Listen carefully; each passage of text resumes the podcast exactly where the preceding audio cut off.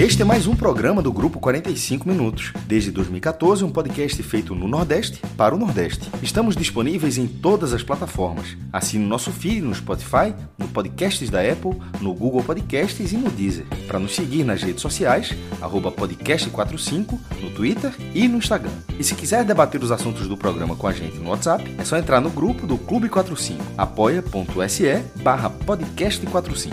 Muito obrigado pela escolha e pela confiança.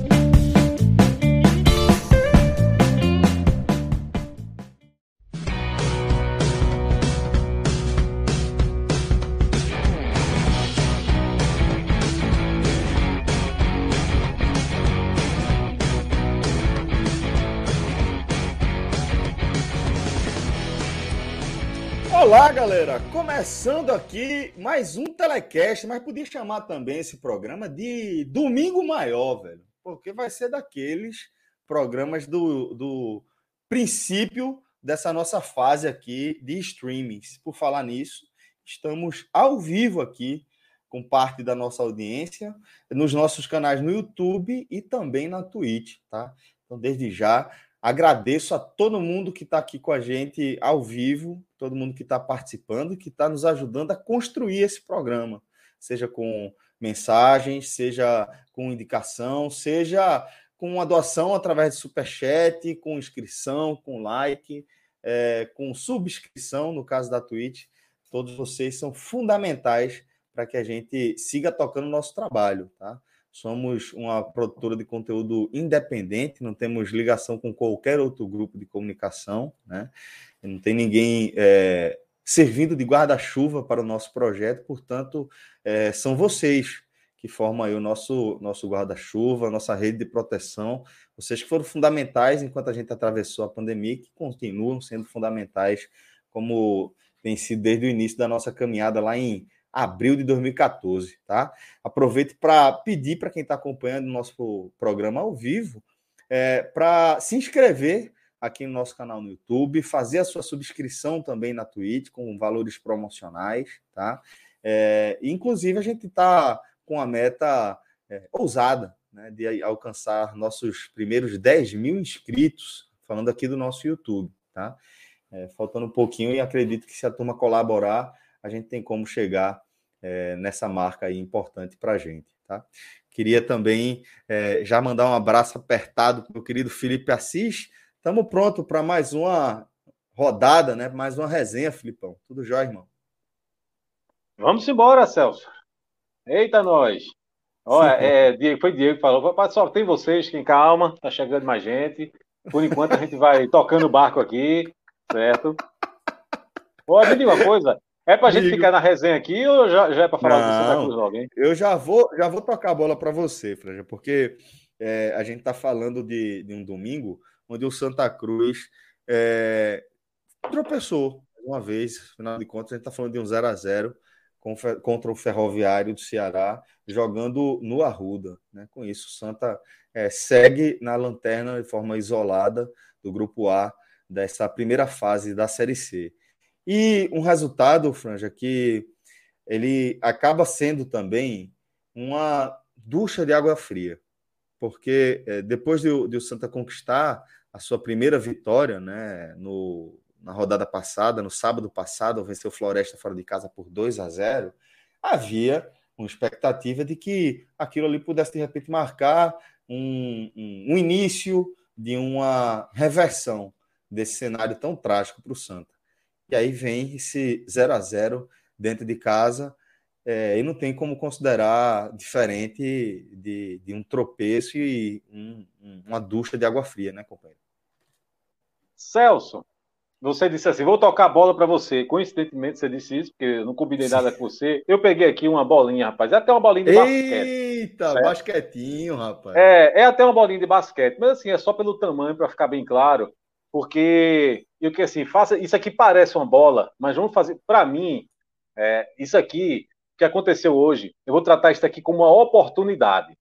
Isso aqui é uma oportunidade que ficou aqui, ó, na frente, pingando aqui, na frente do Santa Cruz hoje, certo?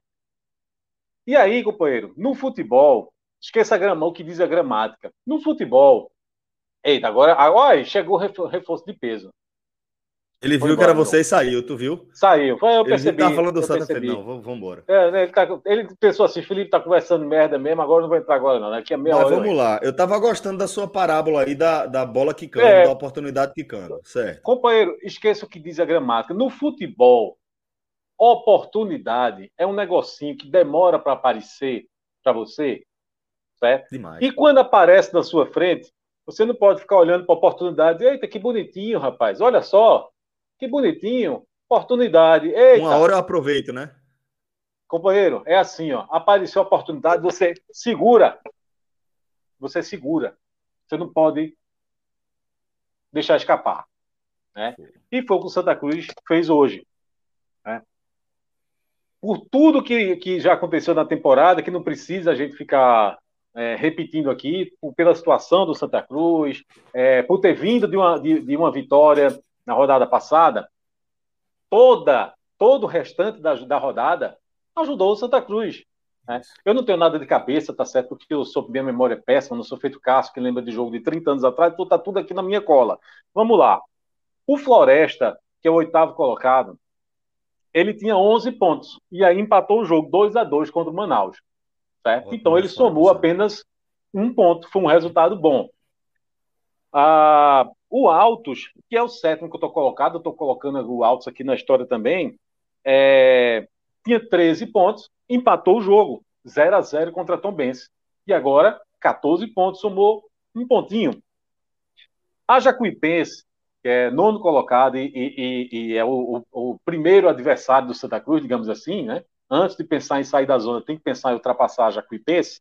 A Jacuipense tinha 10 pontos, perdeu o jogo, 2 a 0 para o Paysandu, e se manteve com 10 pontos. Né? Então, era a rodada perfeita para o Santa Cruz. Se o Santa, o Santa Cruz tinha é, 6 pontos, né? e aí com o empate somou 7. Né?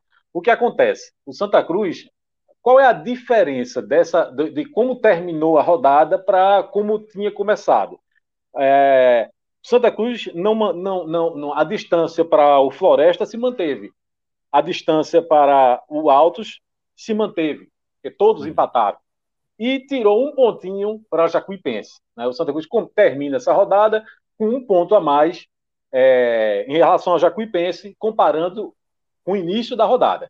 Mas é pouco porque você, por outro lado, você perdeu uma rodada, você tem um jogo a menos. Uma rodada a menos. Tem confronto uma direto, inclusive, menos. com a Jacuipense, né, agora. Vou, vou, é, aí, aí, veja, aí é o chamado é, é, vida ou morte, né? É, mais do que nunca é, é, é, é, é o, o, conceito de vida ou morte é essa partida que está marcada para o próximo. Na verdade, Felipe, eu nem, eu nem chamaria de vida ou morte, eu chamaria de. Sobrevida. Ou morte. Né, de me fugiu o termo, é. Celso, que a gente chama quando está entre a vida e a morte ali, que a gente já fazia entre o céu e o inferno. É um respiro, né? É um né? respiro. É, é. é, no limbo ali, entre o purgatório e a morte, e o inferno ali. Não, não é ainda o céu, né? É sobrevida é, é, ou morte, eu diria. É sobrevida ou morte. Eu também usaria esse termo que Celso utilizou, sobrevida ou morte. É, é, é mais ou menos isso, Fred. É sobrevida ou a morte. Né? Se perder o jogo, morreu. Né? Aí pode desligar o aparelho. Se o Santa Cruz tivesse ganhado o jogo, o Santa Cruz ia tirar dois pontos da diferença que tem para o Floresta. O Santa Cruz ia tirar dois pontos da diferença para o Alto. Ia tirar três pontos em relação a Jacuipense. A Jacuipense, que hoje tem 10, o Santa Cruz tem 7, o Santa Cruz estaria hoje com 9. Estaria um ponto atrás da Jacuipense. É isso? e estaria três pontos atrás do Floresta. Por tudo que o Santa Cruz já viveu, é uma situação crítica, é uma situação difícil. Podia sair é... da zona de rebaixamento na próxima rodada, Fred. Na próxima rodada, né? Então, mas era uma situação que você começava, opa, estamos vivos, né? A gente está vivo, né?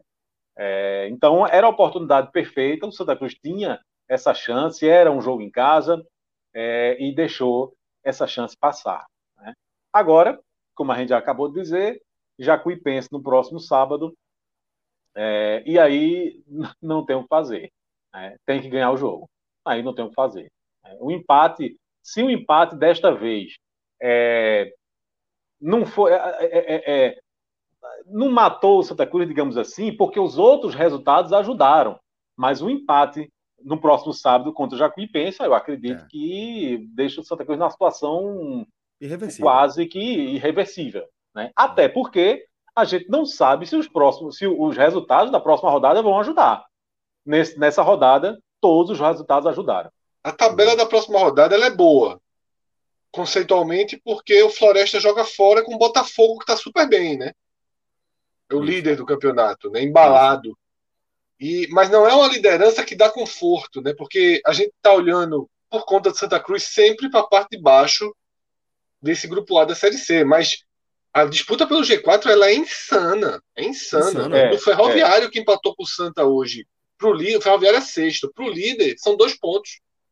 Então, o Botafogo ele, ele joga na liderança, ele é líder, mas ele joga pela sustentação dele no G4. Porque nesse jogo, Botafogo e, Flore Floresta, porque eu estou dizendo que a tabela da próxima rodada é.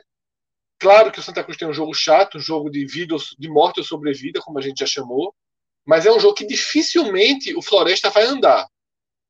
E aí eu estava reforçando que a gente está jogando muita luz na disputa pela permanência, pelo peso que o Santa Cruz tem, né? Nós temos também um histórico de cobertura de Santa Cruz, mas lá em cima, a disputa é insana, como poucas vezes insano. foi visto. Né? Dois pontos separam o líder do sexto.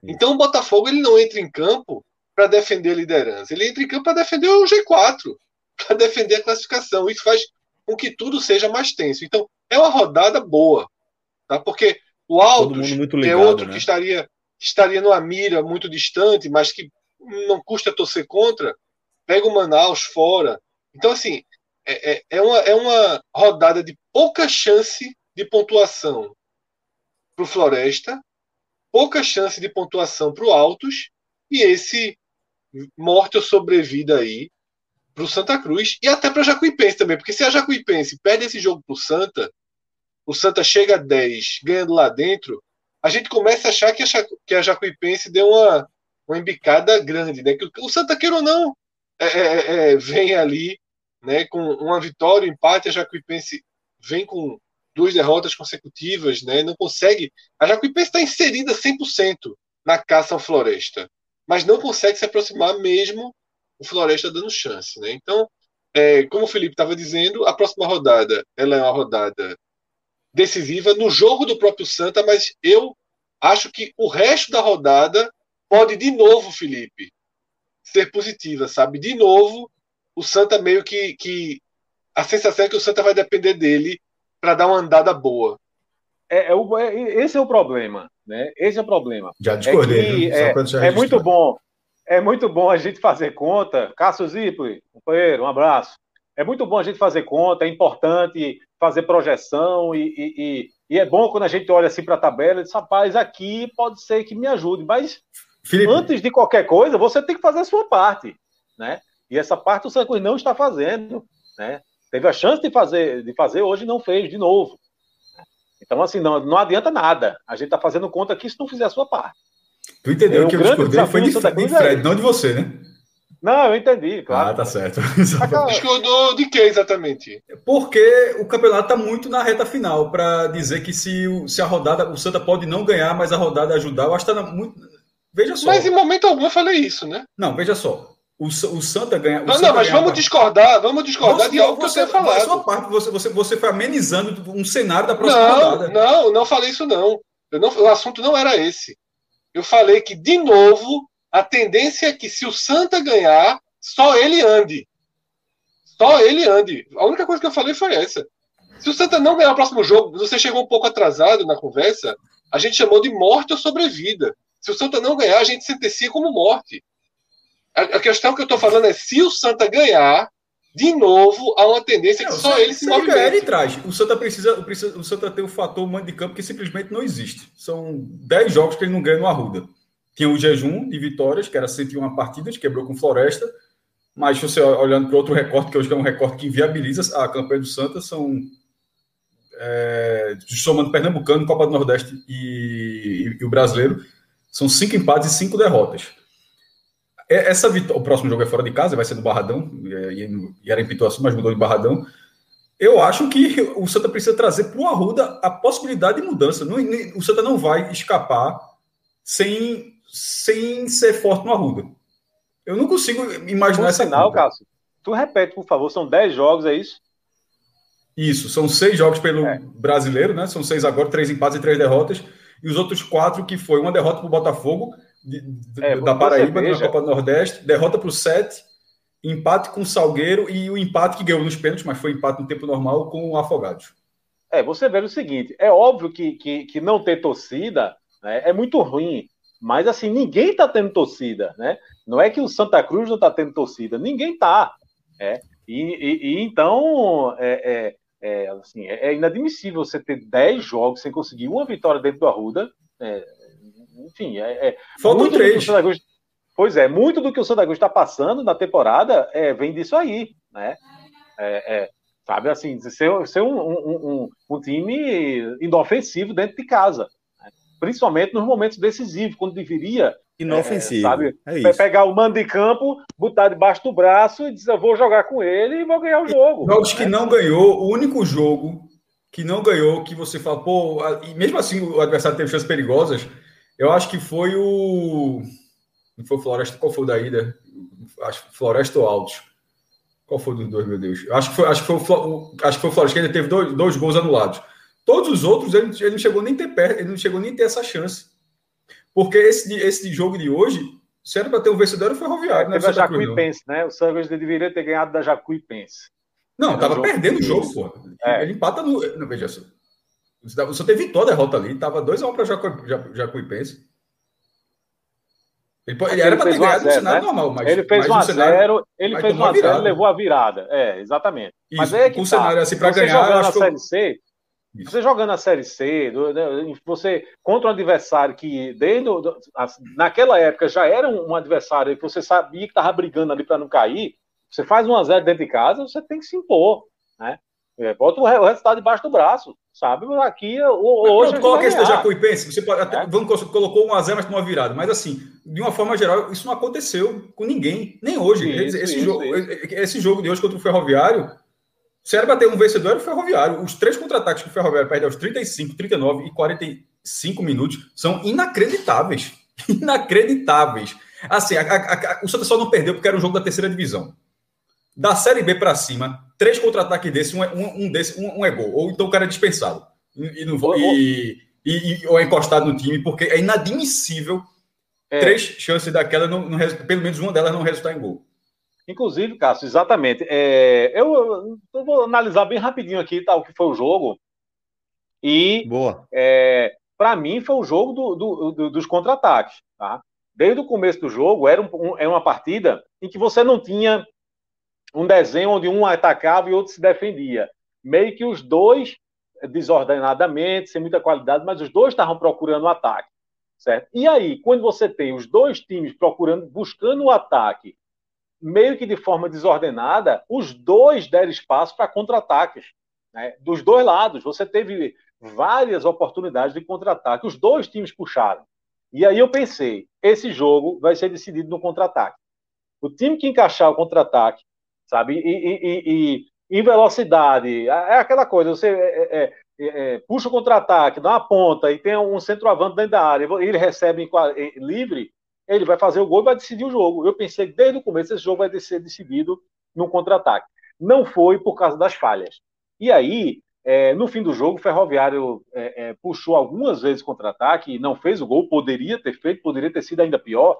Mas o Santa Cruz também teve os seus erros de contra-ataque.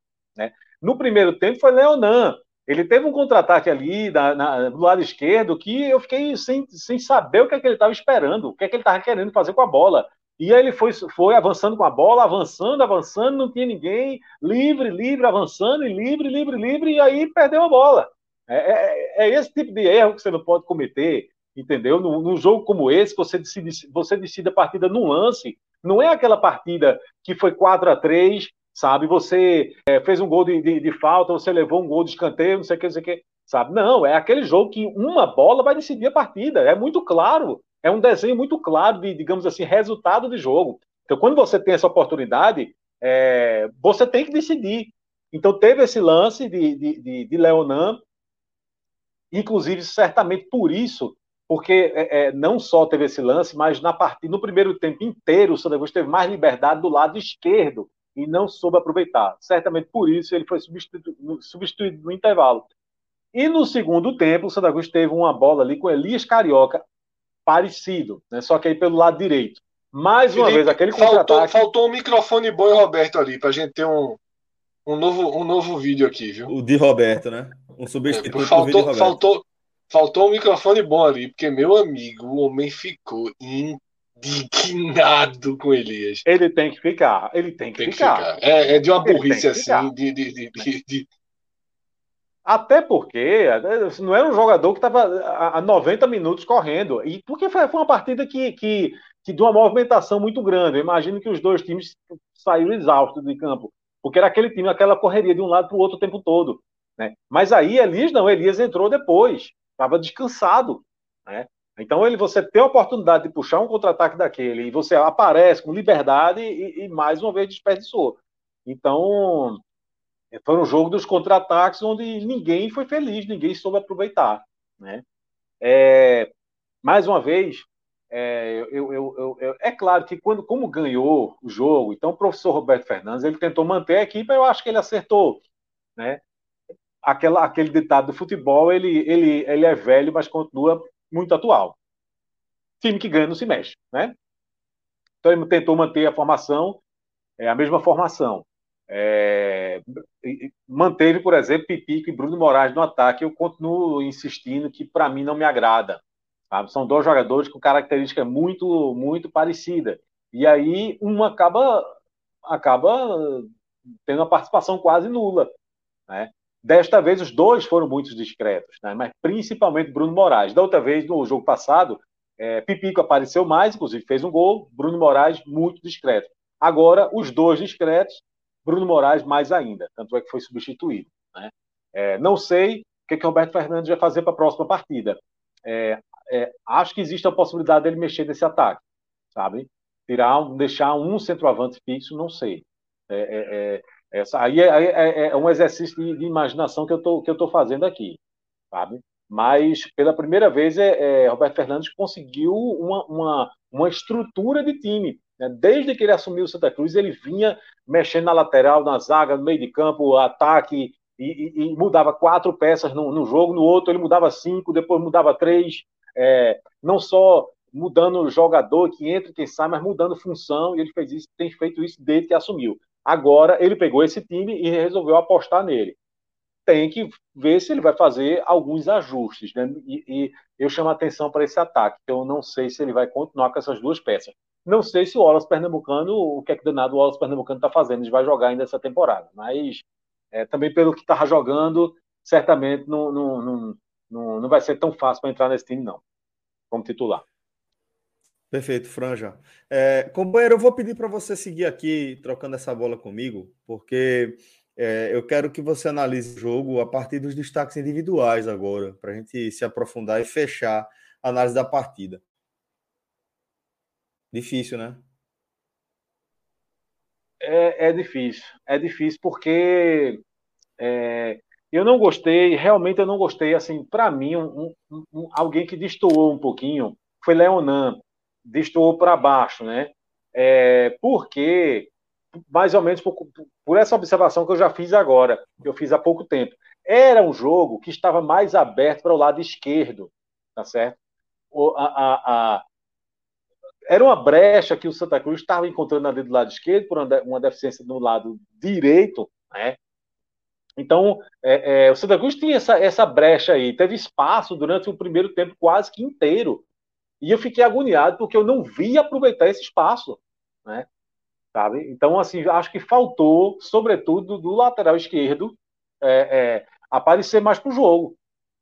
Se ele aparece para o jogo, se ele se desloca um pouquinho para a direita, tenta encostar ali no, no, nos homens do meio de campo, e, sabe, para uma criação de jogada, uma coisa, poderia ter sido uma, uma arma do Santa Cruz naquele lado, e não foi. Né? Então, eu tô. É, eu não sei se ficou confuso o que eu disse, porque eu disse que ficou uma brecha do lado esquerdo e do lado direito. Quando eu disse o, o, o, o, é, o ferroviário deu espaço no seu lado direito. Né? Então, Sim criou essa brecha para o Santa Cruz no lado esquerdo do Santa Cruz. Né? Então eu, eu, eu, eu via aquele, no primeiro tempo inteiro, eu, eu, eu, em casa, o jogo é do lado esquerdo, o jogo é do lado esquerdo, o jogo é do lado esquerdo, e não vi o, o, o, essas jogadas fluírem. Então, por esse motivo, eu vou destacar Leonan é, negativamente. Positivamente, ver se a gente salva alguém. Caramba, Tarcísio, é difícil. Presidente, presidente do nosso chat, Tarcísio Cando Xavier, apoiador um abraço, do nosso companheiro. projeto. Ele está dizendo o seguinte: acho que três se salvaram pelo Santa Cruz hoje. Levi Jordan e, sendo generoso, o Tarcísio, né? o xará dele. É, é veja, é, é, eu acho que ele está sendo generoso, mas talvez a gente possa salvar, digamos assim, Jordan, porque ele fez uma defesa ali. Mais de uma, né? É, mas só, ele fez... Acho que você pode considerar jogadores de linha. Eu acho que assim, no gol, Jordan fez uma boa partida. Ele fez uma. É, é, é quem a gente pode salvar. Né? Ele fez ali umas três defesas, provavelmente, mas teve uma que eu não lembro que, de, de quem foi o chute, mas que, que é, foi uma defesa importante Certo? Que se leva o gol ali, já estava no segundo tempo, se leva o gol ali, era não, não acho que ia ter forças para buscar um empate, não. Então eu acho que dá para salvar Jordan. Salvar outro jogador, além de Jordan, por uma movimentação, por uma coisa assim, eu sinceramente eu, eu, eu não vejo. Eu não vejo por quê. Né? É, é, a movimentação todo mundo buscou. Né? Não foi uma partida que você via o time morto em campo. Você viu o time, você viu o time cometer erros. Né? Você via, via a, o time não acertar uma finalização, uma coisa, mas estava todo mundo tentando. Então não vou salvar alguém por uma finalização. Né? O Jordan, sim. Jordan dá para salvar. Tá? É, eu acho que o Santa Cruz tem que. É, o grande problema assim, que, que eu vi desde os primeiros minutos, e aí é que, que é complicado, porque se fosse na reta final do jogo eu, eu entendia. Mas tem que saber a diferença, sabe, de pressa e afobação certo? O Santa Cruz era um time afobado desde o começo. O próprio Jordan, quando sabe, o, o Ferroviário atacava e, e aí a, bola, a bola só barra para ele, ele, ele tinha uma, muita, uma maneira muito afobada para distribuir logo o jogo, sabe? Então isso tende a dar errado. Quando você é muito afobado, a chance de você cometer o erro é muito maior. Então o Santa Cruz foi um time afobado com cinco minutos de jogo. Né? E é esse cuidado que a gente tem que ter. É claro que a situação é muito difícil, mas se você é, é, for afobado, você vai transformar uma coisa que já é difícil numa muito mais difícil. Não. Então tem que ter pressa? Tem. Mas qual é a hora que tem que ter pressa? Puxa vida, não é aquele contra-ataque de Leonardo, eu, eu, eu não perdoo. Né? A pressa é ali. Você tem uma avenida do seu lado esquerdo. Avance, olhe para quem está ali na, na, na, na meia-lua, sabe? Acha uma brecha, sabe? Sirva o companheiro para ver se você faz o gol. A, a pressa está aí, você tem o espaço do mundo inteiro, você tinha um time desorganizado, você não tinha uma defesa adversária que não estava postada. Então, a, a, hora da pressa é essa. Né? Então, é, é, quando tinha que ter pressa, não teve. Nos momentos que você tinha que ter um pouco mais de calma para não ser afobado, foi afobado. Tá? Então, faça esse alerta aí. Pressa é uma coisa, afobação é outra. Perfeito, Franja. É, se você tiver algo mais a acrescentar aqui na nossa análise, você fica à vontade, que como você, a gente já, na abertura do nosso programa, né, a gente destacou, hoje a gente vai de domingo maior mesmo. Né? Hoje o programa, tá, a nossa pauta está recheada, companheiro.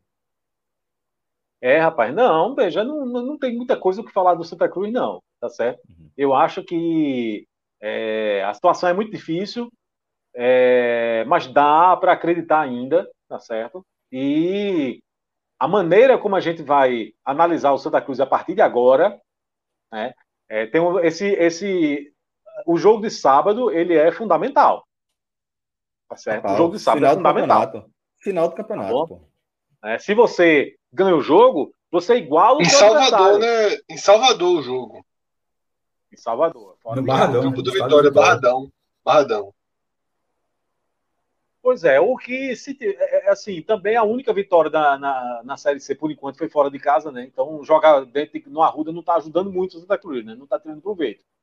É, mas assim, é, é, é, você tem que entender que o cenário, se você ganha o jogo, é um é um cenário de esperança renovada. Aquela esperança que começou com a vitória no jogo passado e que, que agora teria virado euforia. Se ganha o jogo do, do, contra o Ferroviário, já virava euforia, tá certo? Mas então já dá, tomou aquele, aquele banhozinho de água fria, né? Agora, se você não ganha, não ganha da Jacuipense, aí o cenário é outro completamente diferente. Aí nem, nem uma, uma cerveja vai dar para tomar aqui na live. então, por favor, ganhe o jogo, né? Porque por favor, gosta né? de trabalhar aqui. É. Estou olhando aqui de lado, porque eu estou enchendo o cara trabalha, O cara trabalha para celebrar ou para esquecer, pô. Tá, tá suave. É, tá tudo certo. Nada certo, na verdade, né? Mas a gente não pode também. Não, tem, tem um meme, tem um vídeo que é um meme de um torcedor do esporte, né? Não é muito bom esse vídeo com os olhos marejando, o cara tá no carro, ele tá gravando alguma coisa assim, e vai chorar pro futebol, porra? É só jogo, porra. tá ligado? Eu, eu, nunca, eu, eu, acho que aquele vídeo ele é um grande meme e esse cara até hoje ri disso, porque assim, ele é, é simplesmente não faz o, mas, o menor Mas é sincero pra caralho, cara. É, então, futebol, mas é, é, é, sincero, exatamente, veja, ele tá gravando, ele não tá sendo forçado, não. O cara tá gravando um vídeo, chorando, nunca vai dizer, vai chorar, porque não faz o menor sentido. Não faz o menor sentido. A gente é bom por isso, mas ele não faz sentido. É muito bom, é. Mas, Fred, veja, quando você, alguém liga para você, manda uma mensagem, né? Zap, zap, ó, oh, tá tudo bem, aí você está tudo certo. Pô, não significa que tá tudo certo, pô. Alguma coisa. Normalmente, tá certo, normalmente. Né? Ah, não é, não é possível que. É igual, é outro, cara... vou citar outro meme, né? Que é o meme do tá tudo normal, né? É. O cara tá fudido, mas quase sempre o cara responde: tá tudo certo, tudo certo. Tudo certo. Às Aliás, vezes pelo tom. Certo. É, às vezes pelo tudo. tom é que o cara vem. E aí, Felipe, tá tudo certo? Tá, tudo certo, tudo certo.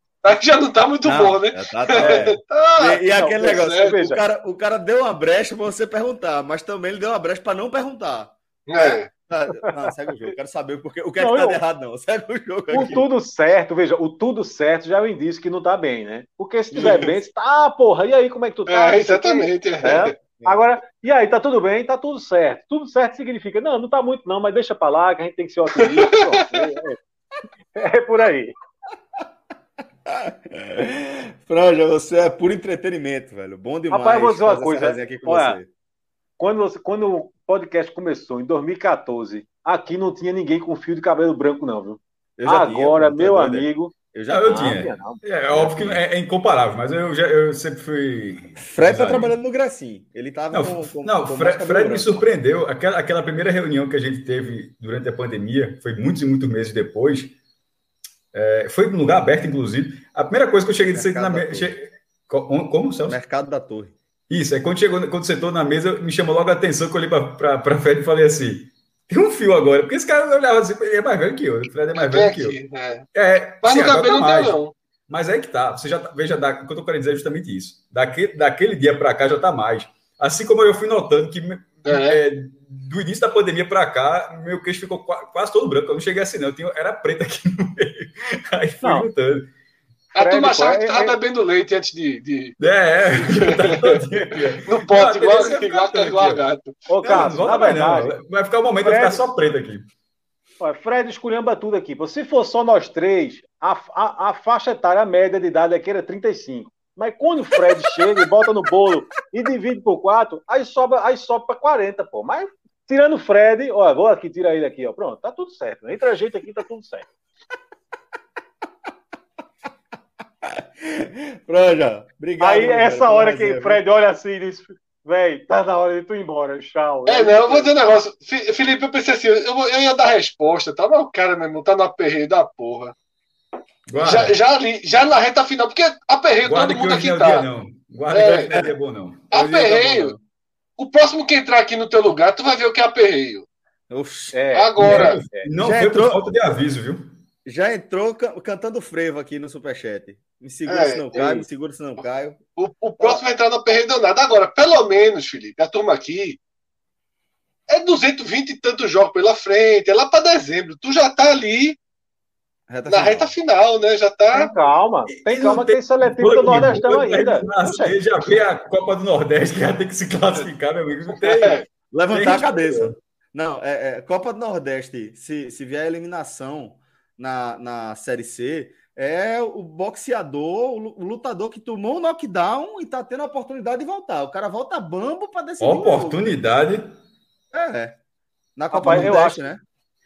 Eu não, não, mas é porque vai estar tá bom. A oportunidade no sentido que o cara vai estar tá bom, vai ser justamente. É um, não é, não é, o, é o contrário da oportunidade, é tipo, é um aperreio justamente naquele momento. Eu disse, olha a hora que eu vou ter que jogar a Copa do Nordeste. É totalmente não, pressionado. Tá morto, né? O jogo não Isso. acabou ali. Não, eu volta, voto, eu vou dizer uma coisa a vocês. Eu voto para daqui a algum tempo, né?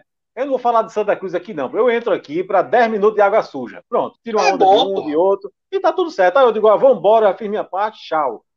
É melhor. Felipe, você pode ser, se eu não apresentador, tu pode ser o co-apresentador, o comentarista. O cara falou do esporte, Felipe. Aqui, esporte, tá. Aí vem do Bahia, mal, Felipe, o pau do Bahia. Do, o homem mal do pode, só falta terminar. O homem mal, o homem mal, o homem mal. É uma palavra de cada um. É. Por, por, exemplo, nesse exato momento, eu estou notando é, o cabelo de Fred Figueiredo numa tonalidade diferente. O senhor anda pintando, companheiro. A caju, não, uma coisa assim. A caju, porra. Damares é foda. Leão, Leão, Leão, Leão, Leão, Leão, Leão. Damares é foda. Damares é foda. Mas assim, mas a, mas a pergunta, agora que, que Felipe tá perguntando, Felipe tá perguntando. Tá diferente, tá diferente. Dá por mim. Tu, tu, nunca botasse um, uma tinturazinha, não? não Com uma coisinha primária, não? Uma coisinha primária. Botei não, botei não. Veja, calça a gente tá vendo que não tem. Calça a gente tá vendo que não tem. Tá trabalhando com saturação, jovem? É, saturação. Deu uma saturada, Ctrl Shift L. Ctrl Shift Z, L. Por sinal, companheiro, olha, a turma falava de mim, a turma falava de mim, mas seu Fred também é melhor só ficar de frente, viu? Quando vira assim Não, do lado, aí meu amigo. Tá um problema, tá aí sim, aí sim. Tá aparecendo aí ali, a, a, ó, H menor cruzamento com derby, ali, ó. Aí temos um problema. É grande a entrada. É, é grande a entrada, H menor com derby. Meu amigo, tá, o negócio tá sério, viu? Ah, agora agora ah, temos foi, um problema. Ah, essa, agora essa temos um problema. Boa. Essa foi muito boa, que tem que até explicar para quem não é fora do Recife. Mas essa foi muito boa, meu irmão. Pega no mapa aí. H menor com Deb, o cruzamento é grande, meu. É gigante, é gigante. É gigante. É somente H menor é. com a conta Boa Vista, porra. Ali é foda, Aí, Felipe, precisando daquela velha receita aí que você teve para tentar recuperar, né? É. Demais, já, já lhe disse. Já lhe disse, só não vou fazer propaganda aqui, mas a turma trabalha com isso faz muito tempo já. Adianta mas, ainda, adianta. Né? Nasterida. Poxa, me respeita, pô. Se eu não tomasse isso, eu tava, tava morto já. É, é bom, pô. Tava a é testa, tava aqui em cima já. Alô, Roche. Alô, Rocha. É Rocha? Sei lá, veio qualquer coisa na cabeça. Podia ser axé também. Pfizer. Alô, Pfizer, não sei não. É Ô, Bruno, é, essa resposta aí quem pode dar é Felipe, Bruno. Porque qual, eu ainda não, não mergulhei, não. Tá no chat. Não, veja. Bruno Costa, um abraço, companheiro. Veja bem, existe uma lenda, certo? Que é o finasterida mesmo, o remédio. Que ele tem um efeitinho colateral, tá certo? Que. Olha a turma aqui. Mas veja, o que eu posso dizer para o nosso amigo. O que eu posso dizer para nosso amigo Bruno Costa é o seguinte: se ela, se, olha, se o remédio Nove desse efeito. Ainda, viu? Não, calma, calma. Ainda, não, não, tem, tem a perder, não. Olha, se desse esse efeito que a turma está dizendo aí, aí, meu amigo, é melhor o cara ficar careca, vá por mim. Então, você pode tomar sem aperreio. Fred, tá liberado, viu, Fred? Porque, veja, esse efeito aí que a turma especula, aí não vale não, meu amigo. Aí não vale não. Entendeu? Então, se desse esse efeito, eu era o primeiro a largar. Agora, Mas é Fred sério, hoje foi. Fred hoje foi aí... o melhor. Fred hoje foi o melhor estilo da Mari, Ju. O bicho estava aqui nas cordas, estava nas cordas e mudou o assunto aqui e me lascou. Não fui eu, não. Foi o treinador do corda aí, ó. O Fred foi Alberto Conceição mesmo, velho. Tava morto ali. Foi. Tava morto, o Fred tava nas cordas aqui. Agora vocês estão ligados. Agora, sério. Mas, mas foi Bruno.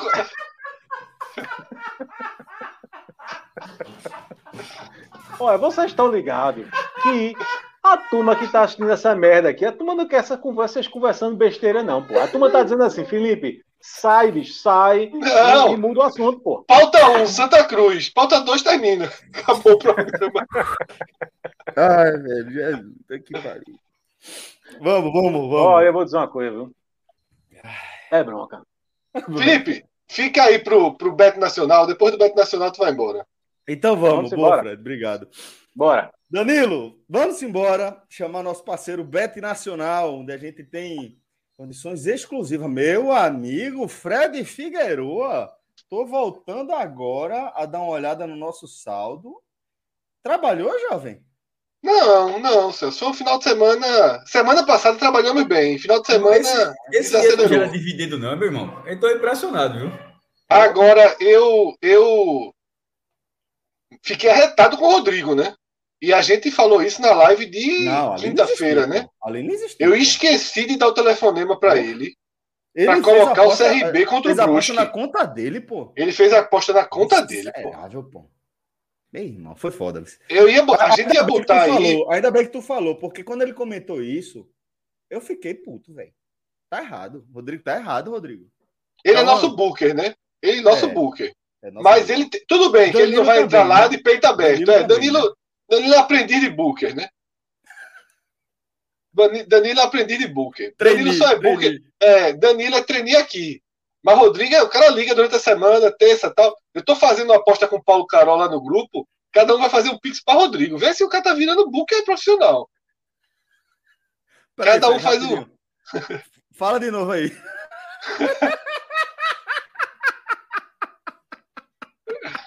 perdi, perdi essa. Ah, não, não. Ah, aí, aí, é. Celso, é, eu esqueci de ligar para Rodrigo. Eu tava na rua, eu disse, pô, Rodrigo, pra colocar no CRB, né? ligado, né? Pô. Era pra ele ter ligado. Isso, pô, o CRB super bem, você estava pagando bem, a odd muito boa.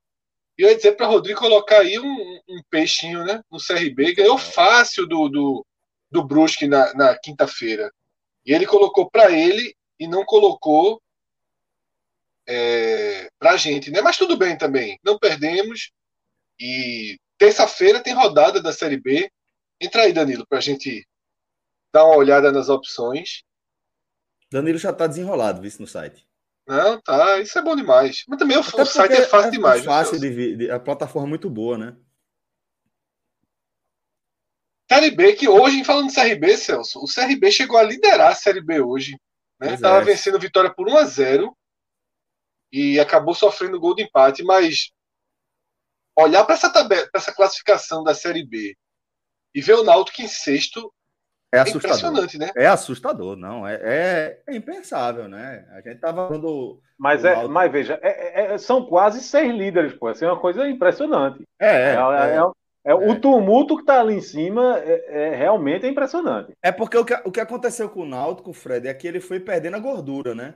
A gordura foi mantendo ele na liderança isolada, mesmo dentro dessa, dessa má fase, né? Dessa fase ruim do, do time, mas... né?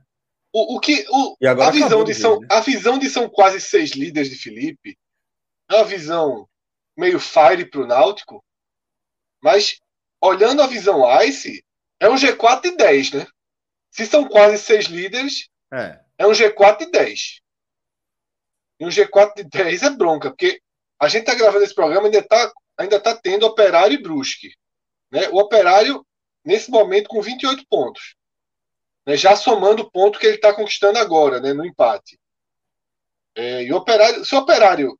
É, se o jogo termina empate, ou o operário ganha o jogo, o operário ganhar o jogo, o operário empata em pontos com o Náutico. Assim, é muito a coxa essa Série B. Então, essa rodada aí é uma rodada interessantíssima, porque essa rodada, Celso, que está aí na tela do Bet Nacional, é a rodada que fecha o turno. Tá? Exato. Exatamente. Fecha a conta aí, lá na quinta-feira. Certamente na quinta-feira a gente vai fazer um programa para passar a régua aí nessa, nesse primeiro Metade. turno da. Ainda que na sexta já recomece, Série B é horrível para gravar esses programas por isso, né? É, tem muito Porque jogo distribuído ao longo grava, da semana. Né? É, grava o programa na quinta-noite, sexta-feira tu bota um para jogar quatro da tarde. É. Aí já tem começa. Jogo, tem jogo terça, sexta, sábado, domingo, é muito quebrado, velho. É muito quebrado, é muito ruim acompanhar a série, série B assim, é muito é. pulverizada ao longo da semana. Ô, Fred, uma dúvida. Oi. Tu não, não botasse um, um peixinho no, no Fortaleza, não, companheiro? Não, essa semana acabei não apostando, Celso. Ô, Rodrigo. Porra, Felipe. Quatro, é, Meu amigo, a, a odd tava baixa, viu? Pra pegar três. Pagar três vezes o nome numa live, a odd tava, tava difícil essa, viu? Normalmente tava. esse papel fica comigo. Sabe é, exatamente. Ou, ou, com, ou, com, ou com o João tentando se comunicar com o Rodolfo, né? É, é, não, ele não consegue. Tem quatro anos que ele chama Rodolfo de Rodrigo. Rodolfo de Rodrigo, é, exatamente. Mas não chama Rodrigo de Rodolfo, é só Rodolfo de Rodrigo. Mas Felipe eu, tá eu... jogando essa aí, porque no grupo da gente. Não, tenha calma, tava... calma, que é isso? Calma. É assim, você, você, tô jogando nada, não. Eu só, eu só disse isso porque a gente nem citou o nome de ninguém, companheiro. A gente começou aqui a live dizendo que tem um amigo nosso que deu uma secada no Fortaleza, entendeu? Faz uma hora. Ele colocou assim: ó, é melhor a gente começar pelo Fortaleza, porque vai ganhar o jogo agora, vai bater o pênalti, converter, bola no ângulo, descreveu tudinho que a bola sendo no ângulo, goleiro no lado, bola no ângulo. Aí foi. Aí a gente, não, beleza, não sei o que. Meu amigo, isso aí botou duas bolas de chumbo, sabe? Não, não meu complemento, Fred, é que tinham dois companheiros secando naquele mesmo momento. Tinha o, tinha o que ia virar o. E agora vamos falar do Santa Cruz. Esse é, tava... Felipe ia estar tá entrando. Felipe ia estar tá entrando na live lá para meia-noite. Porque é. a gente ia abrir com Santa Cruz no empate, né? Aí já estava tudo pronto, então vamos Santa Cruz mesmo, vamos. Opa, opa, opa. Pênalti pro Fortaleza, por Fortaleza vice-líder. Né? Minhoca não ia poder entrar na hora, mas a gente ia esperar para demorar um pouquinho a live e começar com Fortaleza, né, pô? Vice-líder, né? Tinha, acabando de ganhar mais um jogo, tinha todo o efeito pós-vitória. Mas aí é, o Lucas Crispim bateu o pênalti muito mal batido. A gente vai comentar sobre Fortaleza mas, mas Fred, se eu, entrasse, se eu entrasse nessa live de meia-noite, eu ia entrar tão bonzinho, viu? Do jeito que tá. Quer agora... voltar, Felipe, no fim? Quer voltar no fim? Você tá convidado para voltar não. no fim. Dá certo, não. Vamos ver, vamos ver. Deixa essa possibilidade em aberto. Mas, Fred, vamos amarrar aqui Diz. o nosso Beto Nacional, tá? Bora. É, vamos, vamos, vamos de alguma coisa aqui para essa 19 rodada da Série B? Tem uma aposta que eu gosto muito, viu, Celso? Qual é? é Danilo, clica aí, dentro desse primeiro jogo, Confiança e Remo. Aí. Coloca empate, devolve a aposta e vamos no Remo. Da direita, aí, pagando 2,16. É. O empate devolve, a gente não perde nada. Tá? Confiança é uma oncinha. Porque o é Remo porque tá... tá... bem protegido, né, pô? Isso. A gente teria aí o empate para não perder nada. É. E eu acho que o Remo hoje é um time bem mais sólido que o Confiança. Né? O rei da Amazônia, né? Tá bem. Tá bem, né? Trabalha inclusive JP, né? Que tem feito é. aí uma, um suporte aí pro, pro Remo interessante, tá? É... Também gosto de Curitiba seco. Não sei o que, é que vocês acham aí. Curitiba Volta. contra Ponte. Seco. Seco, né? Curitiba seco. seco. Onça, oncinha. É, oncinha.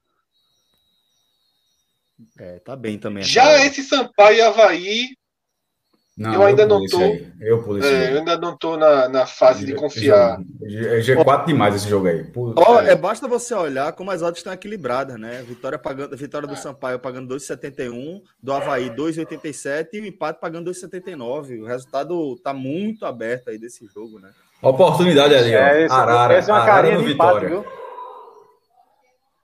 viu? Como é? Calma aí, calma aí. É, o Maestro está indicando uma, uma. arara no Vitória. Ou o Mico Leão. Um mico, um mico, um miquinho, vintinho. Vintão. Ah, eu tava falando o contrário, pô. O, arara, toda vez eu confundo. O mico eu tava querendo dizer 20 para 10. Mas na verdade, então é, é, o de 20 que eu tava querendo dizer. O micozinho. O mico é 20, a arara é 10, vou decorar. Um que, Fred? O mico. Mico. Tu pode é... que a turma, a turma não entendeu, não. Celso, vai. Celso, tá, ó, Celso, um dia ele vai, ele vai se estourar de um dia que esse, esse recado que a turma manda num, num jogo que teve aqui em Pernambuco, da categoria de base. Aí a turma mandou um abraço para um bocado de amigo, que eu vou falar uma ordem invertida: Branco, Zinho e Kiko. Mandaram um abraço. A turma lá da Ibiribeira, meu irmão. Eu tô um tentando fazer a ordem aqui, eu não tô entendendo. Procure, veja a ordem, cara. São só três, são só três, Franja. Depois eu mando para tu por mensagem. Não, eu tô ligado, eu tô ligado. É, ó, essa daí, essa daí é, essa é tão antiga quanto aquela de Tomás. Mas, mas, mas entrou, entrou. Ficou... E aí, pô, entrou, um abraço para Tan, Tan, Tan, Tan. Fred, voltando para o pequeno mico. Voltando para o pequeno mico, Fred. É, e aí eu também tenho algumas dúvidas, sabe, Celso? No... Tem jogo bom aí, mas como é quarta, quinta-feira, a gente pode apostar depois. Vamos esperar um pouquinho, tá? Eu gosto desse CSA fora de casa contra o Brasil. E Ih, acho que o Vasco. Aí vai dinheiro aí. É, esse Vasco pagando 69, por mais que é seja uma hora de baixa, é. é uma aposta muito boa, viu? Qual foi o acordo aqui? Não botar mais o Londrina na aposta. Lembra que a gente perdeu todas as apostas que tem o Londrina. Mas nem contra ele. Velho, que é justamente que ele, que ele quebrou a gente assim. Ele começou quebrando contra, aí a gente acreditou, aí ele, ele perdeu. Foi exatamente isso. Londrina só fazia perder. Pronto, bota contra. Aí o, o, Olha o pacto, viu? Eu é rasgar dinheiro, botar dinheiro no Londrina. O time é completamente Não. maluco. Vamos lá, vamos lá. Por, por, hoje tá bom, Celso. Por hoje tá bom. Então, beleza. América é... Mineiro e Chape não quer, não? Segunda-feira? Eita. É pra torcer, né? Bota a Série A aí. Série A. Ó. É... Bota, bota aí, só, só para voltar todo, para ficar realmente valorizar o ponto. Um arara nesse empate aí, pelo amor de Deus. Vamos de chapa empate, né? Vamos proteger a aposta aí. Vamos Pronto, aí, é Chapecoense, empate devolve. Proteger a chapa é foda, viu? É muita. É muito temor, viu? É... É, Vamos lá. Matheus Novaes está sugerindo aqui, discretamente, uma múltipla é, em Curitiba e Vasco, mas aí tem essa, essa questão do Londrina, né? Eu, eu, eu, Cássio, eu não botaria o Londrina mais na fita, não. É completamente maluco esse time. Essa, esse é o motivo, tá, Matheus? Mas a gente é, entende também como uma oportunidade interessante, né? São resultados bem factíveis aí. Dá para a gente fazer uma, uma dupla interessante para o nosso. É, para quem está acompanhando a gente ponderar e tomar sua própria decisão. Pra gente amarrar aqui, eu vou só falar, galera, aqui na, no Beto Nacional, você. A gente jogou no Chape, o da Chape entrou não? Chape devolveu. Entrou, entrou, entrou, entrou. Então pronto, então vamos embora. Só lembrar, tá, que, que aqui no Beto Nacional, betonacional.com, você tem uma condição exclusiva por ser nosso ouvinte, por ser nosso apoiador, tá? por ser consumidor do, dos nossos conteúdos. A gente tem um, um código já consagrado, podcast 45 aí, em várias parcerias nossas que dobra o, o crédito para você. Tá? Explicando aqui, você faz um depósito de 20 reais para ativar ali a sua conta e a gente faz um crédito de 20 reais também lá na sua conta. Você deposita 100, pode ser inclusive por Pix, cai na hora e a gente acredita mais 100. O teto dessa nossa promoção, dessa nossa condição exclusiva é de 200 reais, tá? A partir de, de outro valor, a gente fica ali naquele teto de um crédito de 200 reais para você que quiser dar essa, essa aproveitar essa, essa condição para dar uma dobrada aí no seu crédito. Sempre uma oportunidade interessante, tá bom? Lembrando também que lá no Beto Nacional, como a gente passou aqui, ficou bem claro, né? Você encontra as melhores odds do mercado. Pode confiar que a galera é parceira demais aqui da gente, tá bom? betnacional.com, podcast 45, o nosso código. Vamos embora, vamos tocar nossa pauta. Franja, Fica à vontade aqui para seguir com a gente, mas se você quiser é, seguir também o, o, seu fim de semana, né, a reta final do seu fim de semana, fica à vontade e a gente passa a contar também com o nosso querido Cássio Cardoso. Não, rapaz, veja, eu vou me despedir de você, mas é, só me despedir de você antes para dizer, Cássio Cardoso, um abraço, meu companheiro? Mas eu estava pensando aqui, Cássio Zirpolo está me lembrando... E Thiago Minhoca. Eita, aí eu sou fã. Não, agora eu vou embora. Eu não, não consigo ficar junto desse cara. Eu não. sou fã, vamos embora, porra! Aí é foda, Olha, bicho. Não, não dá, pô. É porque esse cara comenta o um negócio. Boa, eu, eu boa Felipe. Normalmente eu sou, menos, eu sou menos polido, normalmente. Eu digo que não quero ficar com minhoca mesmo. E saio. é. Olha, Você agora deu, uma boa desculpa. Olha, um minuto aqui de água suja antes de eu ir embora. Eu, alguém já disse pra Cássio que ele parece, tá parecendo com o Marcos Mion, não. Que tem um cabelo, né? Tem um cabelo ali, Marcos Cássio Zirpoli. Qual Cássio Zirpoli, pô. Cássio Zirpoli. Ah, o Cássio Zirpoli? Não, é. aí não. Não. Ver. Tu tá confundindo com o Marco Luque, não, pô? Não, Marco Mion. É, não, não sei. Tá mais pra Marco Mion, eu acho. é o Marco aí, pô. Felipe, quanta é, cerveja já? Volta, volta no fim do programa. Não, não, não. não. Volta, eu, volta. Meia-noite volta, meia-noite volta para falar do volta. Santa. Não, é, eu, eu, acho que não. Não, Veja, hoje tá tranquilo. Tá o convite, certo? Tá o convite. Se você tiver não, aí na, no trabalho ainda, tá, tá fazendo nada, né? A turma tá aqui para você entrar. Não, veja, quando for lá para 11 da hora da noite, eu vou botar pirrainha para dormir, ela gosta de dormir comigo, não sei o que, aquela coisa toda. É 40 minutos para dormir, aquela confusão, entendeu?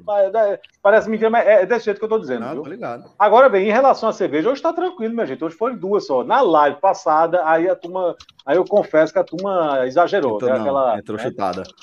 Foi, foi. Mas tá tudo certo. Dessa vez tá tudo certo. Vamos embora. Fred, galera. um abraço, companheiro. Gosto de você. Eita, ele de, de lado ali, ó. Filho da puta, pô. Felipe, Felipe, veja só. A situação aqui, eu, tô, eu já falei, né, que eu tô com o estoque da CCTS aqui atrás.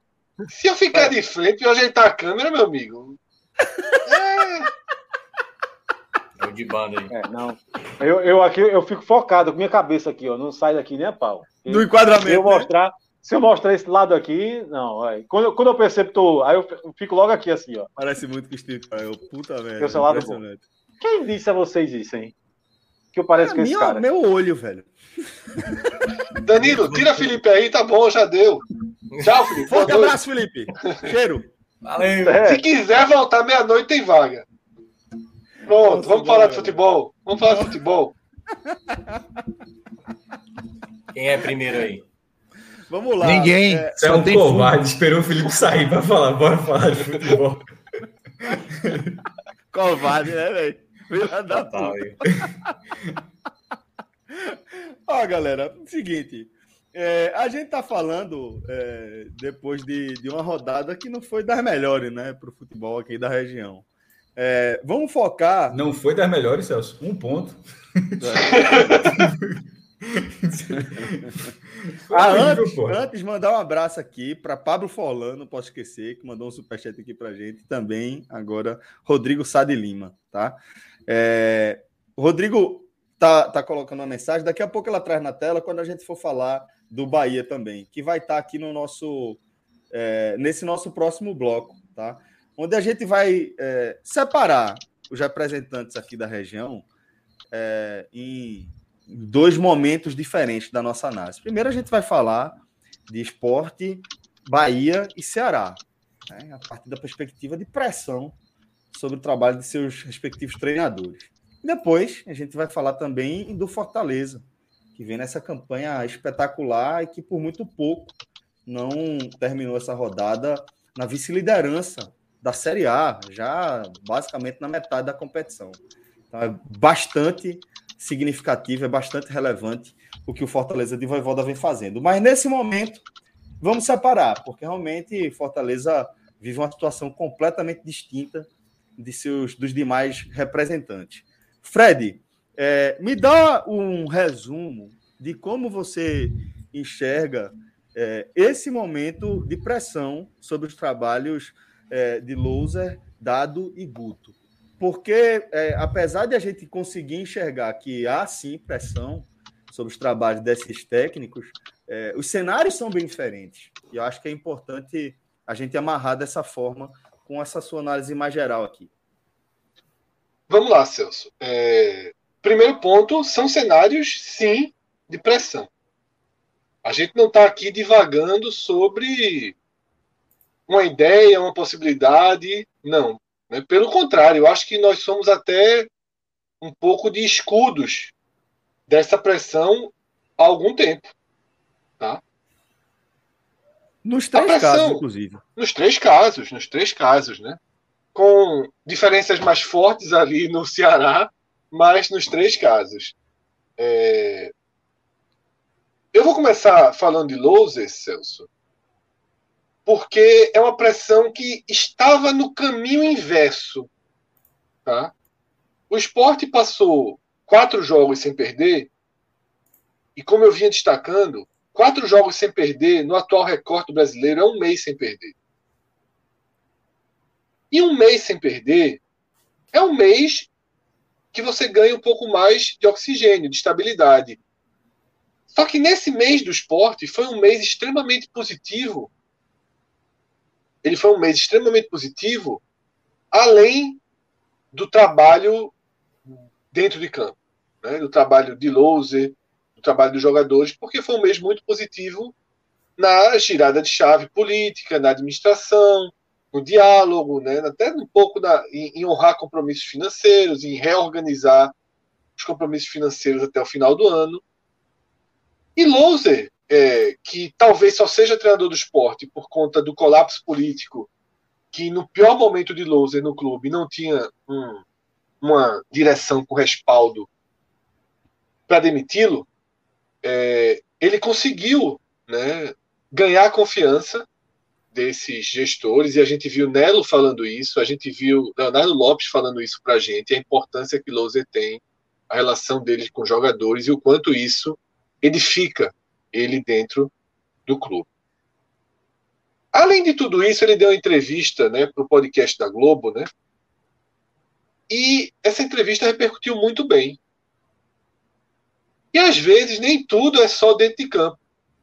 Né? Desde que Lousa chegou, ele tinha falado só naquelas coletivas muito pouco. Então, um podcast que você consegue falar por mais tempo, que você consegue se abrir um pouco mais, é, gerou uma certa dose extra de simpatia na torcida.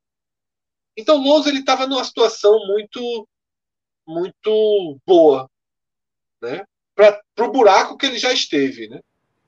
Para mim, no geral, analisando friamente, ele estava numa situação razoável né, tentando estabilizar o trabalho. Mas, no comparativo dele com ele mesmo, era uma, uma situação boa. Ele reverteu a imagem negativa que havia sobre ele de algumas formas, com alguns trabalhos, com escalações mais corretas, né, com mudanças mais corretas nos últimos jogos e, fundamentalmente, com aquela grande proteção ao trabalho dele que remete à Chape do ano passado, que é não levar gol, né? O Sport entrou nessa rodada com a melhor defesa do campeonato.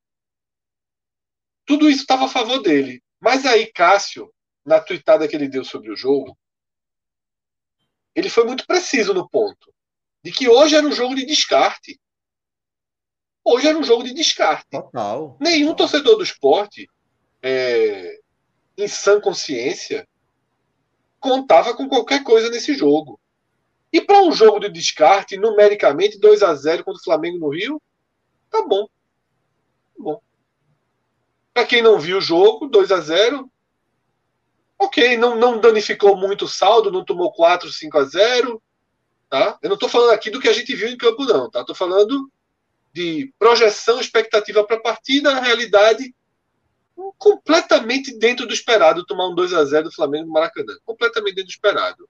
Mas Cássio ele foi muito preciso quando ele disse que Louser conseguiu se inserir na derrota. Ele conseguiu desfazer alguns passos que ele tinha conseguido de evolução ao cometer erros, e a gente eu não vou entrar nesses erros agora, porque senão a gente vai passar um tempão falando do esporte só, já que você pediu uma análise geral. Ele se inseriu né, em erros, repetindo os erros de escalação e principalmente os erros de condução do jogo, seja na substituição, seja na demora para essa substituição, tá? Então, Lose ele sai dessa partida enfraquecido. Ele volta a algumas casas, mas eu não vejo que a pressão sobre ele é uma pressão para a gente conversar aqui agora sobre demissão. Eu não acho que uhum. a direção do esporte, nesse momento, conversa e diz, ó, vamos demitir Lousa, não vamos? Vamos pensar em quem? Talvez no próximo sábado, não. Eu acho que existem cenários que dão, dão, dão suporte. No caso do Ceará, Guto é o tema principal dos últimos podcasts aqui, com eu e Cássio versus Minhoca, né? Às vezes eu, Cássio e João, Minhoca já enfrentou aqui situações é, de ter. As mais adversas, né? Das mais adversas, né? E eu acho que assim. Também há uma nova camada de pressão sobre Guto por conta do resultado barra desempenho desse domingo. Tá? Também há uma nova camada de pressão sobre Guto. A gente falou, o Ceará vinha a 11 jogos invicto. Aí, quando perder, quando perder, quando tiver um resultado bem negativo ou uma grande vitória, vai se pegar aquela dividida que a gente tava e vai dizer, ó, tá vendo, era ruim, ou tá vendo, era bom. O primeiro resultado expressivo vai pesar muito na análise, tá? O que não deveria, porque no final das contas a análise sempre foi a de algo que você pode ver pelos dois ângulos. Quando a gente diz que um copo, se a gente está discutindo se ele está metade cheio ou metade vazio, é porque racionalmente ele está na metade. Isso. O que, o que há de divergente, e aí nunca, por isso que nunca a gente ia concordar, é porque você escolhe a forma de ver. Minhoca soma algumas coisas, escolhia um lado, eu, Cássio e João, algumas vezes, somávamos outras coisas, escolhíamos outros lados, e não é. Isso não vai mudar por um 3 a 1 contra o Corinthians, que chegou a ser um 3 a 0 e que a gente também vai entrar no jogo, que Minhoca vai poder comentar muito mais. Obviamente, no mesmo horário, eu estava vendo o jogo do esporte, não vi o jogo do Ceará, só os lances, mas li já muita coisa e, obviamente, o Ceará tem muito o que contestar do jogo. Mas nessa pergunta inicial, eu acho que Guto recebe uma nova camada de pressão. Mas também não acho que Robson de Castro, que a direção do Ceará, está reunida nesse momento para debater a permanência de Guto ou não. Eu acho que não é agora que isso está no debate. Queira ou não, é o oitavo lugar e voltamos para o ciclo de que será que o elenco já não dá conta, ele está tirando o máximo ou será que ele está travando o elenco? Não se demite sem essa resposta e ninguém tem essa resposta. Eu deixei o Bahia por último porque eu acho que nesse momento Belintani e sua direção de futebol deveriam pelo menos estar sentados discutindo se dado fica ou não. Eu deixo o Bahia por último, e talvez seja até já para Cássio é Cardoso entrar, porque o Bahia ele veio de uma sequência ruim pegando os Titãs. Isso. E foi falado aqui. Vai para três jogos contra Esporte, Cuiabá e Atlético. Vai tendo esperar. Dois desses jogos em casa, para dizer assim, ó, tudo bem, talvez Dado não, não seja capaz de transformar esse Bahia no time que a gente queria, no time para suportar melhor os grandes do país. Mas ele pegou os três de baixo aqui, passou bem e conseguiu ali sete pontos e, e né? Uhum. estabilizou e conseguiu seis, ganhou as duas em casa, tem seis pontos, vai ser meio de tabela, vai brigar ali por aquela última vaguinha da Libertadores. Mas o que viu foi o Bahia perdendo do esporte, perdendo o Atlético em casa e empatando com o Cuiabá fora para mim, a camada de pressão não é igual a dos outros que. Loser voltou casas, Guto voltou casas com os resultados e desempenhos desse domingo, mas talvez a casa de dados tenha caído. E aí eu deixo para Cássio Cardoso seguir daí. A gente pode até começar aprofundando o Bahia, Perfeito, né, Fred. que é que é o de maior tensão nesse momento. Essa era a pergunta que eu ia fazer em seguida, é, se vocês concordavam comigo que dado é o que vive a situação mais crítica, como você já amarrou e Cássio Cardoso já sinalizou positivamente também, é, eu vou, vou concordar que pelo menos a gente tem uma maioria, a gente vai começar o debate por aqui. Antes de a gente falar do Bahia. Eu só queria, antes de, de da gente até. Claro, Minhoca, fica O cabelo do Cardoso tá uma coisa maravilhosa. Vou te falar. Parabéns. Parabéns, que cabelo. Eu não consigo acreditar na palavra que ele disse somente em relação a mim. É moleque. Que cabelo bonito. Eu Obrigado. Desconcertou, viu? Desconcertou. Deixou. Opa, pô, tô perdido aqui. É. Tomou aquele. Minhoca elogiando, nunca vi isso. Mas foi assim: eu tava, eu tava, eu tava inflando o Cássio Cardoso, né? Dado, cair, tava é. assim, ó. Aí é. Minhoca veio, o cara já deu uma risada. Não, é exatamente. Pra, dar o, pra aliviar o. O alívio cômico, né, Minhoca? É, exatamente. Não, o engraçado é que, a gente, é, que a gente aprende. É porque no... eu já sei que a porrada vai vir, a porrada vai não, vir pesada agora, entendeu? Não, né? que a gente uma, aprende. Uma leveza, uma leveza. Inclusive, o print que foi pro Twitter foi muito bom, né? Porque tô lá com a minha cara cabisbaixo, né? Olhando pro chão. Quase aquele meme de, de Escobar sobre o. A, a Sim, sobre Wagner é... Moura, né? É Olhando nada no balancinho, mesma coisa é. assim. Aquela Cardoso, bola do Michael diminui, Douglas. Ah. A, turma, a turma aqui na rádio de Pernambuco fala, fala o seguinte: diminui dois pontos da tua chuteira aí, quando o microfone tá estourando. Dá essa diminuída aí de, de é, dois agora, da, da, agora, da... agora. Pronto, perfeito. Que, que os tá meninos tá conseguiram dar uma, uma equalizada no volume, mas aí fica, ainda assim fica um pouquinho estourado. E deixa só agora, Cardoso, ler a mensagem de Rodrigo Sá de Lima, o superchat que ele enviou para a gente, para abrir o debate de volta para você. Ele fala o seguinte: ó, gostaria aqui de deixar minhas desculpas a Belintande. Mesmo sendo sócio, acho que eu poderia fazer mais. Talvez entrar em campo, aumentar meu plano de sócio, ajudar nas contratações. Contém ironia. Com isso, eu vou passar para você da seguinte forma: ele está é, tá claramente dividindo a responsabilidade dele, no mínimo, com o Belintani, né, de, de Dado Cavalcante, no mínimo com o Belintani. É, com essa mensagem, Cardoso, eu deixo aí a análise desse momento do Bahia, nessa perspectiva do, do trabalho de Dado Cavalcante, com você, para que a gente possa dar sequência aqui à nossa análise sobre a pressão sobre os treinadores aí. É isso, Celso. Um abraço aí para todo mundo, um abraço para o Xará aí, para Minhoca, Fred, para você também. Eu, é, veja só, o trabalho de Dado Cavalcante é umas 10 vezes melhor que o trabalho da diretoria executiva do Bahia. Umas 10 vezes melhor que Dado Cavalcante fez à frente do Bahia, com esse elenco que foi montado e, e desmontado, ele precisaria ser muito reconhecido e colocado no altar. Me permita aí a, a referência a uma fé específica, mas só para exemplificar mesmo. Se fosse uma competição de Dado Cavalcante, diretoria do Bahia. Tá Se fosse isso, a gente não tinha discussão. Mas é, o trabalho da diretoria do Bahia é muito ruim. Para completar o serviço, o Lucas Drubski, vocês conhecem ele bem, né? Ele foi para uma live durante a semana. Tava sem pauta o Bahia, né? Tava sem estressar o torcedor. Aí ele, como hum. representante do clube, afinal de contas, ele quando vai, ele, enquanto diretor de futebol, ele é representante oficial do clube, o que ele falar vai ter sim aspecto oficial. Ele bateu palma pro apresentador da live, que meio que fez uma relação de que o, o, o torcedor que não é sócio não tem direito de cobrar. Veja só, o, o, Genial, diga aí. Genial, Meu né? Deus, impressionante, né? Impressionante. Genial com o Jota. Que e aí, declaração terrível. E ele velho. bateu palma, é, pois é, não dá para querer ser. Cássio Cardoso, só uma Oi. frase minha, pra galera, só para manter noção do absurdo que é isso. Se o Bahia recebe 60 milhões, que é da televisão, é por causa da audiência que é, é feita a partir de torcedores, onde quase todos eles não são sócios do Bahia. Não, se a o Bahia não tivesse essa quantidade de torcedores, não tivesse essa audiência, o Bahia não receberia a, a, o dinheiro que recebe e provavelmente Drubs não seria o executivo do Bahia, porque o Bahia não teria nem dinheiro para pagar.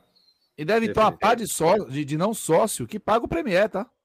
Só para lembrar. Sim, é isso. Sim, que é mais que uma parcela mínima, mas eu, eu fui isso, na aberta. Isso, mas eu fui, eu fui na parte aberta. Foi no parâmetro aberta mesmo, onde, onde o, cara é não é sócio do Bahia e ajuda. A, a, frase do maestro é o checkmate aí, não tem nem o que argumentar. É, Exato. Para você ver o nível de, de capacitação de quem está na frente da diretoria de futebol do Bahia. Hum, batendo palma como se fosse uma foquinha que tivesse do outro lado ali. Ele não teve o mínimo respeito. E ele é o diretor de futebol do Bahia, que dentro de campo o Bahia não mostra nada do trabalho dele. Dentro do clube não dá para ver para quem está fora o que a gente tem até agora de Lucas Drubs, que é um fracasso. Quem tiver dentro que explique por que ele não é um fracasso.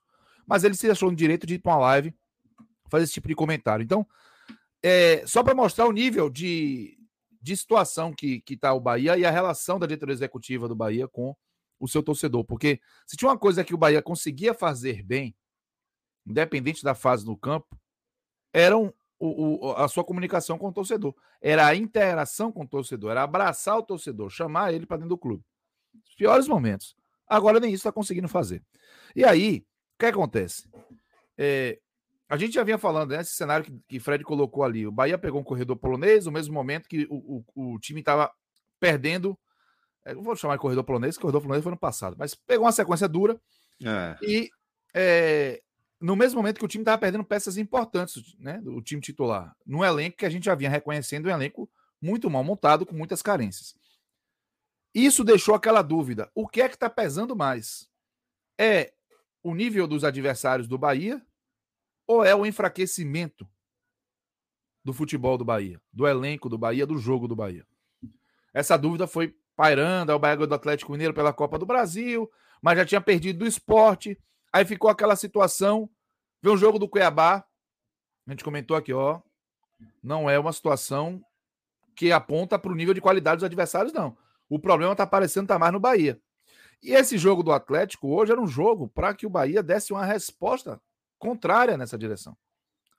Para segurar essa percepção, inclusive a, a, confiança do próprio time. Quando é, o Bahia pega o Atlético, e assim, com todo respeito, o torcedor do Atlético se incomodou comigo quando eu falei que o Bahia perder de esporte Atlético Goianiense e América em casa é pedir o, o, a zona de rebaixamento e namoro. É com todo respeito que eu falo isso, é porque se é a realidade do Bahia, eu não estou botando aqui o Inter, que está lá embaixo, tem mais investimento, não vou botar o Grêmio, está lá embaixo, tem mais investimento, porque o momento desses times ainda é um momento ruim, mas eles têm cancha, tem background para fazer uma situação diferente. Quando eu falo Atlético Goianiense, Bahia e América, o Atlético pode estar três anos na frente do Bahia no campeonato. Inclusive, é muito competente na formação do elenco. Tem um atacante que o Bahia enxotou aqui em 2016 para trazer o Vitor Rangel. Foi o Zé Roberto. E foi essa gestão, não. Foi outra gestão. Foi de Marcelo Santana na época. Então, é, o Bahia tem que vencer esses times em casa, amigo. Com todo respeito, não tem como ser diferente. Para qualquer campeonato que você quer fazer, o objetivo ele só vai ficar mais perto de ser alcançado se você vencer esses times em casa. Você não pode esperar que você vai pegar o Fluminense, ou vai pegar o Internacional, é, mesmo Bambo, vai pegar o São Paulo, que tá lá, tá lá atrás, e vai chegar aqui e vai ser a obrigação de vencer. Tinha que vencer esse jogo. E o Bahia, hoje, foi um desastre, do ponto de vista de resultado. Não foi um desastre com a bola rolando. Eu acho que, inclusive, o Atlético teve longe de fazer um jogo bom. Observe o quanto de oportunidade o Atlético deu ao Bahia no 0 a 0 no 1 a 0 Bahia, e até quando o Atlético virou o jogo, o Bahia com Oscar Ruiz, Roda Lega e Rodriguinho sem nenhum oxigênio naqueles pulmões, conseguiu chegar perto de fazer o gol de empate, pô. O Atlético brincou de dar chance ao Bahia. Não foi um jogo bom do Atlético. Não foi. Mas erros na finalização, erros de Matheus Teixeira, de Conte e de Nino. Acho que Conte falhou no primeiro gol. Nino também falhou, na jogada que é muito explorada pelos adversários, é um segundo pau para cabecear. O Zé Roberto foi muito bem. E o Matheus Teixeira, que para mim simboliza muito o momento do Bahia, né? Um cara que é um, uma segurança do, do time do Bahia, ele hoje entregou. Não foi uma falha é, das mais clamorosas como goleiro. Foi um erro de passe. E ele, inclusive, estava dando bons passes na saída de bola no primeiro tempo. Mas errou, desconcentrado, como foi o Juninho desconcentrado, só que teve uma consequência gravíssima. Foi a virada. Depois da virada, o Bahia né, implodiu de vez que, por tudo que está acontecendo. E por onde é que entra o Dado Cavalcante nisso? Dado Cavalcante viu o Bahia fazer 1 a 0 com o Rodriguinho atrapalhando 90% das jogadas em que participou. 90%. Um outro passe ali vertical. E aí ele olhou assim o banco de reserva. Tem o Oscar Ruiz, tem o Ronaldo, tem o Ranielli, tem o Galdesani. Cara, bote alguém que faça o mínimo para o time ter intensidade, porque era o que ia fazer o Bahia ter um pouquinho de, de sobrevivência quando o bicho pegasse, o Atlético pressionasse. Porque o Rodriguinho, para fazer a transição, não ia funcionar. Ele deixou o Rodriguinho em campo, não buscou alternativa. Até o Juninho Capixaba, como ele fez depois, tirasse o Matheus Bahia, tirasse o Rodriguinho, botasse Matheus Bahia adiantasse o Capixaba. Tecnicamente, o Capixaba pode jogar na segunda linha. Ele não fez isso. Ele deixou o Rodriguinho lá pela hora da morte, fisicamente. Né? E, tecnicamente terrível. Uma insistência injustificável. De repente, ele vai precisar começar a fazer trocas no segundo tempo. Ele bota o Oscar Ruiz como se fosse um salva-vidas, né? Só que é uma boia furada. E aí, na hora de botar um volante para fazer articulação ali, ele coloca o Galdesano de novo, cara. O Raniel no banco. Então, assim, o Dado Cavalcante, ele não é o principal responsável. Eu não vou dizer que ele é o principal responsável, não mas tá ele tá pegando né? os dedos assim, ó. Botou um dedo na feijoada no jogo contra o Flamengo, botou outro dedo no jogo contra o América. Ele tá botando a mão já, velho. Ele tá até, até metade do braço já nessa feijoada azeda do Bahia. Então não posso chegar aqui e dizer, principalmente quando ele pegou e assumiu a lógica que prevalece dentro do Bahia, de escalação curricular, de titularidade curricular. É o que aconteceu com o Danilo Fernandes. Não tá jogando porque tá machucado, pô. Tá jogando porque Dado preferiu, ele tá machucado. Se Dado preferiu, eu não sei. O que o Bahia diz é que ele tá machucado. Foi quando ele perdeu a titularidade. Então, eu não tenho como chegar e dizer que o Dado Cavalcante não pode ser mais responsabilizado do que eu até queria. Ele precisa ser responsabilizado, sim. Até porque é o seguinte, que é um problema para técnico, né? Se a gente sabe, tá evidente que a diretoria do Bahia não sabe montar time, tá claro isso para mim, tá claro. A diretoria do Bahia fracassou na montagem do elenco. O elenco do Bahia é o elenco que vai botar o Bahia para brigar contra o rebaixamento no mesmo tipo de tensão que foi no ano passado. Isso vai acontecer. Tá desenhado, escrito nas estrelas. Agora, Dado Cavalcante, infelizmente para ele, tem a missão de pegar esse limão e fazer uma limonada. É o que resta. E ele não tá conseguindo, velho. Ele não tá conseguindo. Não vou não defendo que Dado Cavalcante deva ser demitido, porque eu vou dizer um negócio para você. Do jeito que a situação do Bahia tá, inclusive com problema de jogador reclamando porque tá atrasado de, é, é, dia de imagem, com esse ambiente de, de questionamento, com a diretoria executiva absolutamente descredibilizada. Fora, dentro não sei, mas não garanto que está dentro, porque a sensação que eu tenho é que jogador e diretoria não estão batendo, a, a, falando a mesma língua. É dado Cavalcante que segura a peteca. Por que, que Rossi fez o gol contra o Atlético e foi abraçado? É ele que segura. E o Gilberto agora, quando fez o gol, que foi pro banco de reserva correndo. É dado que segura essa peteca. Só que dado é o elo mais frágil nessa relação. É a ponta mais frágil. E a diretoria do Bahia está sendo tão pressionada para tomar medidas que ela vai se sentir compelida a fazer alguma coisa.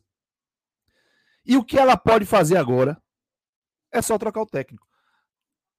Repare, para mim, isso é arriscadíssimo. É, isso isso é, é, um, é uma encruzilhada que de vez em quando as gestões se encontram, né? Se Carlos? encontram. Ela não tem dinheiro para contratar. Se tivesse, a chance de fazer besteira era grande, porque não sabe contratar. Porque assim, é outra coisa, tá? O problema do Bahia não é dinheiro. O Bahia vive problema de dinheiro hoje. Mas se tivesse um bom planejamento de formação de base quando teve dinheiro, um bom planejamento para você aproveitar jogador, sem grife, se não tivesse investido tubo. Hoje o Wanderson, que pertence ao Bahia, estava jogando pelo Atlético. Um jogador que o Bahia pagou 1 milhão e 300 mil para trazer do Japão. O Cleison hoje fez gol no Cuiabá. O jogador que o Bahia 4, pagou 4 milhões e meio. Então, assim, o problema do Bahia não é dinheiro. A incompetência é maior do que o problema financeiro, mas o problema financeiro virou um entrave. Ele é real. Ele não é uma mentira. Ele não é uma desculpa meramente. O problema de dinheiro existe. Então o Bahia não vai sair contratando, velho. O Bahia não vai buscar. O Bahia não tem. É, é a coisa que eu falo de ter o arcabouço, de ter o, back, o background forte. É uma situação dessa, você chegar, abrir o bolso e buscar. E hoje você não. É, é contratação mesmo, buscar jogador para chegar, vestir esse cara vai ser titular. Inclusive em Série B, porque você acha que o Bahia hoje tem condição de pegar? Vou pegar aqui um exemplo. Um Haldney do Náutico botar dinheiro para trazer? Tem. Não vai ter. Tentou o Djalma do Operário não conseguiu fechar negócio? Então, o, o Bahia não tem hoje bala na agulha, velho. E bala na, ele não tendo bala na agulha, ele não tendo competência para buscar fora do hype, como até conseguiu fazer com o Conte, o Bahia não vai conseguir mudar o cenário com o que tá aí. Então, o que, é que, o que é que vai acontecer? Vai trazer o milagreiro.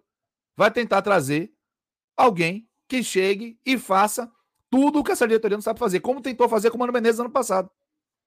Trouxe um técnico experiente, para servir de, de, de, de colete, prova de bala mesmo, né? Para crítica, até porque era ano de eleição. E tentou, e deu a chave de casa a mano. Não faz, mano, cuida aí da casa, a casa é sua. E você viu o mangue que ele fez, né? Com o Elias entrando em forma daquele jeito, por exemplo. Isso. Anderson Martins foi a contratação indicada e Ramires foi emprestado. O Bragantino. Entrou dinheiro no Bahia, entrou, mas Ramires seria muito mais útil ao Bahia do que qualquer outro jogador que tem hoje aí. Exatamente. Ah. Então, é, eu vejo a situação do Dado Cavalcante muito delicada por essa série de fatores. Eu não tenho aqui é, nenhuma expectativa de que o Bahia vá manter Dado Cavalcante, por exemplo, se o Dado Cavalcante não conseguir vencer o Grêmio fora. Mas eu não sei. Mas você acha então que ele. Eu acho que ele não vai ser semana. demitido hoje. Eu acho que ele não vai ser demitido hoje. Ele vai, ele vai para Porto Alegre. É, e eu acho que ele não vai ser demitido hoje porque o Bahia não está achando quem substitua.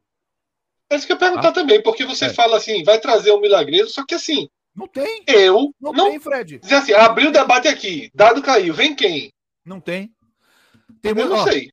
O, o, Leandro Douglas botou aqui, Sene é o nome, né, no comentário do chat. Cara, Sene não, quer. Pô, é outra realidade, pô. O é Bahia não tem, pô. o Bahia não tem nada a oferecer a Rogério Ceni, nada.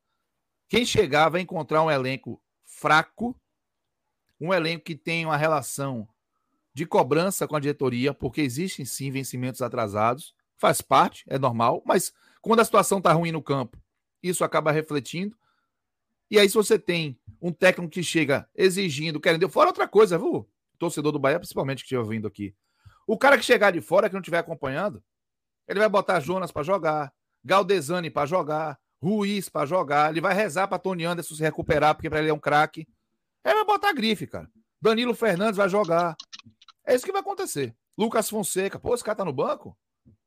É isso que vai acontecer. Então, assim, o Bahia tá numa situação muito delicada, viu? Muito delicada, porque é, tá ruim com o Dado Cavalcante. É, ele tem muita responsabilidade, mas pode ficar pior sem ele. E eu não vejo outra possibilidade de mudança a curto prazo que não seja a troca de técnico. Agora, Cássio, você, você vê possibilidade de mudança? Desculpa, Celso. Desculpa. Não, não, não, pode, pode seguir, Fred. Depois eu faço a pergunta para Cardoso de, de, algo que ele citou e que, que me chamou muita atenção. Mas, por favor. Eu perguntar o seguinte, Cássio. É... Ainda dá para ver possibilidade de mudança com dado? Por onde, por onde seria essa mudança? Porque, assim, dado. Estava vendo a entrevista dele aqui agora, né? Quando perguntaram por que Rodriguinho, ele respondeu. E botava quem? Ele, ele já me parece impaciente, já não me parece. Porque é o dele que tá indo na reta, né, Fred? É o dele que tá indo pra reta. Ele tá tendo que fazer das tripas coração, segurar elenco. Teve um torcedor aqui, um crono, que falou que muitas rádios aqui na Bahia estão dando que dado Cavalcante, estão tá, cavando, cravando a demissão. É, não sei. Aí realmente é aguardar. Mas é, a entrevista coletiva dele foi falando no próximo jogo que ele vai fazer diferente. Eu não sei o que ele vai fazer diferente. Mas nessa entrevista coletiva ele também falou isso que você falou, Fred. Ele meio que chutou o balde, falou: Eu deixei Rodriguinho porque eu não tinha quem colocar. Tipo, foda-se, é, não dá. Então, assim, e outra, viu? Quando chega num momento desse, é o sinal que a ruptura já aconteceu há muito tempo internamente. A fratura externa, ela só acontece quando a interna, meu irmão, já estourou, ó.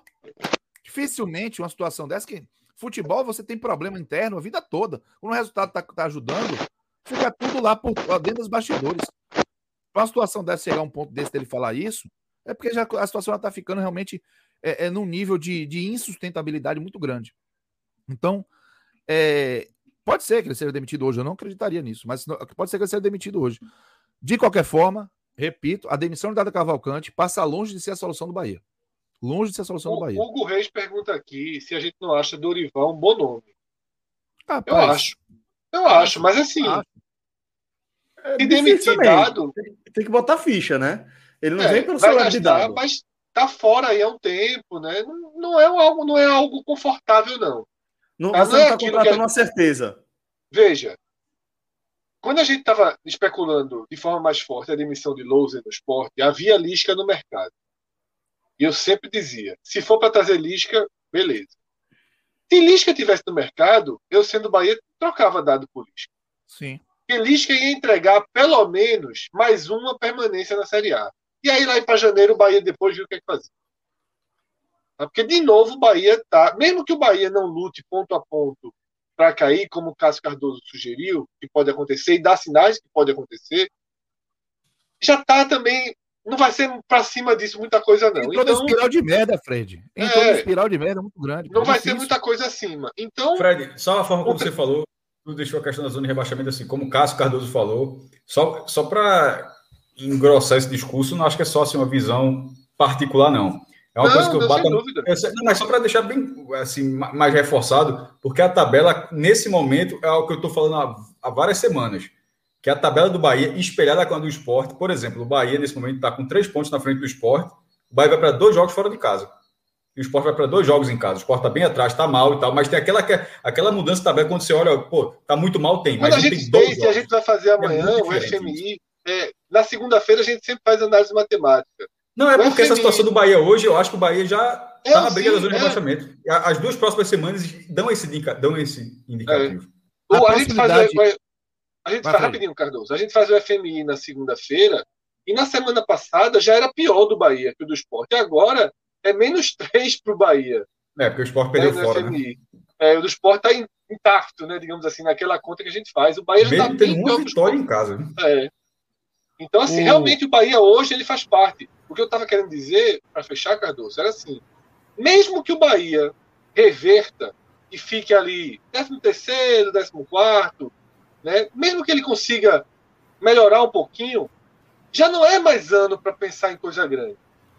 Então, um Lisca, só para fechar meu raciocínio, um Lisca seria positivo. Vem, resolve e traz. Na hora que não tem mais Lisca, e considerando que Ceni não vem, e eu não acredito que Ceni venha, a partir daí o Bahia vai para o jogo cego. Vai para o jogo cego. Eu até acho que Dorival é o melhor nome do jogo cego. alguns torcedores aqui na, na live falam Jair Ventura. Nossa.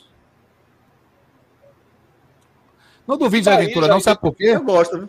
Porque o Lucas. É claro, você tá torcendo, né? Na dividida não, aí, não, não, primeiro. Não, veja, falando não, é porque, sério, é... falando sério, veja, é, é, até passando a bola para você também, di, é, diante de, de, algo que eu já tinha mencionado ali, se você quiser colocar na sua análise, que é ah.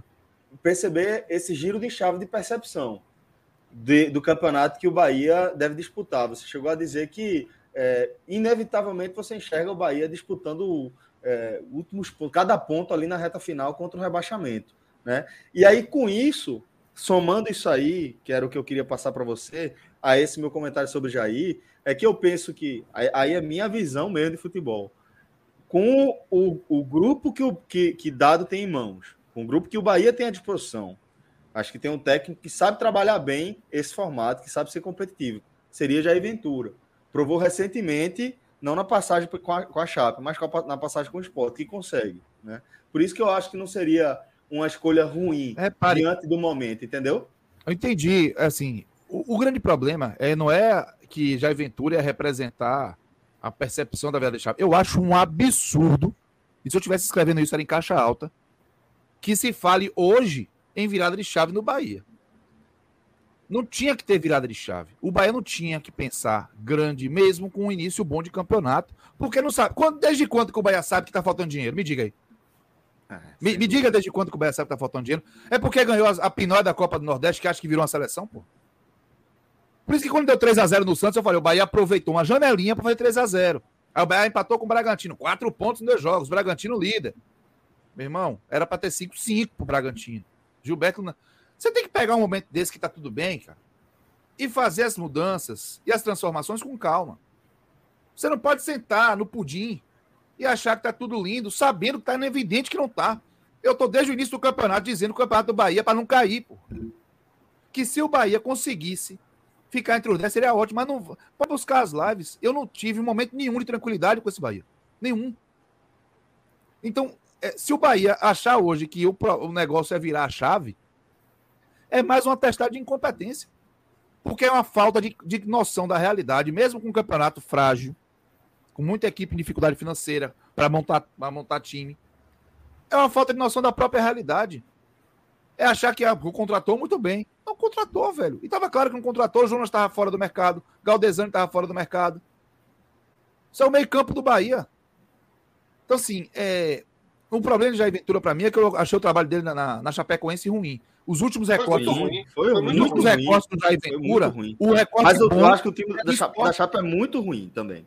É, o time da Chape é, é, é, é impossível de colocar para competir. É incorrigível. Eu acho que é incorrigível. Eu concordo, mas o que eu quero dizer é o seguinte: o recorde do Jair Ventura, do, desde 2017 dele no Botafogo, o bom é o esporte. É, é, e mesmo assim, é. veja só, e mesmo assim vai precisar que a zaga seja muito eficiente, né? É. Que o goleiro pegue muito. porque o esporte volante. escapou, o esporte escapou assim. Mas o próprio esquema, o próprio é. esquema dele favorece isso um pouco, né, Fred? É muito, é, a bola chega mas bem mais quebrada, né? Eu diria, Agora o Bahia eu tem, faz gol, né? Tem Gilberto, tudo. É, é eu, exato. Mas assim, eu diria, eu diria também que o Bahia, ele passa por uma situação que a gente está vendo até no Náutico lá na Série B, né? Que é aquela coisa, o problema se instaurou e, o, e não sai do problema. Entendeu? Perfeito. É, é derrota é. chamando derrota. Isso, é você na frente toma um empate, toma uma virada. Entrou claramente numa espiral, né, Minhoca? É, e aí, nesse problema, talvez até o próprio Dado Cavalcante pudesse corrigir. Mas aí, sabe, é tudo puxando para baixo em que ele não consegue. Não acho que o nome do treinador é o momento agora. Até porque pode acontecer a demissão. Eu acho que eu tô com o Cardoso, acho que ele não vai ser mandado embora agora, mas o próximo jogo fica. Até porque eu cheguei a falar isso na segunda-feira passada, né? Que pela, pelos jogos que tinham, eu não conseguia ver o Bahia entrando diretamente. Tanto é que se, por mais que o, o, o esporte vença, né? O esporte não, não coloca o Bahia dentro da zona de rebaixamento. Mas a sequência de jogos, isso pesa muito, e pelo menos na ideia, se o Bahia for fazer essa troca daqui a uma rodada, ou hoje, ou amanhã e tudo mais, eu acho que tem que trazer um treinador parecido com o Dado e que consiga trazer, sabe, uma, sabe, é, é como se tivesse aquela carga negativa que o time está carregando a cada jogo, a cada jogo, a cada jogo, sim, que a gente sim. viu, gente, em 2018, aliás, 2019, segundo Foi. turno do Bahia com o Roger. A gente viu com o Mano Menezes, né? E não só com o Mano Menezes, sete derrotas seguidas. Então, Bahia, ah. na Série A que, tá, que tem disputado, é quase um, um, habitual o Bahia passar por uma situação dessa. E o time vai e vai perdendo e vai perdendo ponto e as coisas não mudam. Então, o Bahia, de maneira sistemática, na Série A nos últimos três anos, eu não sei se 18 aconteceu isso, mas é sempre isso, sabe? Entra no problema e para sair desse problema, é. demora, Oi. demora. E aí Viveu sempre isso. fica sobrando. É um navio, né? É um navio manobrando, né? É, um ferryboat. Ferryboat. É pesado. Pesado. Ferryboat, e tá vivendo esse momento, sim. Enfim, é isso. Eu acho que é, essa coisa do. Ah, o objetivo é ficar entre os 10. Pô, beleza começa o campeonato dizendo que o objetivo é ficar entre os 10, mas sabe que tá com problema de dinheiro. Isso não é congruente, pô. É. Isso não é congruente. Você entende? É, é muito você ir na onda do momento. Qual, a, o que é, qual é a realidade do Bahia? É trabalhar para ficar entre os 10 ou não tem dinheiro para fazer investimento? Como é que você. A, a, ganhou a Copa do Nordeste. Pô, mas podia ter perdido. Ótimo, ganhou, parabéns, massa. Tá valendo, pô, é taça, é importantíssimo. Aproveita o bom momento. É impressionante o comodismo. A sensação de não, tá tudo certo, pô, tá vendo? Eu tava morrendo de razão. Eu tava cheio de razão, pô, claro. É. Esse time é forte. Nós sabemos contratar. Tá tudo resolvido. Aí não tá, pô, não tá. Quem faz isso no futebol, quem para no futebol, não, o futebol não tem estar parado. Ou você tá indo para frente ou você tá ficando para trás. Porque ninguém fica parado do seu lado. Então, meu irmão, é... enfim, vai ter essa virada de chave agora, Pode ser. Vai, vai, quem é que vai buscar? Não faço a menor ideia. Falaram do Bruno Lopes. O Lopes é um técnico português, está no Sub-23. O time do Sub-23 está é, tá fazendo uma campanha razoável. Passou para a segunda fase na, no Campeonato Brasileiro de Aspirantes. Mas é, esse efeito dado, né, ele não é algo que pode acontecer assim de hora para outra. É bom lembrar que tá no Cavalcante precisou de tempo, teve trabalho, teve dificuldade e se encontrou ali em três jogos da reta final. A verdade é essa três jogos de, de encontro, de fato. Isso. Né? Atlético Mineiro, Fortaleza e Santos. Enfim, eu vejo, eu vejo o Bahia numa situação bem, bem delicada assim. E eu concordo com vocês que Dado Cavalcante é quem está estaria, pelo menos hoje, mais próximo de perder o emprego, considerando esporte, Perfeito. Ceará e Bahia. Perfeito, Cardoso. Meu lindo, é, vou pedir para você ser objetivo para a gente tirar também, mas eu queria que você me trouxesse os destaques do jogo para a gente amarrar aqui a análise do, do Bahia. É, para mim, o melhor do, do Bahia foi Gilberto. Ele fez um gol. Sim. Chegou ali aos 39, né? O Cacito Golaço, já né? postou, um. inclusive. Se igualou ao Ramon, recordista aí por um, uma camisa do Nordeste em, em Série A. Não postei porque eu tô esperando o próximo, viu, Cássio? não, tô ligado. Vamos eu, ver, não, né? O torcedor do Bahia fala, pô, vai ter posto, então claro que vai. Uma marca dessa, marca de 50 anos não vai ter. Só que eu, eu uma questão editorial, eu achei mais relevante fazer quando ele é, eventualmente fizer o gol e tirar o recordista isolado, mas nesse momento ele já é já é o recordista empatado com o Ramon. A marca que é, vem desde 1975. É, muito, é, muito é, relevante. É muito, muito relevante. E Gilberto fez um golaço. O Bahia não estava chegando na frente do gol do, do Atlético, mesmo jogando o primeiro tempo melhor com o Atlético. Golzinho de videogame dele, viu? Pô, meu irmão. Ali é clássico. Ele quando ele dá aquela. É, a, a, esse golzinho dele frente, aí, segura o quadrado dois segundos só. E, e o narrador? E o narrador? Do Premier, que era, que era de um mesmo. Ah, é. E a galera comentou, viu, velho? Que ele foi, Rambran, né? Ele fez é. o 3x0 em cima do, do Flamengo, não teve nenhum, nenhum, gol de fora da área. teve é, um outro com Santa Cruz Esporte, não foi ele? Sim. Claro. É, é a final, a final do Pernambuco, o jogo de ida da final do Pernambucano de, ilha, né? tá de 2011. Da Zorra. Não, Gilberto, foi Gilberto, da outra barra. Gilberto é, é um cara de, de, Especialista nisso aí. É, sabe fazer isso. Para mim, ele, ele conseguiu um destaque é, pelo, pelo jogo. Acho que o Daniel fez um bom jogo também na articulação. Mas eu ficaria basicamente com isso. Eu não tenho ninguém assim para destacar é, é, positivamente, não. Acho que o Bahia ficou num, jogo muito morno na maioria dos, dos atletas, mas o Bahia fez esse golaço, eu vou destacar. Negativamente, Celso. É, Oscar Ruiz entrou e errou para Dedé. O Dário Cavalcante demorou com o Rodriguinho. O Rodriguinho foi um horror, um horror. Jogou muito mal. Nino Paraíba jogou mal. É, olha, no, nos positivos, Mugni, por parte do primeiro tempo, teve muita lucidez. Acho que ele merece também. Você vê, né? O elenco do Bahia, é, Mugni chegou e hoje ele é incontestavelmente titular do time. Com três, quatro jogos. É que ele faz um papel muito útil ali na saída é, de bola, é né? Isso, Tem uma contenção e faz o papel de quebrar a linha. É, joga a bola para frente, pô, faz o jogo e ele foi, foi, foi, foi bem lúcido assim, mas cansou rápido, né? No primeiro tempo você vai ver ele com abaixado com as mãos na, com as mãos na coxa, sabe? É. E aí eu vou, é claro, colocar o Matheus Teixeira, né, velho? O Matheus Teixeira é uma brincadeira o que ele fez, né?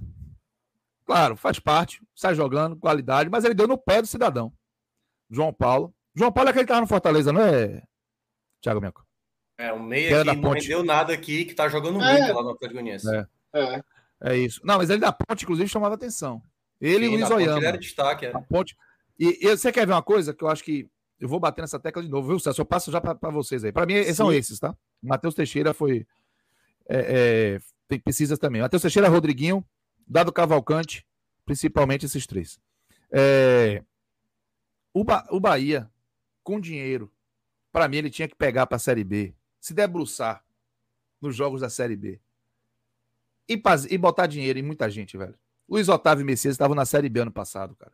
Uhum. Sabe? O Luiz Oyama, que tá no Botafogo hoje. O João Paulo. Estavam na Série B. O Zé Roberto tava aqui. É, mas a tem que garimpar mesmo. Santa Cruz. João Paulo era de Santa Cruz em 2017. É. É, mas é eu, não acho, eu não acho o João Paulo um grande jogador, não. Eu falei não isso quando é. ele foi Fortaleza. Mas tá, tá jogando bem, realmente. Mas, tá. Como o Jorginho, que eu não acho também grande jogador. Mas deixa eu lhe falar uma coisa: se você pega um João Paulo e traz. Ele ajuda muito. Ajuda demais, pô.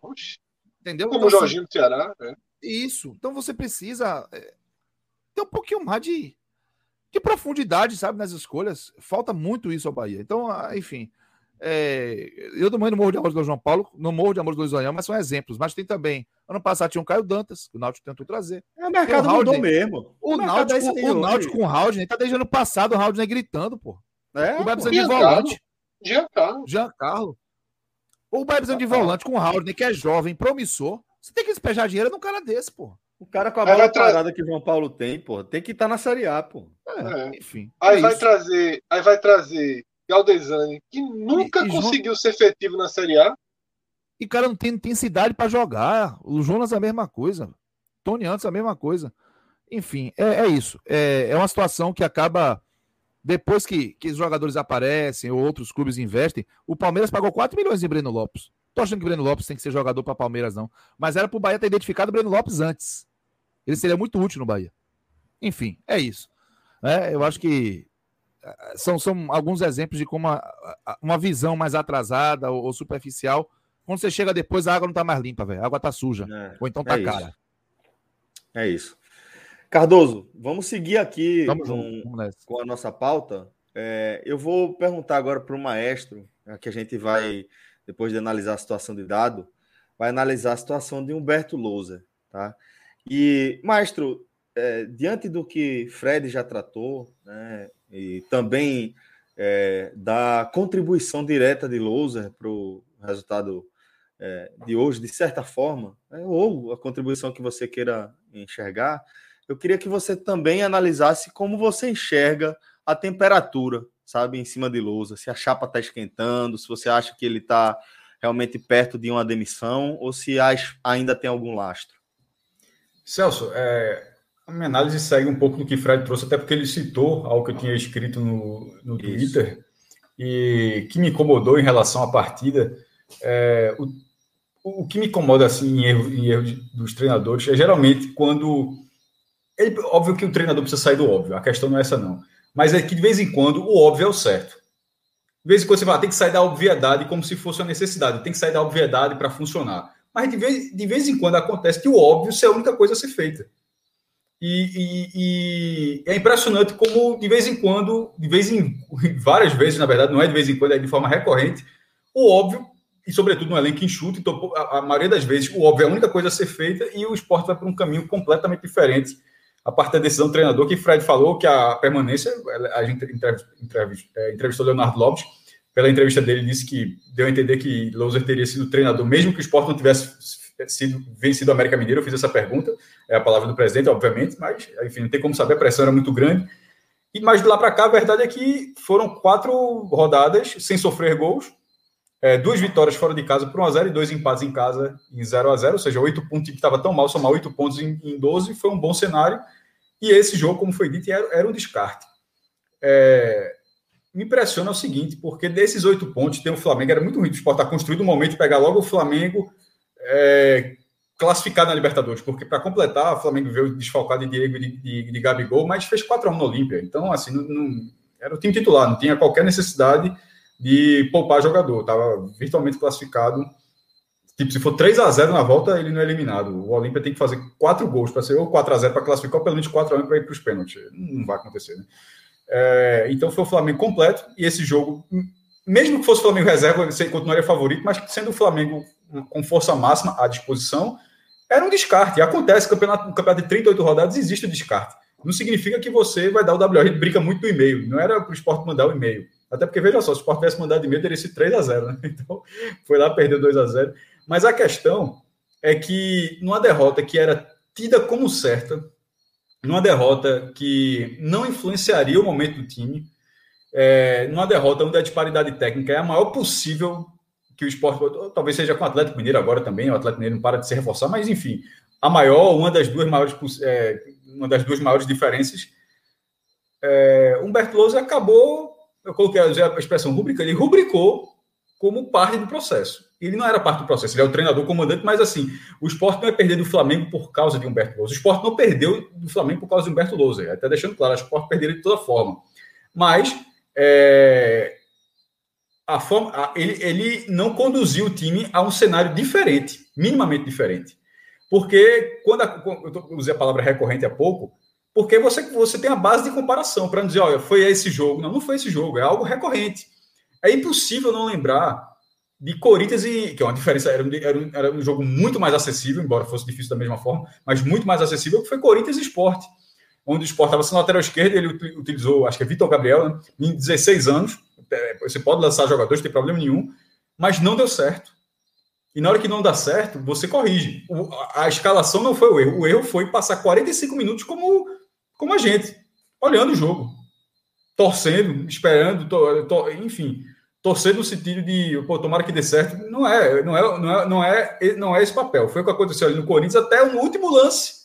Saiu no último lance do primeiro tempo, saiu o gol. Se ele estava pensando em mudar no intervalo, é um erro, foi um erro, porque não era para. Se estava errado, se tinha convicção para mudar e mudou depois do, do segundo tempo, né? Era para ter trocado antes. E esse jogo contra o Flamengo, é... 1x0 saiu muito rápido, assim, ia sair, depois teve 2x0, foi anulado pelo VAR. O, o, futebol, o futebol horroroso do primeiro tempo era do, era do jogo, era, era um time que ainda tentando se encontrar diante de um time muito melhor e que perdeu um zagueiro. Pô, o melhor setor do esporte é o setor defensivo. O esporte tem dois zagueiros só. É efetivamente, porque o Maidana saiu, Adrielson saiu. E o outro zagueiro que é utilizado é canhoto. Aí o zagueiro que se machucou é destro e ele não quis jogar com dois zagueiros canhotos. Então, assim, ele optou por botar Marcão na zaga. Aí você, o melhor, o único setor que você disse, será que talvez esse setor funcionar muito bem, você arruma um empate. Aí esse setor é desestruturado, faltando 10 minutos para começar o jogo, um pouquinho antes. Enfim, Aí você entende aquele cenário. Então, até, até aí, ele está tranquilo. Por exemplo, a atuação de Thiago. Eu não gostei da escolha de Thiago Neves como titular, porque o, Flamengo é o time mais intenso possível desse campeonato. Você não pode botar um jogador com a rotação. Ele funciona em outros jogos. Nesse jogo, era assim, era, é, era óbvio, você não vai funcionar nesse jogo. Mas beleza, testou. Testou Thiago Neves. Mas na hora que não está funcionando, foi para o intervalo 1 a 0 é, 1 a 0 o esporte estava no jogo. Porque se, se, se você estiver perdendo de 1 a 0 você está no jogo, você está um gol de pontuar, de fazer qualquer coisa. Você tá, você tá, o, o, a diferença do jogo não era essa, mas o, o placar botava o esporte no jogo. Aí o esporte volta do intervalo sem nenhuma mudança. Onde todo mundo viu que Mikael brigou com a bola, que Thiago Neves não fez absolutamente nada, que Ronaldo já estava, já estava amarelado e seguia dando bota errado, ou seja, poderia eventualmente ser expulso, que o esporte estava mal. É, contou, é assim, foi contar com a sorte, foi um pouco de, de jardim na, na, final olímpica. Ganhou, mas foi criticado. Não é porque ganhou que foi deixar de, deixar de ser criticado, não. O cara é treinador de seleção brasileira, o cara jogou a final olímpica, ninguém, ninguém lembrava a última vez que tinha acontecido na seleção. Cara jogar 90 minutos e não fazer uma substituição. E aí brincou com a sorte. E brincou com a sorte mesmo, porque a Espanha acertou o travessão duas vezes depois dos 40. Se uma bolinha é 10 centímetros para baixo ali entra, meu Deus do céu, o Jardim estava acabado. Estava até hoje respondendo por que é que não fez uma alteração. Porque ele poderia ter perdido ali na seleção, ele poderia ter perdido, mas não por omissão, porque era essa imagem que passaria. E a de Loser acabou sendo isso. Eu até vi a coletiva agora, eu estava lendo no NA45 e tem até explicação. A explicação é que as peças não poderiam jogar 45 minutos. Então, fica naquela. Ele torceu para não acontecer. Tipo, ele não pode usar Hernandes, que foi quem entrou. Depois, ele leva o gol, o Sport leva o gol, um minuto de jogo do segundo tempo, e a substituição vai acontecer aos 11. E essa foi uma substituição dupla saindo, Thiago Neves e Mikael, que todo mundo sabia que tem que sair. E entraram Trellis e, e Hernandes. A questão de Hernandes foi porque não aguentava 45 minutos. Então, ele, para mim, ele dá a entender que ele torceu que do que na hora que ele volta do intervalo, ele, ele torceu para que até o 11 minuto não acontecesse nada. Porque ele simplesmente ele, ele não ele fez nenhuma modificação, só vamos torcer para que até, até os 11 minutos não aconteça nada, e aí eu vou poder utilizar o jogador que eu posso utilizar, porque Hernandes vai poder ficar até a reta final, é o tempo que eu posso dar. Concordo nessa, lógica dele, mas, mas assim, não era para ter feito isso. Assim, minha escolha, não sou treinador, mas eu teria colocado, eu preferia ter entrado na volta já, com o que tem que modificar, porque tem que modificar. E se na reta final o Hernandes não puder, aí você tira Hernandes porque ele não pode ficar. Aí você teria uma desculpa muito mais plausível. Olha só, o jogador não aguentava 45, a gente mudou porque tinha que mudar, porque o time não estava bem. E na reta final eu tirei Hernandes porque ele não poderia jogar 45 minutos. Todo mundo entenderia. Mas simplesmente um time que precisa ser mexido. Esse time volta da mesma forma, é simplesmente um passageiro. Ele ficou passageiro como, tá, como era todo mundo na, na, na, como foi todo mundo na televisão. É torcer para não dar errado. Aí deu errado, muito errado, porque o gol, inclusive, foi bater em Ronaldo. Ronaldo fez o gol contra, nem vi depois na suma se ficou gol contra de Ronaldo ou de Everton Ribeiro. Mas enfim, para mim até acho que foi gol contra. Mas é, ali o jogo está definido. Com 1 a 0 já estava praticamente definido, porque a chance de reação do esporte é nula. Lembrando que o esporte tem um dos piores ataques da competição. Acho que é, é só está na frente da Chapecoense, que nesse momento não briga no campeonato. Dos times que brigam no campeonato efetivamente, o Sport tem o pior ataque do campeonato brasileiro. Com um, fazer um gol no Flamengo já estava difícil. Na hora que ficou dois, acabou. Aí entrou, deu ritmo de jogo Hernandes. É, teve a bola na tra no travessão ainda de Zé Welles, que poderia, enfim, mas a, é, é, foi até muito afobado no lance para poder ter esperado para pegar o rebote. O cara entrou na barra em tudo um lance, ele como se travante, ele poderia ter tido uma, uma, postura mais de esperar um rebote. Não era nem um rebote travessão, não, era um rebote do goleiro batendo na frente dele, enfim, foi muito afobado, mas é algo menor. Aquela foi a única chance que o Sport teve para fazer qualquer coisa. Dali até o final, acho que ficou satisfeito com 2 a 0 porque não atrapalha o saldo. É um campeonato que o Sport pode precisar do saldo, que é, pode, pode ser um fator importante. Acaba, e no final ainda teve o gol de Pedro anulado por impedimento. No final, o resultado foi o que se esperava. 17 a 4 em finalizações para o Flamengo, 2 a 0 no placar, dois gols anulados, uma derrota esperada, a sexta seguida. Só um, um, um parênteses sobre a estatística. Esse confronto um dia, o Sport já teve vantagem, o Sport já teve vantagem no confronto, e antes dos pontos corridos, esse confronto estava 11 a 8 para o Flamengo no Campeonato Brasileiro. Quando começa os pontos corridos lá para cá, o Flamengo ganhou 11 o Sport ganhou 3. O que era 11 a 8 para o Flamengo virou 22 a 11. Ou seja, saiu completamente do controle e, esse foi, e essa foi a sexta vitória seguida, foi a sexta vitória seguida do Flamengo. Assim, é, saiu completamente do controle o confronto. Mas eu, com um cenário desse, vai ser já uma derrota na conta. Mas Louser, ao repetir erros, a gente fala aqui da questão da condução, ele pode treinar o time bem, ele pode ser, é, ser bem quisto pelo grupo, ele pode ter encontrado o time, como até acho que ele encontrou. Mas ele é, isso, isso, isso é uma parte do processo. O processo ele é, o processo ele fica é, completinho na condução do jogo. A condução do jogo não pode ser não pode ser minimizado, não, não pode não pode isso ser deixado de lado porque ele trabalha bem durante a semana, porque ele faz se durante o jogo tudo escorre vai pelo ralo a partir de escolhas é, inacreditáveis que não convencem. Essa essa essa, essa mesmo da substituição aos 10 não convence. Porque no primeiro tempo ele levou um gol com 10 minutos, estava muito claro, o Flamengo na hora que quisesse chegar. Então ele torceu para que durante 10 minutos não acontecesse a mesma coisa no segundo tempo. E aconteceu. E não é possível que só uma pessoa, o treinador, não, não tivesse percebendo isso. E não é a primeira vez que acontece. O jogo contra o Corinthians foi assim, esse jogo foi assim, o jogo contra o Fluminense foi assim. O Sport estava vencendo a partida, o Fluminense é, insistindo lado esquerdo, lado esquerdo. E aí todo mundo, pô, é óbvio que vai sair esse gol. É óbvio, assim. Como é que você, não pode ser, você não pode ser passageiro, você não pode simplesmente só torcer para que, não, que não dê errado. Porque é isso que vem acontecendo. E, e, veja só, a quantidade de vezes que isso já aconteceu. Nessa, num jogo aqui era difícil, mas que o esporte poderia pelo menos ficar na briga. Em outro, um jogo que estava 0 a 0 estava caminhando para o intervalo, tava, que é o jogo do Corinthians e do Fluminense, que o esporte estava vencendo. Em alguns casos, ele acertou a mudança para ganhar, assim como foi do América Mineiro. Ou o caso do Bahia, onde até segurou as substituições. Ou lá do Santos, como eu, que eu taticamente foi uma, leitura boa. O jogo foi 0x0, mas foi uma leitura boa. Mas o saldo é muito mais negativo. A quantidade de erros, se você for. Os jogos onde ele conduziu bem e onde ele conduziu mal, onde ele conduziu mal está muito acima. Então, é, não vou é, não sugeriria trocar de treinador, acho que já, esse momento já passou. Eu já, acho que o esporte já deveria ter trocado de treinador. Hoje não, porque o mercado não disponibiliza nenhum nome. Não adianta falar de Dorival Júnior, o esporte não tem dinheiro. Não adianta falar de Rogério Ceni, seria uma piada nesse momento. Não faz o menor sentido o trabalho que ele estava. Então, assim, não adianta falar coisas desse tipo. Então, os outros treinadores que estão acessíveis não, não agradam. Pelo menos é, esse treinador, querendo ou não, está tá, tá procurando arrumar o time. Só que Está chega, tá chegando perto do final do turno, Celso, até para encerrar essa fala agora. Está chegando perto do final do turno e isso acaba virando um temor. Um temor de um segundo tempo onde, é, onde, você, não, onde você pode contar com a, com a omissão. E a omissão é muito ruim, porque os três exemplos que eu dei são três exemplos, não foram nem de mexidas erradas. Porque as mexidas erradas existem, então, mas da omissão. É você está vendo que o negócio está acontecendo e você simplesmente ignora que aquilo está acontecendo. Então, eu acho grave, acho uma falha muito grave de, de Humberto Lousa. É, o trabalho dele melhorou, mas considero ainda muito abaixo. E, a, e, a, e, e não é, vou usar até a palavra melhor, justificativa, não é desculpa, até porque ele justificou sendo educado. A justificativa que ele deu nas mudanças dessa partida não me convenceram. Não me convenceram porque é recorrente e porque, para convencer, tem que fazer algum sentido. Eu não acho que, tenha feito sentido.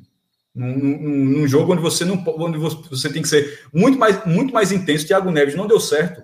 Era uma mudança que poderia ter acontecido ainda na metade do primeiro tempo. Ele deixou para o intervalo, beleza, é um perfil, beleza. Mas do intervalo voltar isso não ter feito, aí, meu amigo, aí não, não tem. Não tinha, como, não tinha como dar certo e não deu certo. Fred, é, acho que, que o maestro abordou basicamente tudo que precisava ser abordado em relação à, à situação de Lousa, inclusive da parte da contribuição dele, está muito claro que é, ele precisa aprimorar a leitura que ele faz, principalmente ali durante a partida. É, já sei também a leitura que você né, fez do momento de pressão sobre Lousa, e eu acho que seria o momento também de a gente tentar distribuir, porque da mesma forma como existe tudo isso que a gente falou, toda essa responsabilidade é, que está no colo de Lousa, mas também existe outra coisa que não dá para a gente negar: a quantidade de desfalques com a qual ele vem trabalhando.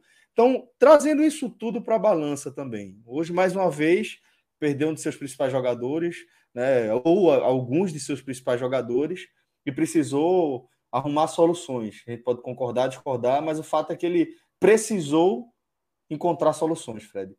Trazendo isso para a balança. Trazendo, Trazendo para a balança tem, é, agora para análise.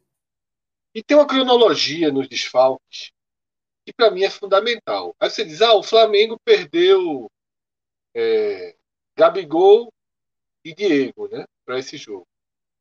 Perdeu no domingo passado por suspensão, certo? que é do jogo, suspensão faz parte, lesões também fazem parte. E Renato Gaúcho trabalhou o time sabendo que não teria Diego e Gabigol. O que acontece no caso do esporte é que Lousa trabalha o time e no último treino antes da viagem perde Everaldo, que não tem feito grandes partidas, mas tem dado uma cobertura para Chico funcionar na esquerda absurda. Leva a bola para frente também. Everaldo tem marcado muito, ajudado muito, dado velocidade. Aí perde Everaldo. Já não tem os outros reservas, tá? Perde Everaldo, mas não tem mais outros reservas. Tem Everton Felipe chegando. Tá? Para ponta só tem esse, os outros saíram. Everton Felipe acabou de chegar. Neilton foi recém-operado. Apesar de cirurgias simples. Né? E volta. Bassi ainda não está liberado e é o que tem para hoje. E é o que tem para hoje. Perde André, que para um jogo como esse é muito mais importante do que Mikael, já que André ajuda na marcação, ajuda na construção da, da série de bola e Mikael não faz nada disso. Aí beleza, viaja todos os treinos da semana com esses dois caras titular. Aí você perde os dois caras. Viaja para o Rio de Janeiro faz um treino para reorganizar. Fui contra. Não, não concordo que Thiago Neves era uma alternativa. Tá? Não concordo. Deslocando Gustavo, acho que Gustavo deveria ter permanecido no meio e ele encontrasse uma outra alternativa para proteger as pontas. Eu iria de Sander, mas, eu, mas aí eu não sei como é que Sander tá. Já foi exposto que Sander só podia jogar 20, 25 minutos. Aí não tem como ir de Sander. De Juba, eu já não iria. Me desculpem os fãs, os que gostam, os que defendem, mas eu já não iria de Juba contra o Flamengo. Aí eu talvez fosse Thiago Lopes, que já foi super criticado aqui. É, então, assim, não é tão fácil a organização, mas eu não iria de Thiago Neves de jeito nenhum. Iria de Betinho, iria de qualquer um, mas não iria de Thiago Neves. Aí você faz o treino. Na hora do jogo, no vestiário, você perde Rafael Thierry. No vestiário, aquecendo. Não tem treino, já, já conversou, já teve a preleção, já explicou como é que o time ia jogar, já organizou tudo. No vestiário, tu perde Rafael Thierry. Aí tem algo no futebol, o JP até abriu esse debate, eu acho super interessante, mas eu não tenho como eu, agora, debater e questionar um tabu do futebol de não escalar dois zagueiros canhotos. canhotos. Não, não se usa. Por que não se usa? Tem que ser um debate maior, porque dois destros jogam, né? Por que não treina? Porque sempre que você tem um zagueiro canhoto, você coloca ele na esquerda. Né? Raramente você coloca um zagueiro canhoto para jogar na direita. Deveria ser treinado? Deveria. Mas aí você tem um enorme problema nas mãos. O esporte não tem nenhum zagueiro destro, reserva. Nenhum, zero, zero. Não existe esse jogador. Não existe. Desde a saída de Maidana, não existe esse jogador. Não existe zagueiro destro do esporte. E ele fez uma improvisação com o Marcão, que já vinha afundando nos últimos jogos como terceiro zagueiro. A gente falou isso aqui. Né? Marcão jogava como terceiro zagueiro, é volante de origem, mas estava jogando como terceiro zagueiro. Mas uma coisa é jogar como terceiro zagueiro, saindo um pouco mais, manter a bola, outra coisa é ser zagueiro. Tá? E aí você deixa tudo mais vulnerável. E não é fácil sair já, aí você já não tem volante reserva. Se você perde é, é, Marcão, que virou zagueiro, Ronaldo vira titular. E Ronaldo entrar bem para tocar a bola 15 minutos é diferente. É. Né? De Ronaldo, e Ronaldo ser titular contra o Flamengo, que precisa de muita velocidade. Então o esporte foi horroroso.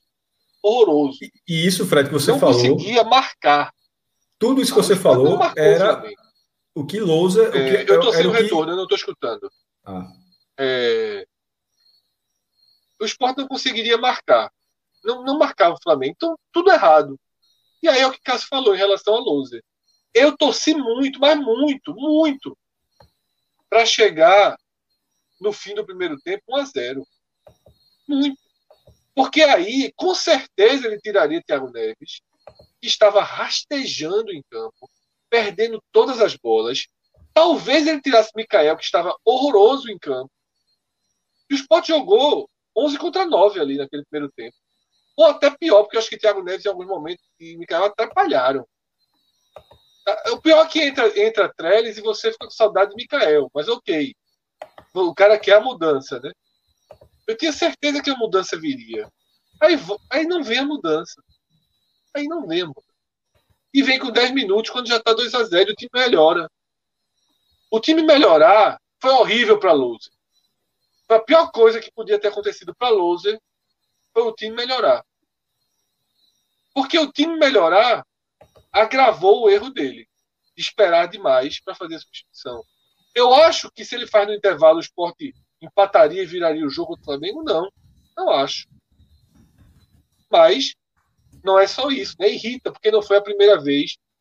E Cássio já trouxe aqui outros jogos em que demorou demais. E acho que o esporte perdeu pontos por isso. Eu acho que o esporte perdeu ponto do Corinthians por isso e perdeu três pontos, pelo menos de um, contra o Fluminense por isso. Tá? Por uma demora absurda na mudança. Então, é, é claro que, que, a conta de Loser ela fica mais pesada, tá?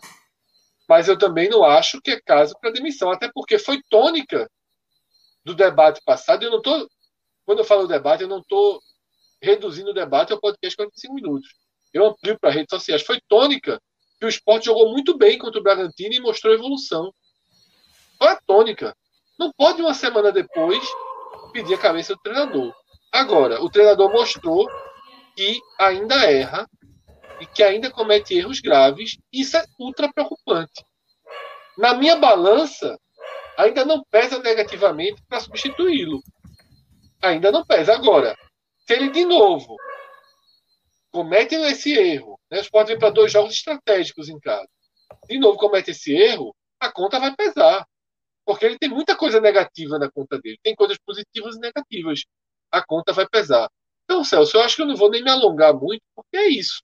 Eu acho que é, é até. Claro que muita gente quer a cabeça dele. Mas eu vi aqui no chat a pior das explanações possíveis. Desculpa, eu não lembro nem o nome de quem falou, mas também acho que o cara não ia querer lembrar eu chamando da pior explanação. É assim: traz qualquer um para ter um fato novo. Traz a gel. Pelo amor de Deus. Né? Eu vou sair e voltar para poder fazer parte do debate. Boa, boa, Fred. Maestro, é, você queria acrescentar algo ali ao debate de, de análise de Fred? É, se já tiver passado o momento, tem um, uma pergunta que a gente pode já entrar. Fa faço pergunta que eu acho que eu, eu, perdi o raciocínio aqui. Era, mas era, não era discordando do que ele, dessa vez não era discordando do que ele estava falando, não.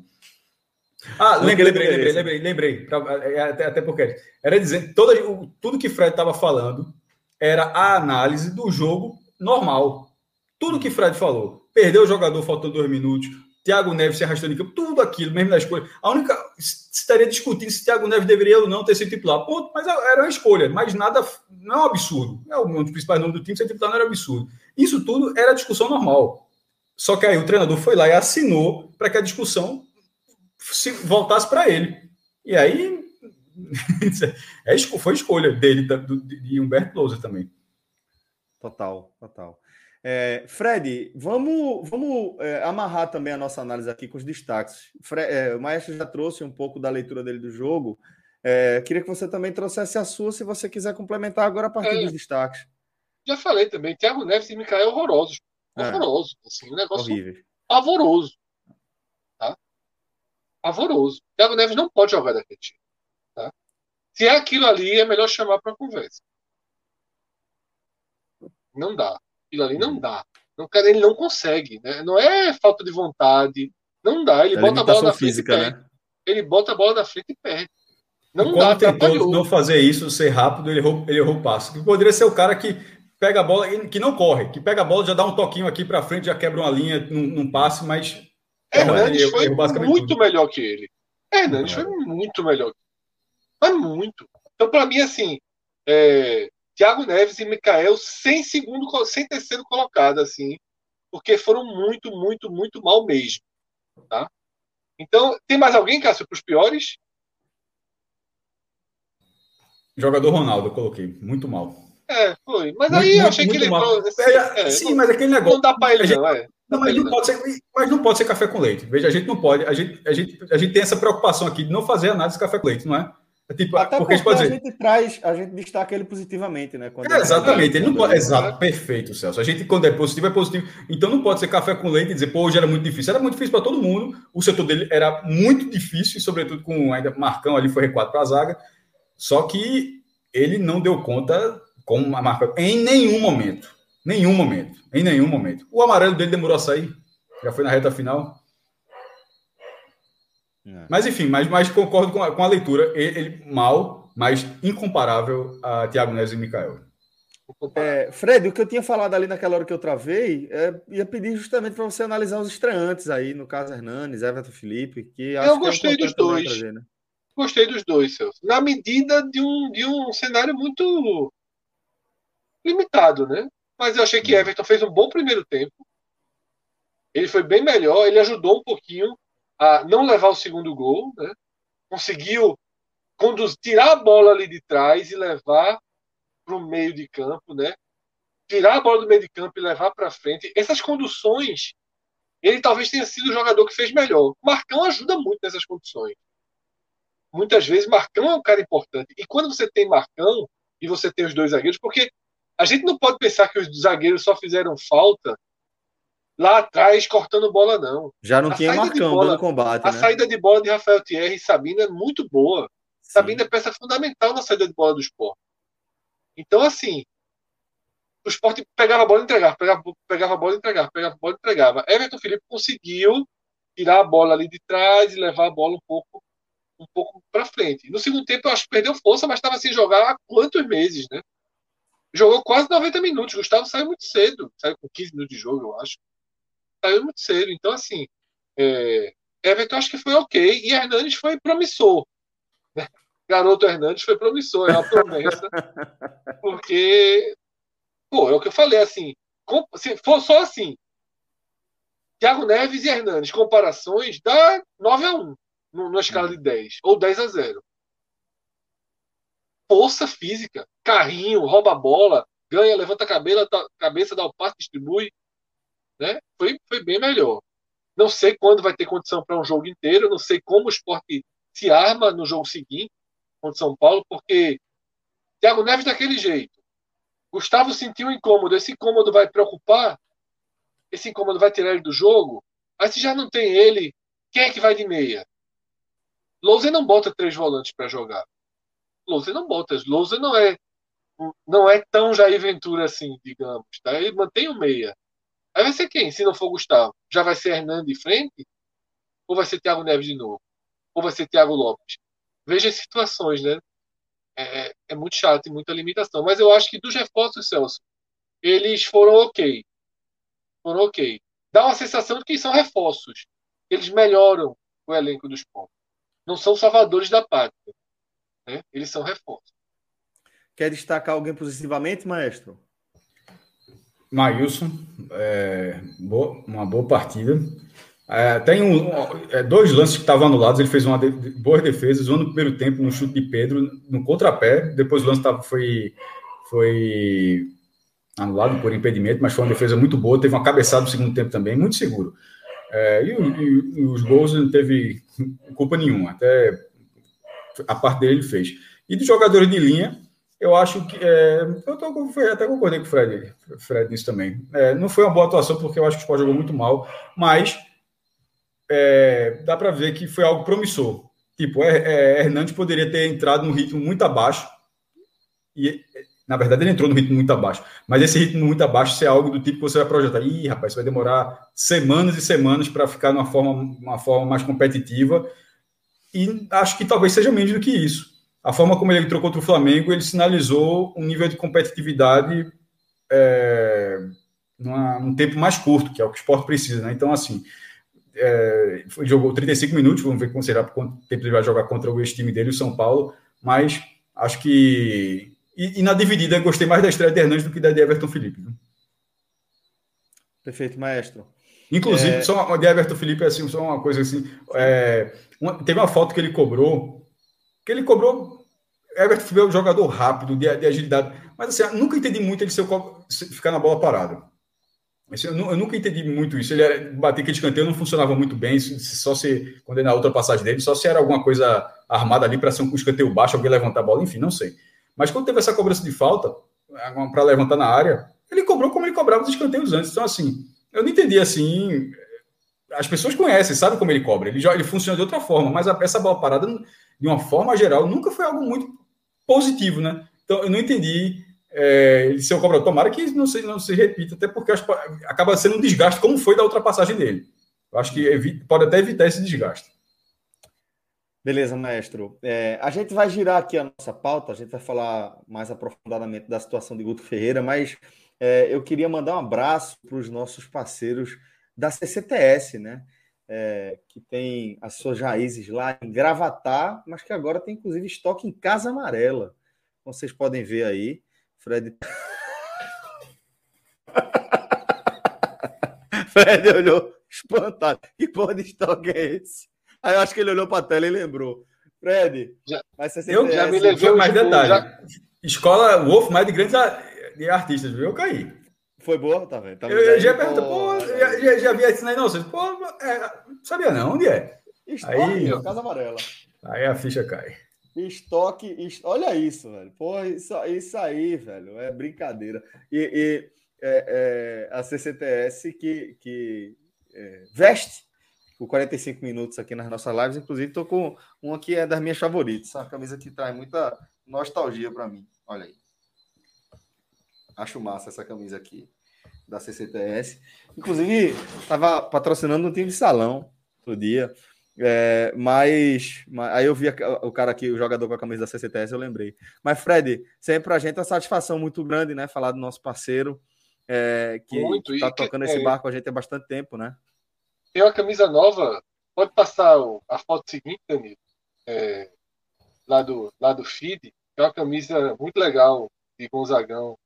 Ah, a do lado, essa aí, perfeito. Influencer, né? Influenciou muita gente já. Porra, essa é foda. até hoje. Até hoje é influência.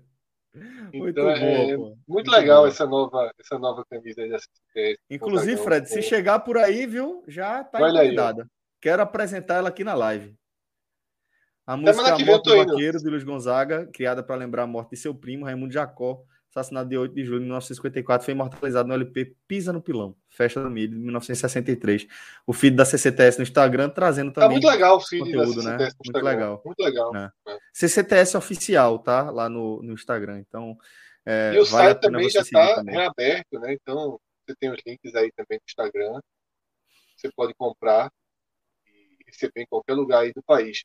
Vê esse casaco como é legal. Clica nesse casaco. Esse aí eu vou tentar buscar Pô, é também. É, porque eu não sinto frio aqui na nossa região. Mesmo Veja, Fred, aqui faz frio, viu? Aqui em aldeia, é, sabe Mas que... eu, Celso, mesmo assim, eu não uso um casaco desse no frio.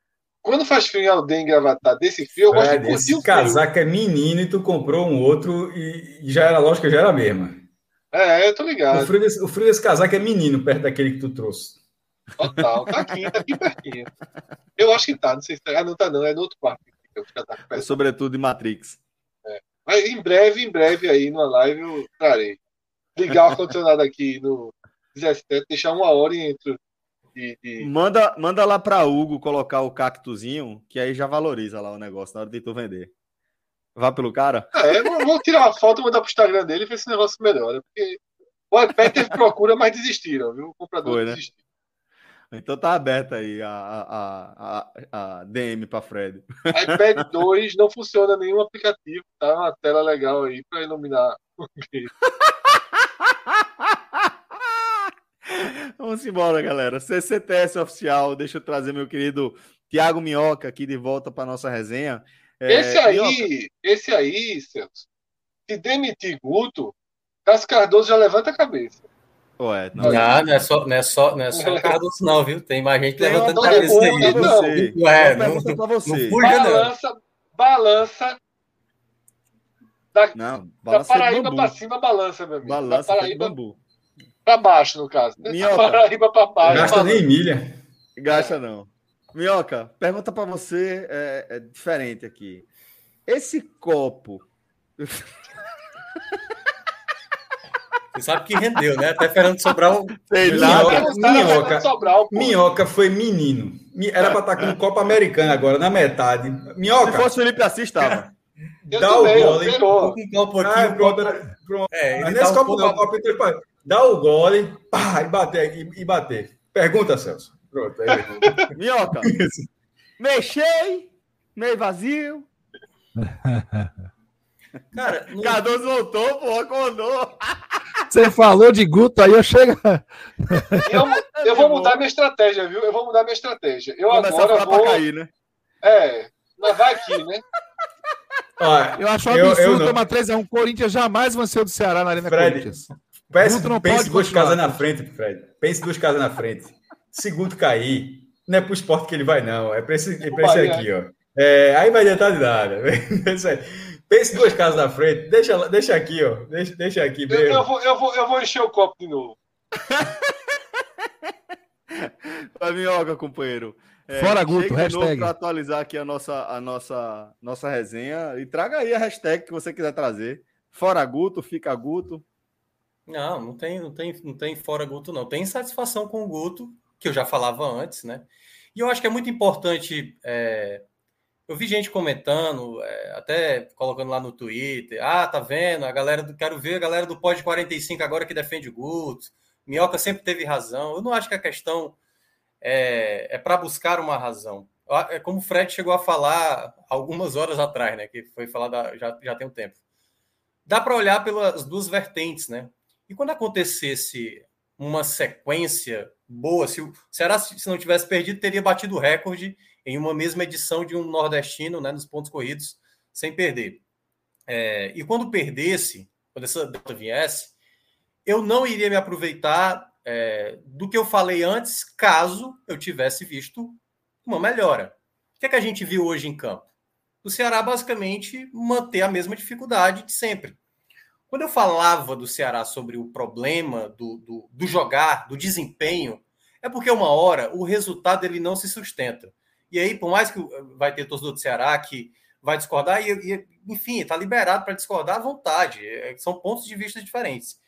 É quando um time precisa ter uma, um pouco mais de, de organização na, no, no, no, que se propõe, porque é aquela coisa, eu não questiono a maneira que o Guto joga, que é jogar sem a bola, eu não questiono determinadas peças que ele escolha, certo? Eu acho que está coerente, mas você percebe claramente contra dois adversários que ele enfrentou do, do, nessas duas últimas rodadas, contra Atlético Goianiense e Corinthians, que tem o mesmo estilo de jogo do Ceará, que é não, não ter a posse da bola e ter exatamente a transição. O que é que Atlético Goianiense e Corinthians, para mim, ensinaram ao Ceará? A transição do Atlético Goianiense e do, do Corinthians, os jogadores sabem aonde essa bola vai circular. Qual é o tipo de jogada em que você está com a bola, onde é que você vai desacelerar, qual é o jogador que vai ter o controle dessa posse da bola. E a gente não viu, mais uma vez, isso com o Ceará. Ceará lento, Ceará errando muito.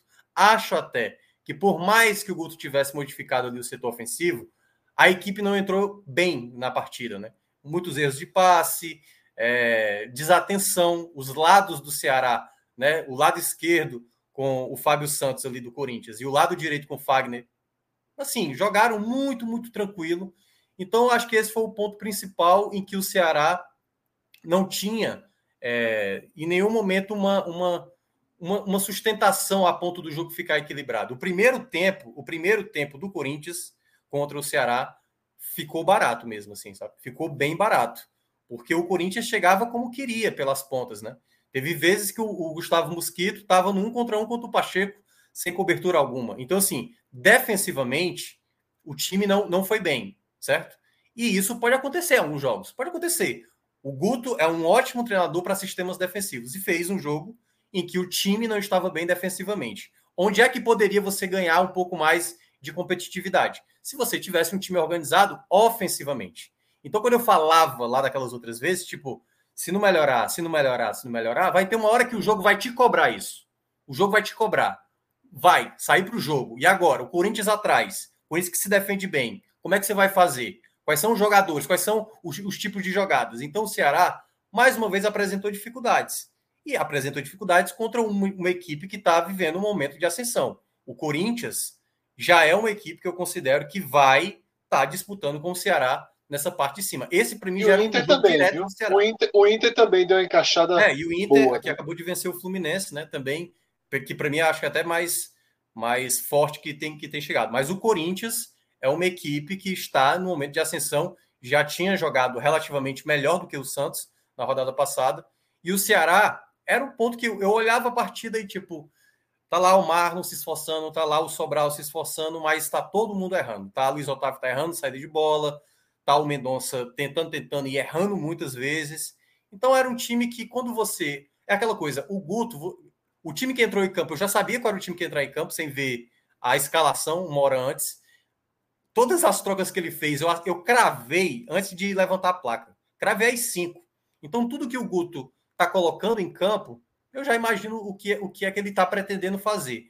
E aí eu acho que é onde entra um pouco do conhecimento da sistemática do, do time, sabe? Eu acho que esse é o grande ponto. O Ceará, ele tem a melhorar. Por isso que eu sempre eu ressaltava aqui. O Ceará tem time para melhorar. O Ceará não bateu no seu teto. O Ceará tem time para melhorar. Agora o Guto precisa ver quais são os encaixes. O Jorginho é um jogador que já não vinha rendendo bem. Não acho que era a ponto de ser titular hoje. Só porque o Vina não ia para o jogo, o Jorginho tinha que entrar. Então, o ponto que a gente destacava, por que não optar pelo Lima centralizado? Ele fez isso durante o jogo. Aliás, ele foi perguntado isso na coletiva. Você pretende fazer isso mais vezes? Ele falou, eu já fiz. Fez, mas de maneira pontual. E uma coisa que ele ressaltou de maneira correta é o time alterna muito. Alterna de fato. Tem hora que o Lima centraliza, que o Jorginho cai mais para a direita, para a esquerda, o Vina também. Mas o que é que o Vina e o que é que o Jorginho estão fazendo para ser titular? Entendeu? Que é que, qual é a bola que os dois estão apresentando hoje, hoje, no momento de hoje, a ponto de ser titular?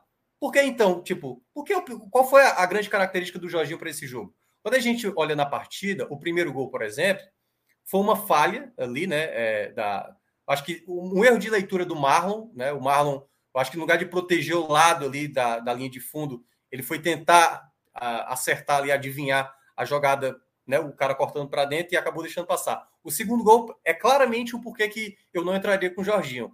O Jorginho, para fazer a recomposição, lento demais. E ele precisa entender que esse jogo é um, vai ser um jogo muito brigado, vai ser um jogo, sabe? Não vai ser um jogo para o Jorginho, sabe? Assim, pelo menos não para início.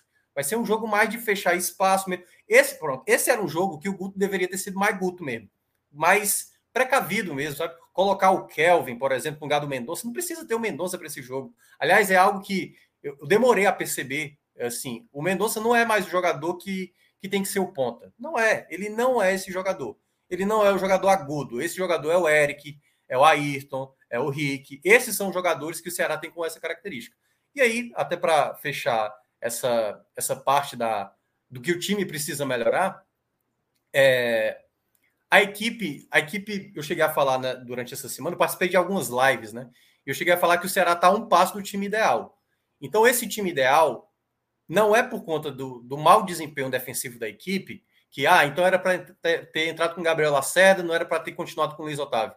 Não acho que essa foi a questão. Eu acho que é, o que é que esse time, dado que tem um bom sistema defensivo, o que é que esse time pode evoluir mais ofensivamente? Como é que esse time melhora a, a transição de passes, né? Porque o time, o time, o time demora, Celso. O time, sabe, prende a bola e aí, tipo, na hora que é para dar um passe, demora. Alguém tá segurando a bola demais, quando dá o passe, dá o passe errado. E a gente viu isso contra o Corinthians. Então, eu não acho que, que é, obviamente, passa muito longe do, do tal fora Guto. Não, eu acho que isso não, não, não aconteceu. O Guto chegou a falar na coletiva, Celso, que pediu desculpas, por exemplo. Vou pedir desculpa ao torcedor e tudo mais. Eu preciso trabalhar, né? Ele precisa trabalhar mais. E ele precisa trabalhar antes, já era antes. Quando eu falava que quando a, a, a derrota não estava aparecendo, é para trabalhar era antes, cara. Contra o esporte já. E aquela coisa, resultado, eu já falei aqui, Resultado nem sempre você controla, não. Mas você precisa fazer algo diferente. O Guto, nesse período de 11 jogos de invencibilidade, ele não evoluiu o sistema ofensivo dele. Ele não fez. E aí, por mais que ele tenha tido problemas de jogadores suspensos, jogadores lesionados, ele não evoluiu o time ofensivamente. Ele não começou a observar quais são os caras que estão numa crescente ou se encaixando um pouco mais. E eu acho que esse foi o ponto principal para nesse momento, ele entender que. E aí é que eu acho que é o ponto principal. Não precisa ter a derrota, sabe? Para você ver que o sistema ofensivo está ruim. E nem precisar ocultar, tipo, ah, tá lá, a gente ganhou do Fortaleza 3 a 1 a gente ganhou do. do é, qual foi a outra? Eu nem lembrei mais. Enfim, ganhou do, do, do, do Atlético Mineiro, ganhou do Atlético Paranaense. Então tá ok, não precisa mais de lateral direito, não precisa mais de centroavante eu acho que é, é dá para melhorar o jogo. É o jogo que eu estou falando. O, o, ponto principal que eu sempre falei aqui foi o jogo do Ceará. O jogo do Ceará. Não falei de campanha, não falei. Quando eu falei de demissão do Guto, eu falei porque o Guto falava barbaridades após derrotas, dizendo que não tinha pressão, de que o time, o time, o time, é, quem está dizendo que o time está jogando mal é a imprensa.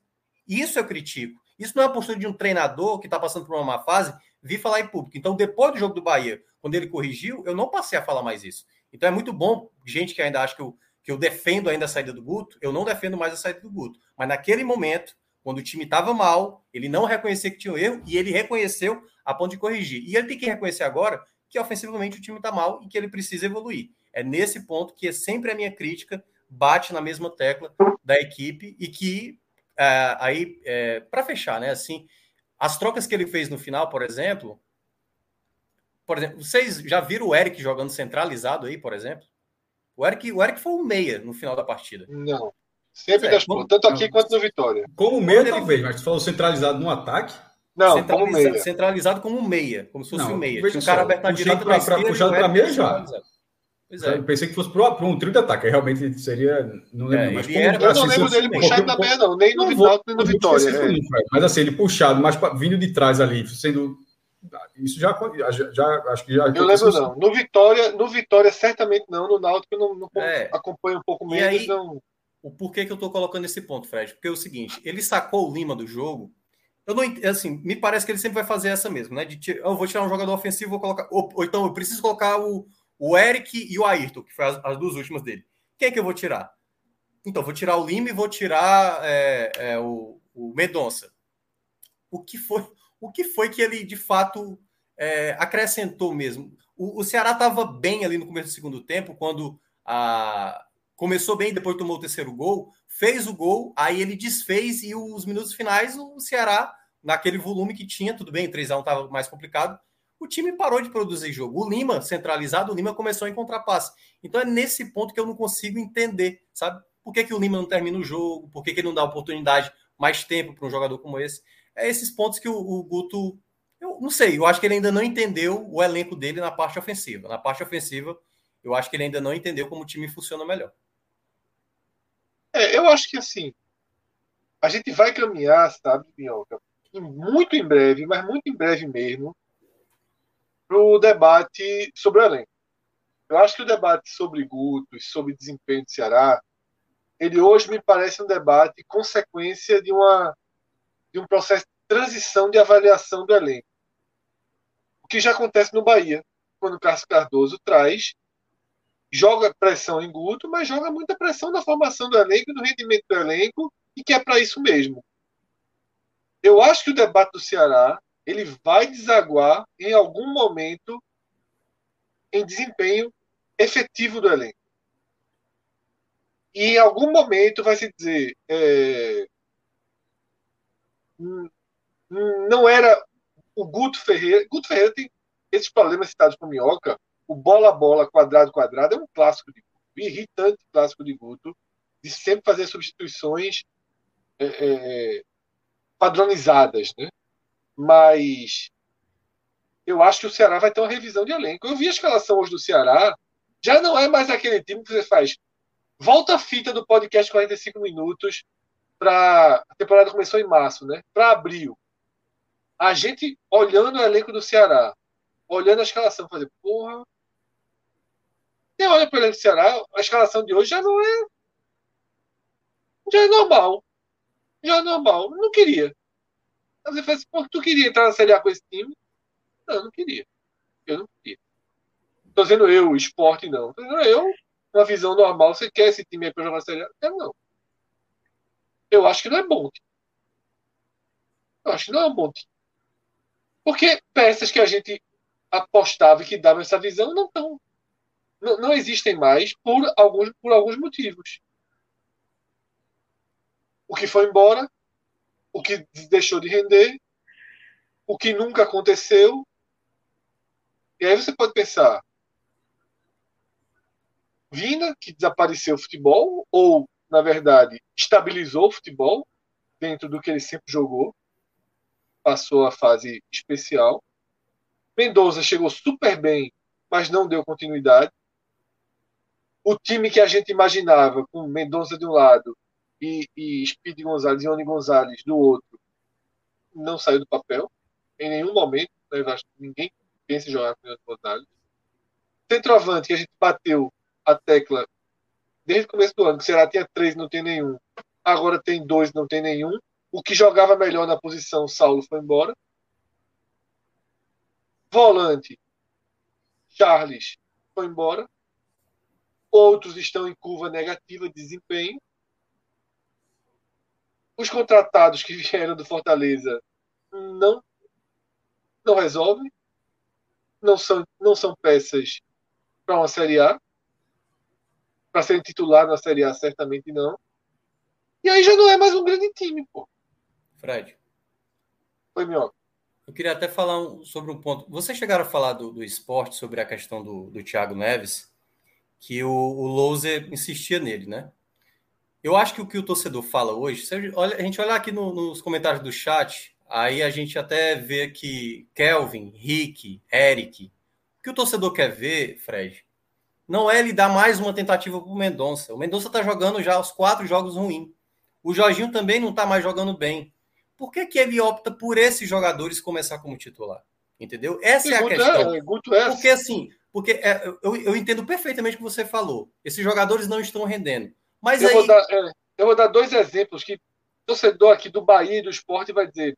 É, Hernani Brocador, que ele não tirou do Bahia de jeito nenhum. E Ezequiel, que fez boas partidas no esporte, perdeu, perdeu o desempenho e demorou um século para deixar de jogar, deixar de ser titular, e depois demorou mais um século para deixar de ser a primeira opção de substituição. Então, Minhoca, isso é muito DNA Isso, exatamente. É esse, esse o ponto que eu acho que o Ceará está no momento. Você, ele está dando, ele tá dando sequência para jogadores que não estão rendendo. Isso aí eu concordo plenamente com você. São jogadores que não conseguem mais ter o um índice de, de acerto como já entregaram em algum momento da temporada ou na temporada passada, como, como é o caso do Vina. Mas por que não você ver o melhor momento de alguns jogadores? Se o Rick está entrando bem, dá titularidade para ele. Mas se ele não, não se apresentar bem, guarda ele mesmo para o segundo tempo. Começa com o Eric. O Eric, o Eric não chegou para o Ceará para ser esse jogador exatamente da válvula de escape. O Eric jogou pouquíssimo até agora. Mas o Eric já mostrou, no pouco tempo, que tem atitude. Sabe? O cara que tá chamando o jogo, o cara que pega a bola e tenta dar um drible. É isso, isso, isso ele tem. Isso é... ele vai carregar o tempo inteiro. E Celso, se o time tá jogando mal ofensivamente, o Ceará, no Ceará nesse jogo só tinha duas alternativas, depois estava perdendo 2 a 0. Ou ter uma troca de passes muito rápida, com muito acerto, para você superar uma defesa muito bem postada do Corinthians, ou ter um jogador de drible, de, de quebrar linha, sabe? E o Ceará estava em campo no primeiro tempo com nenhum jogador com essa característica. Não tinha nenhum jogador. Para ter noção, o Marlon fez, que fez uma jogada mais criativa. O Marlon, que não tem esse refino de bola todo, foi o jogador que conseguiu ali fazer uma jogada, dando um chapéu e tudo mais. Mas qual é o jogador do Ceará, dos mais agudos, que hoje consegue fazer? é o Rick, é o Eric que está mostrando ali nesse pouco tempo. E aí eu queria ver ele já postar. Ele fez isso, gente. Eu, eu sempre cito aqui o Léo Chu do ano passado. O Léo Chu não era nem listado. Se você pega a primeira partida titular do Léo Chu na Série A, que eu acho que foi lá pro meados ali da, do, do, campeonato, 17 rodada, coisa assim, o Léo Chu, ele tava bem uns sete jogos sem ser listado para o jogo. Aí ele aparece com o Léo Chu como titular e o Léo Chu ganha a titularidade. É isso que está faltando no Guto, sabe? Ele ainda está preso a Mendonça, ele ainda está preso a Vina, a Jorginho, entendeu? Ele não está observando. Pode ter outros caras que podem estar tá rendendo mais, ou enxergar e isso. E a leitura dele, Fred, a leitura dele ainda, eu vi mais uma vez a coletiva dele, é falando: não, o, o adversário foi lá, fez o gol cedo, e aí o jogo se, desenha, se desenhou para ele. Ele está sempre preocupado com o que, o que o adversário vai causar nele. Eu quero ver ele mais preocupado com o que o time pode causar no adversário, sabe? Então ele justifica ainda o jogo muito na ideia defensiva mesmo, entendeu? É, é mas aí, que aí, muita gente é. falar retranqueiro e tudo mais. Eu acho que é esse o ponto onde o Guto tem que. Mas essa, essa queixa não tem solução. Essa, essa queixa específica. Eu estou concordando com o que você está falando, Minhoca, mas essa, essa, essa, sua, essa sua última parte, seu último comentário, não tem solução. Porque é simplesmente fazer com que Guto mude a sua essência como treinador. É, não é uma questão que, o cara, que, ele, que ele erra é, por mexer mal, por escolhas erradas. Nesse caso, você estava focando na característica dele. Ou seja, veja que são coisas diferentes. Alguém fala, acabou de dizer agora que o cara tem que aprender. O outro treinador do esporte tem que aprender. Não, então você está falando de o cara ter errado numa, numa visão de jogo, numa troca. Nesse caso, foi característica que você prefere. Neutralizar o adversário ou tentar criar em cima do adversário. São coisas diferentes. É e partindo disso que você falou, essa visão para que Guto seja diferente é mudar, é mudar a essência de Guto. Então, quando eu digo que é solução, é porque eu não acho que ele vai mudar a essência dele. Eu, não, eu, eu, eu acho que ele é um treinador vitorioso e deve estar pensando, pô, eu cheguei até aqui não sendo dessa forma. É, então, nesse um... caso específico, eu não, eu não vejo como mas mudar. Eu, mas, eu, como... mas eu acho, Cássio, e até para passar, eu acho que o Cardoso vai querer falar também, é, é, entender quais são as peças que estão que não é que estão rendendo mais, que a gente nem viu ainda o Eric jogar tanto, a gente não viu ainda outro, o Ayrton e tudo mais, mas é se os caras estão mal, tenta com outros nomes, entendeu? É isso que eu tô dizendo. Ele, fe, ele fez isso com o Praz ano passado, ele fez isso com o Léo Chu para ser titular. Ele fez isso. Então não tô pedindo pro Guto mudar o estilo dele, não. Eu só tô pedindo pro Guto ver quais são as peças que. jogadores que podem estar oferecendo mais do, do, do que os jogadores que ele está escolhendo. Porque os jogadores que eles estão escolhendo, o Mendonça já tá repetindo aí várias más atuações. O Jorginho também, o Vina também. Então ele vai ficar nessa, vai ser sempre o escudo dele. Tô colocando aí, gente, tudo que vocês queriam. Foram jogadores que foram mais caros da temporada. Ano passado só Você... muito mais caro e ele, e ele optou pelo Kleber, pô, na final da Copa do Nordeste. Então, você tá fazendo um ponto aí, Minhoca, que pode ser o X da questão, não só do trabalho de Guto, mas de outros técnicos.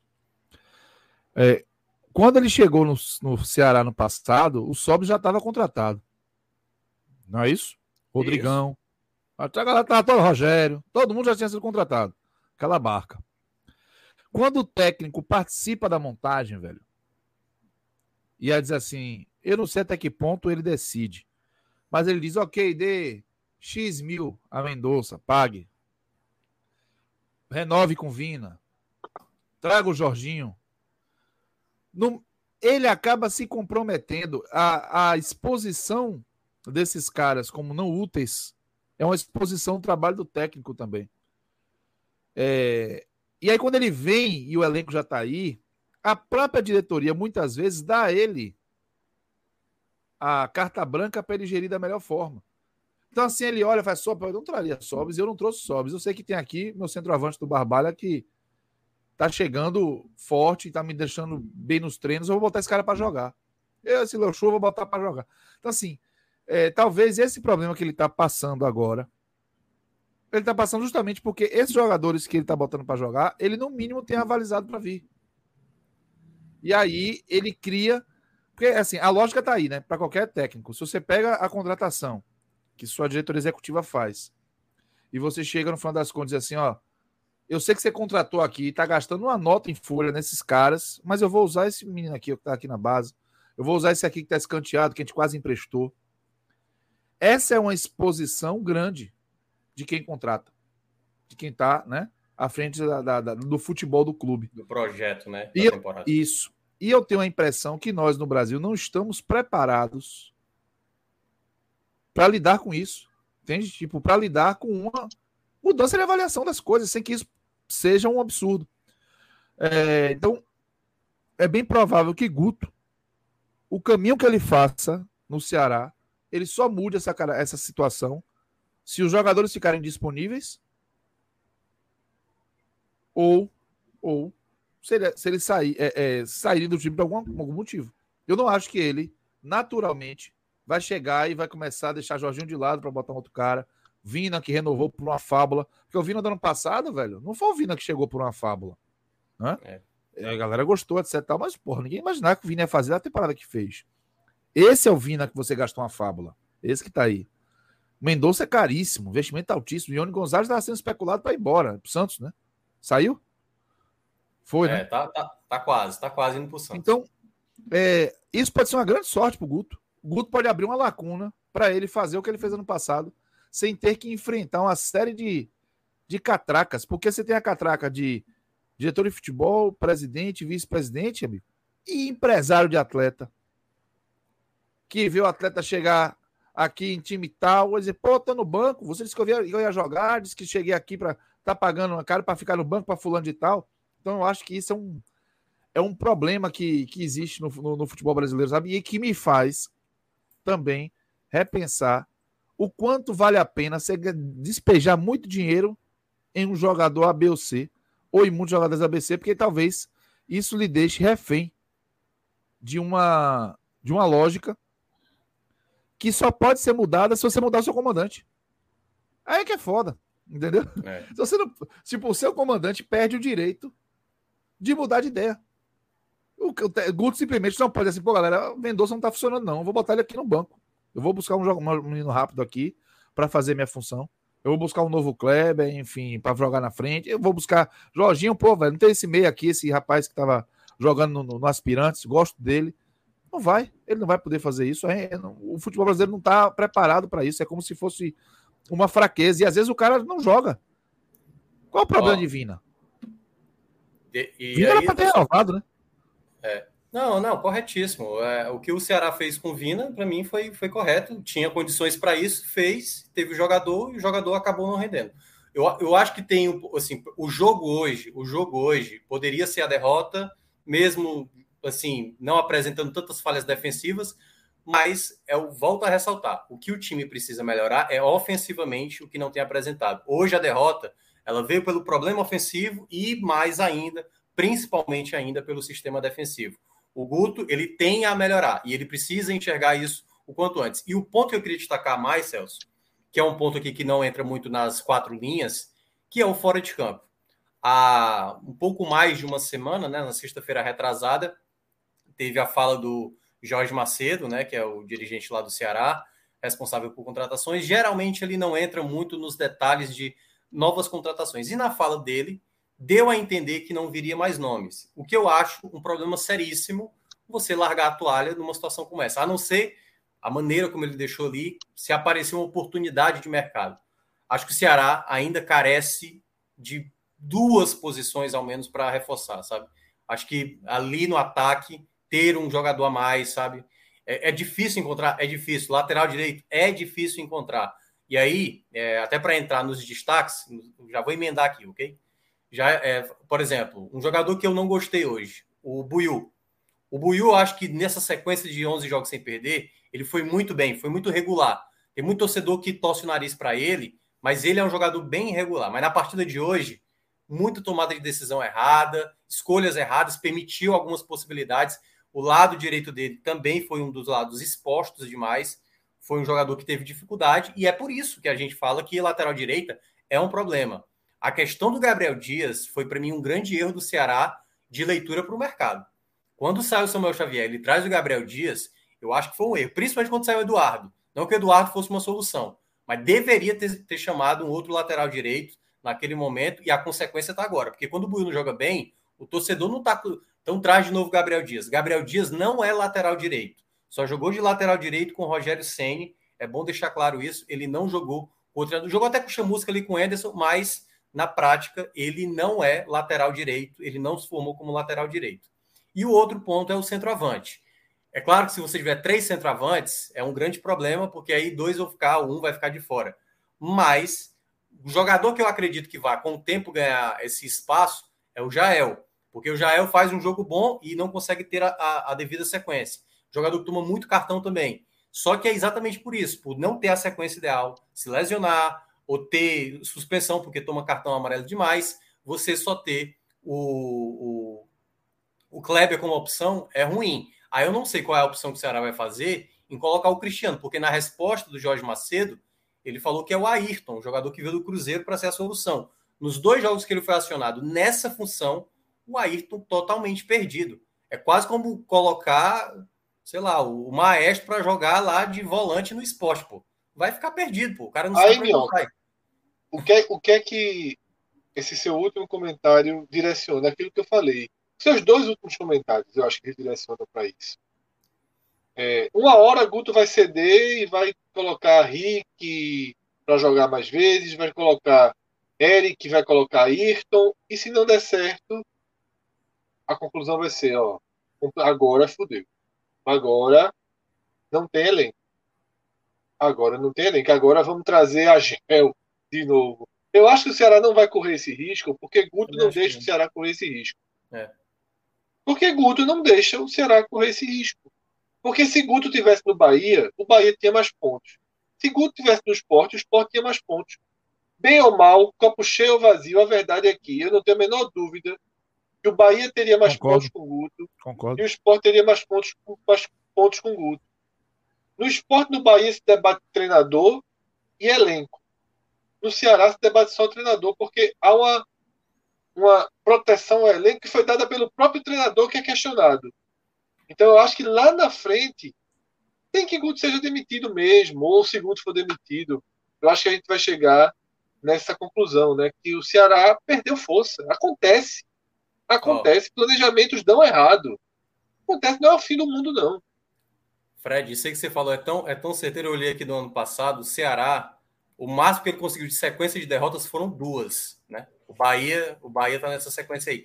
E sequência sem vencer foram cinco jogos. Só que desses cinco jogos, quatro empates e uma derrota. Então, assim, o Guto, ele, ele não vai fazer o time ganhar ponto, ser uma tragédia. E, e é, é isso que eu tô dizendo. O, o, Ceará, o Ceará não está mal. É por isso que o copo tá no meio. É por isso que o copo está no meio, gente. Porque o Ceará não está mal. Mas o Ceará também não pode ser dito que está bem. É por isso que eu discordei na, na, naquele dia de vocês que o copo transbordou. Não tem com esse futebol, o copo está transbordando. É, mas ali a onda do copo transbordar é, é a mesma coisa tem, que o copo secou tem, hoje. É, é, e não tem como o torcedor que é mais é, exagerado dizer que esse copo está seco, esse copo está quebrado.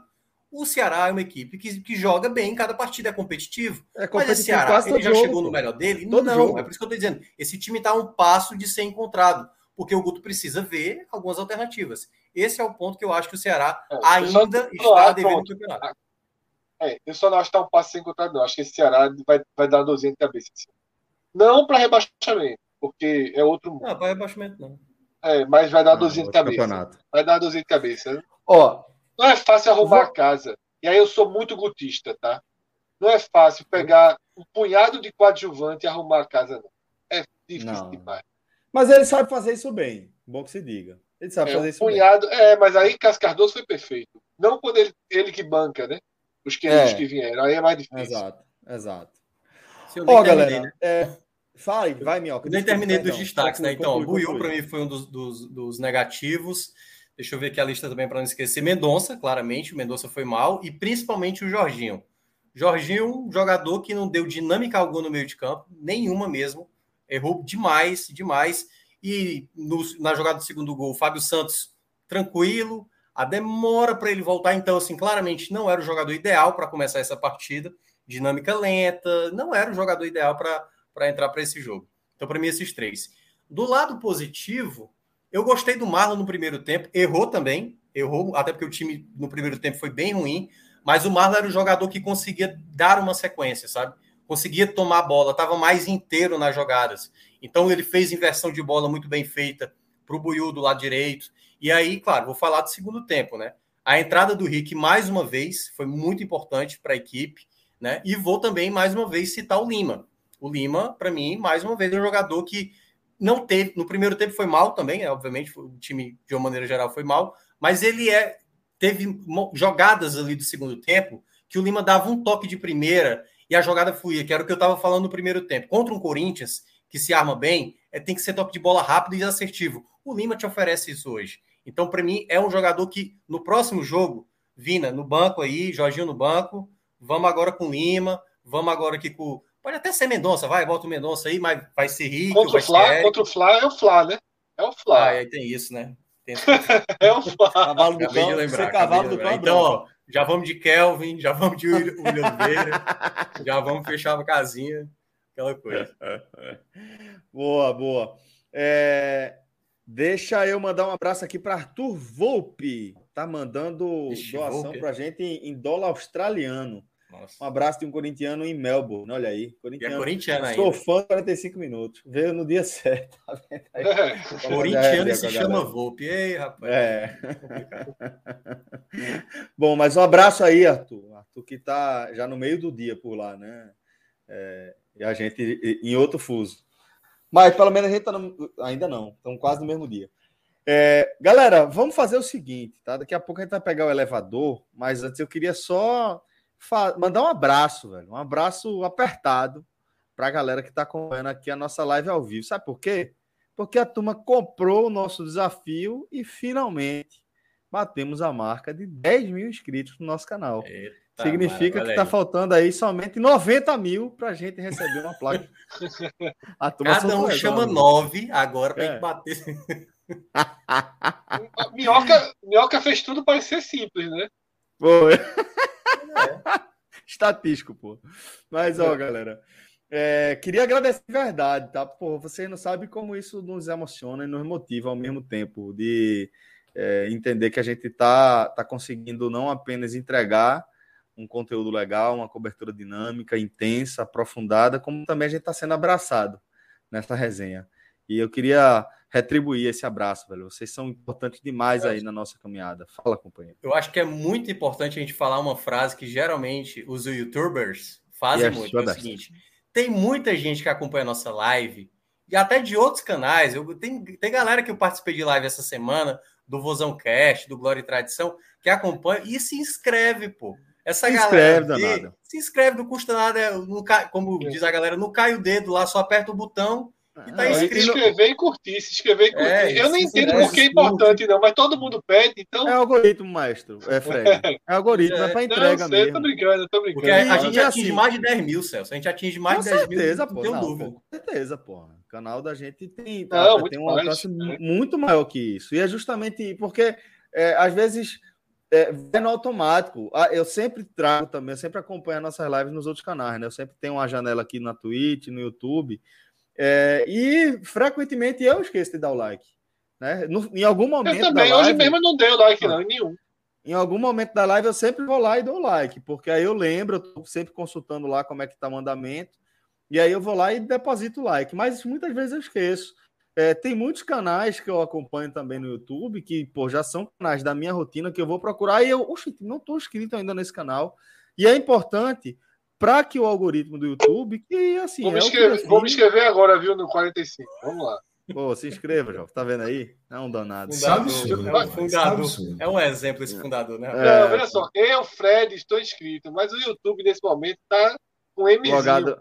Ah, é, tá então certo. é. Não, mais um aí na é conta. Isso, é aí, isso. Ó, aí, ó. Bicho, Ai, qualquer celular, qualquer celular que parar na minha mão, velho, eu tô curtindo lá e tô seguindo os, os canais da gente inscrito agora, mais um aí, ó, 10.001. Boa, 10.001. Mas de verdade, galera, um abraço grande para vocês. Obrigado, obrigado assim, de coração, porque, porra, é, é uma, uma é, um parâmetro direto, né, que a gente tem, uma referência direta que a gente tem no trabalho que a gente vai, vai tocando. Obrigado mesmo, galera, vocês são massa.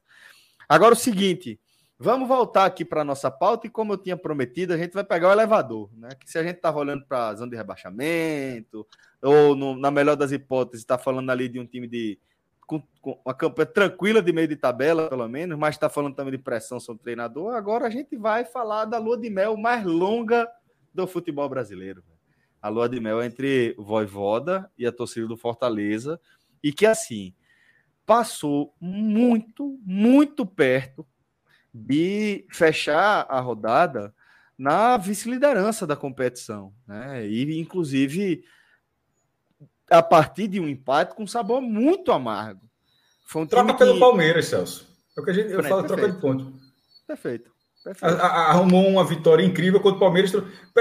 Porque assim, a análise não pode ser ganha tudo, não, senão pô, vai ser 114 pontos. Pô. Você, você, você você tem um cenário amargo, como você já usou bem a palavra para esse jogo, mas você tenta contextualizar com outros cenários, pô. Tipo, você não pode ficar remoendo, é chato perder um pênalti nos acréscimos, ter a chance de vencer a partida, ser vice-líder, manter o, o, cenário de melhor mandante. Mas no domingo anterior você estava vencendo de virada o então líder fora de casa. Então, assim, você tenta. É, e durante essa sequência toda do Ceará, a gente falava isso, ó. Perdeu aquele ponto lá do Cuiabá, mas também ganhou no último lance contra o Atlético Paranaense, você vai trocando. A bronca é quando você não, você não consegue trocar, é quando você simplesmente não tem onde tirar. É tipo, três rodadas seguidas levando gol nos acréscimos ou perdendo pênalti nos acréscimos, ou seja, você perde a contrapartida. Mas nesse momento existe uma contrapartida muito favorável ao Fortaleza. É um resultado amargo pelo final, mas que é, eu tô vendo, obviamente, bem de fora da torcida do Fortaleza, pô, viu ali a, a, chance de, pô, meu amigo, né, é o vice-líder num cenário de você projetando, já abrindo a gordura do G4, projetando algo muito maior, mas não vai dar para ser sempre assim. Futebol, infelizmente, não é dessa forma. Você pode, quando você tem uma grande campanha, isso acontece na maioria das vezes com você. E é o que vem acontecendo com Fortaleza. Mas, eventualmente, também acontece de ter um cenário adverso como esse de hoje, e acho que é assimilado da melhor forma possível como o próprio Fortaleza fez ao perder o clássico, o Rei, e já no jogo seguinte ter uma atuação muito boa, mesmo que tivesse sido empate contra o Palmeiras. Mesmo que tivesse sido empate, teria sido uma atuação muito boa. Foi além, venceu o jogo nesse jogo contra o Santos. Até se tivesse levado o gol, que quase levava no final. Né? Exatamente. A atuação era muito boa, Bicho, só que acabou olha, sendo premiado com a vitória. Olha essa mensagem de Leandro, e com essa eu vou passar para a Minhoca. é, no superchat também aqui pra gente. Se antes do Brasileirão começar, se antes do Brasileirão começar, alguém me falasse que na 16 rodada eu estaria lamentando ter perdido a oportunidade de ser vice-líder, eu chamaria de doido. E eu acho que, que é um pouco, é assim, é bastante disso. Mas, Minhoca, eu queria também que você trouxesse a sua análise, né? É, não só do momento do Fortaleza de Voivoda, como também dessa chance desperdiçada, vamos colocar assim, de terminar a 16 rodada na vice-liderança. É, assim, em termos gerais, dá, dá para ter as duas coisas. É muito importante deixar claro isso. O pessoal acha que quando a gente fala uma coisa é porque a outra coisa é impossível a gente concordar. Então, as coisas podem ter várias situações em que você possa concordar. Então, há sim, obviamente, essa, essa frustração por não ter vencido o jogo em casa e a possibilidade de ser é, vice-líder, e ao mesmo tempo não dá para reclamar da campanha até aqui. É óbvio que tem, são duas coisas distintas, como o Cássio falou, compensou lá pela vitória contra o Palmeiras. Mas quando você vai para esse jogo e você vê o contexto do jogo, não tem como a gente não não não compreender o sentimento de caramba, seria a possibilidade de a gente ser vice-líder na 16ª rodada. Então acho que é um ponto onde o Fortaleza é, teve uma certa dificuldade no jogo de hoje, sabe, Celso? É, na verdade, eu quero começar falando até mais do, do Voivoda mesmo, sabe? Quando a gente está falando aqui dos treinadores, Lousa, tá no foco. Guto, né, Dado, que estão passando. O, o, o Voivoda, eu acho que ele dá uma lição até além para os outros treinadores que estão disputando o campeonato. Vou nem dizer brasileiros, não, entendeu? Porque a gente tem o caso do, do Abel, né, no, no, Palmeiras, que esse reclama de tudo. Hoje, por exemplo, eu, quando eu olhei a entrevista do, do Voivoda, eu fiquei imaginando, rapaz, se é o Ceni sentado nessa cadeira aí explicando esse jogo, tava explicando ah, o lance que deram impedimento, é, a penalidade que houve invasão e tal. O Senna era o mestre para tentar criticar situações como essa. E o Voivoda, ele, aí ele só se atém, Celso, ao jogo. Ao jogo. Então, ele, ele não vai ser oportunista de dizer assim: o gol do Pikachu foi um gol legal, a gente foi prejudicado. Tudo bem, tipo, não é, não é tudo bem, né? Porque claramente o Fortaleza e, o, e a parte da torcida que estava reclamando aqui não vai concordar, e eu acho que não ficou claro o toque ali no, no Ângelo Henrique na jogada. Me parece que o gol foi legal do Fortaleza. Eu não teria dado impedimento na jogada, não tem nada ali na imagem que caracterize né, o lance para impedimento. E teve a, o, o, toque na mão do David, que para mim foi sim bem anulado, e a penalidade, que houve a invasão, mas aí eu acho que é já aquela forçada. Poderia voltar? Poderia voltar, mas no Brasil é, é meio difícil acontecer situações como essa. Então, assim, compreendendo um pouco o jogo, eram duas equipes que gostam da bola, né? O Santos mais ainda, porque é treinado pelo Diniz. O Fortaleza começou até tendo mais posse da bola, mas o Santos acabou retomando isso, controlou mais o jogo. E quando você olha os gols que saíram no primeiro tempo, gols em falhas de cada, de cada lado. O Santos, primeiramente, erra um lateral em que o Madison vai tentar cabecear, a bola sobra para o Crispim, Crispim faz 1 a 0 Não dá nem um minuto, Aí o próprio Marcelo Boeck faz uma, um tempo de bola ali para tentar afastar totalmente errado e o Sanches empata o placar. Quando a gente vai para a situação depois desse, de, desse, desses dois gols, né, do 1 a 1, a gente viu um momento em que o Santos dominava o jogo, chegava mais ao ataque, mas foi o Fortaleza no primeiro tempo que teve as chances mais reais. Antes de sair o primeiro gol do jogo, o Vargas já teve uma chance em que ele acho que ele demorou a tomar a decisão. Ele estava até mais inteiro na bola, mas aí ele demorou demais e aí o João Paulo fez a primeira intervenção.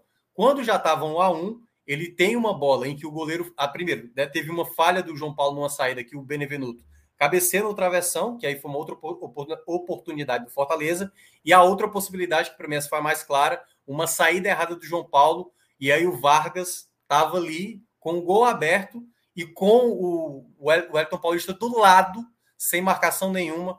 Ele tentou acertar o gol, pegou mal na bola. E o Fortaleza, assim, no primeiro tempo, que ele não foi bem, ele poderia ter saído vitorioso se caso tivesse aproveitado as chances que foram oferecidas para ele. Porque foi isso que aconteceu. Não é que o Fortaleza criou aquelas possibilidades. O Santos acabou se atrapalhando ali nas jogadas, incluindo o próprio Fortaleza, né, no gol que, que acabou tomando, né, o gol do Sanches. O primeiro tempo foi isso. Era um, um, um Santos melhor, mas foram os erros que acabaram dando as oportunidades mais claras do primeiro tempo. No segundo tempo, o Santos começa melhor, Mas aí, mais uma vez, Voivoda, com a organização, conseguiu controlar o jogo e, e aí foi quando a gente viu o Fortaleza fazer o jogo para vencer. Fortaleza fez o jogo para vencer. Colocou bola no travessão com Jussa, é, teve o gol do David, né, num belo lançamento do Tinga, mas a bola bateu na mão, parecia que tinha batido na barriga, mas bate na mão, anulou, anulou o gol. Tem esse gol do Pikachu, o Pikachu já ia ser substituído. E aí é um lance que claramente não, pelo menos eu não olhei nada ali que desvia, ou que a bola desacelera, ou que a bola muda de trajetória. Acho que de fato a arbitragem cometeu um erro nesse lance do impedimento. É, e depois tem a penalidade que o Crispim teve a possibilidade, o Crispim, que aí já dando até spoiler, o Crispim foi o melhor da partida, estava confiante, foi bater o pênalti bateu mal, né? Acabou batendo mal. É, não dá para dá para criticar a batida, né? Mas não dá para criticar a postura, não dá para é, não dá para criticar o, o, quanto ele jogou nessa partida. Então acho que o Fortaleza fez um jogo que poderia ter vencido, assim como foi naquele jogo contra o Grêmio. Também foi um jogo que o Fortaleza perdeu chances de vencer com tranquilidade o Grêmio, mas acabou perdendo, né? Tanto é que também o Grêmio teve um pênalti que o Felipe Alves defendeu na, na, naquele jogo mas é mais uma vez o Fortaleza, sendo assim, uma equipe organizada, uma equipe regular, e o jogo vai acontecer isso, Celso, né? Oportunidades que você acaba não é, comprovando ali, né? Acaba sendo realmente lamentado, como foi já contra o Grêmio, e agora mais uma vez. Assim, se a gente for olhar, é, várias equipes do Nordeste, em alguns jogos, lamentam muito determinadas partidas porque jogaram melhor e não venceram, né? Jogou bem, empatou, jogou bem, perdeu. E o Fortaleza já, já teve isso em 2019, 2020. Esse ano só tinha acontecido com o Grêmio. Agora foi a segunda vez, né? Poderia ter vencido e acabou empatando, mas o saldo ainda é muito positivo e agora vai para aquele jogozinho chato, que é, é, o jogo fácil, mas é mais chato, né? Que é o Juventude fora de casa. Vá com fé, viu? Juventude que, que, é, que venceu. Minhoca, é, só, ia ficar muito longe, mas só para lembrar, quando eu estava dizendo meu raciocínio sobre de analisar as partidas e ficar chateado, veja só, olhem que, que relato, como faz tempo, 23, 23 anos, 1998. É uma campanha, para mim, muito marcante do esporte, foi muito bem na primeira fase, e o esporte ganhou inúmeros jogos, marcando nos últimos, nos últimos, no último minuto. Venceu o América Mineiro assim, venceu o Bragantino assim, venceu o Vitória assim, é, no último lance do jogo. Agora, um jogo que eu fui com meu pai e meu irmão foi contra o Cruzeiro. O Cruzeiro empatou aos 48 do segundo tempo. Um gol de Fábio Júnior na ilha. Tem 48 mil pessoas. É, a reação foi justamente essa. A frustração. Pô, ia bater em segundo, terceiro lugar. A campanha é muito boa. Mas quando Sim. você for olhar, diz, porra, o time ganhou três vezes já no último lance. Assim, dá para uma hora leva também, assim. Então, o, o, e o saldo era muito positivo e no, com, com o passar da, daquela campanha, aquilo ficou para trás. Mas naquele dia remoeu demais. E foi, um, e foi uma bola assim, foi pela esquerda, cruzou, ele fez de cabeça. Você viu que o cara fez, ele, Fábio Júnior fez uma campanha excelente naquele ano, o Cruzeiro foi vice-campeão. Mas enfim, eu lembrei na hora desse negócio de uma hora acontece o contrário, mas o bom é que, que, que aconteça muitas vezes a favor, que, eu, que é o que eu acho que vem acontecendo com o, é, com o Fortaleza. E sobre o Lucas é, Crispim, Pô, o cara é um dos melhores jogadores do Fortaleza nesse campeonato, pô, assim. É, inclusive, inclusive na bola parada. É, perder o pênalti acontece, é, é, frustrante demais ter sido, assim, basicamente o último lance do jogo. Mas é, é uma peça. Existem. É, tipo, Voivoda, é, ele é o nome principal do Fortaleza. Mas quando você olha, deixa o Voivoda de lado, ele é Orconcu. E dentro do campo das peças, uma das principais peças do Fortaleza, que talvez o Fortaleza não fizesse tudo que tá, vem fazendo até aqui, eu acho que é Lucas Crispim. A bola, ah, meu irmão, a quantidade de, de jogada de saída na bola parada, como ele consegue fazer, ou o lance virar gol, o lance virar uma jogada de perigo, um escanteio, uma bola rebatida. É, é um cara que se encaixou muito. Então, assim, é, lamentar, é, é, é de lamentar, mas é como você falou, mesmo no jogo onde você olha, onde ele acaba sendo, entre aspas, o vilão do empate, ele é, ao mesmo tempo, um dos principais nomes do time é. que fez que fez uma, uma partida boa e que faz uma campanha excepcional. E, e, que, e que até linka com aquilo que a gente está falando do Bahia, né? Que o Bahia falava é, sobre quais são os jogadores que eu posso pegar na Série B. O Crispim veio do Guarani. O Fortaleza foi pegar lá no Guarani, que se destacou na Série B e tal. Então é, é como a gente está dizendo. Não, o pegou o Ricardinho.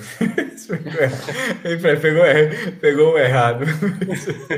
é, tem uns que acabam sendo. Foi, foi, não, foi só uma piada, foi só uma piada, não era, não era só uma piada. Porque veio do Guarani também.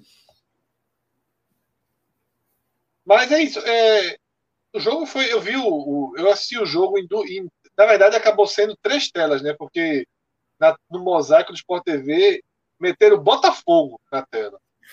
Era Fortaleza e Santos, Bahia e Atlético Goianiense, e em vez de ter quatro. Tem um formato para quatro jogos, mas muitas vezes ficam só dois.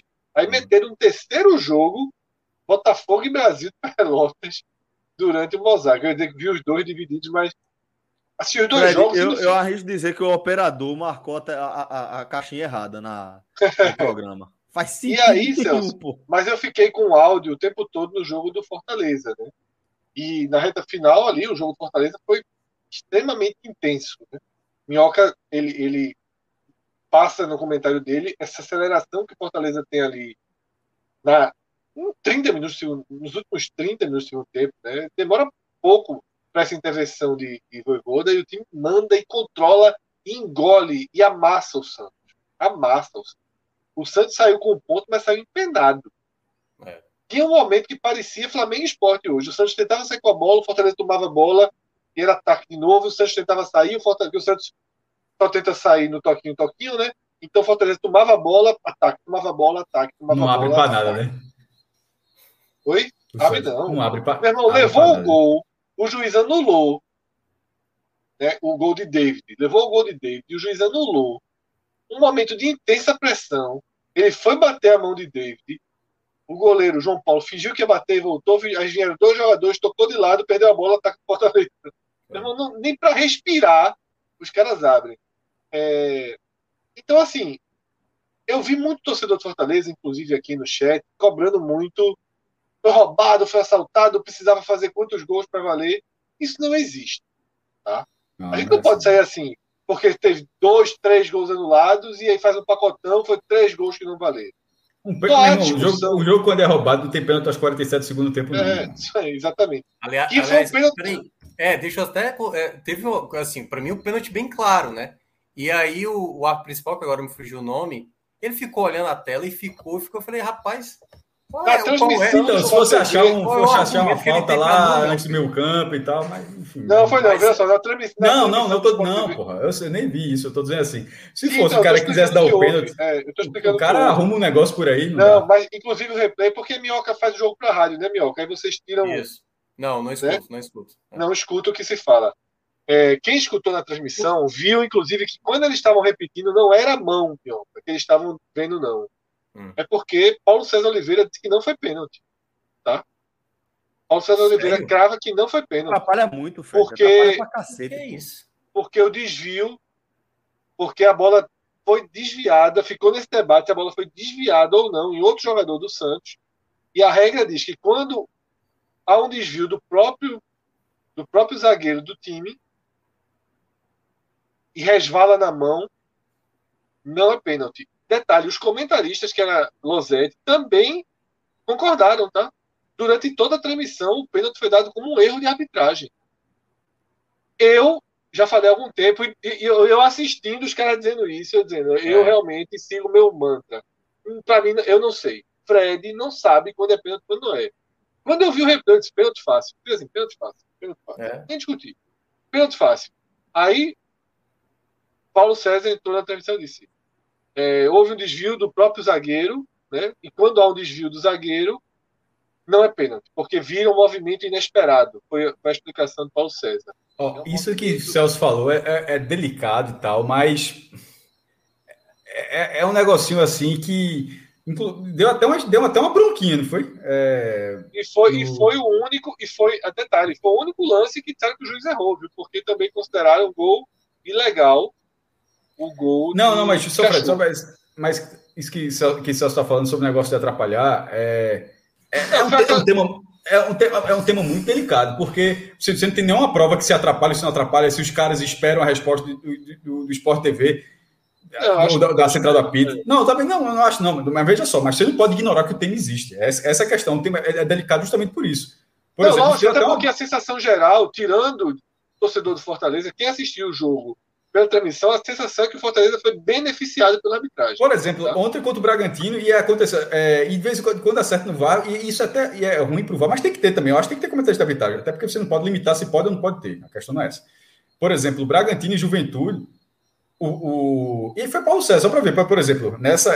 É, ele está dizendo isso, mas contra o, o, o, Bragantino ele achou que foi pênalti, eu achei que foi pênalti. O jogador do Bragantino foi atropelado. Atropelado pelo goleiro Marcelo Carneiro, assim, 47 segundo tempo, atropelado. Aí vai para aquela revisão, você fica. É como o Fred falou, não, é só esperar a marcação, cara. Tá, cara o juiz não viu, mas vai para a marcação. Aí de repente ele bota a bola no chão e segue, e, tipo, segue o jogo. Assim, como assim, pô?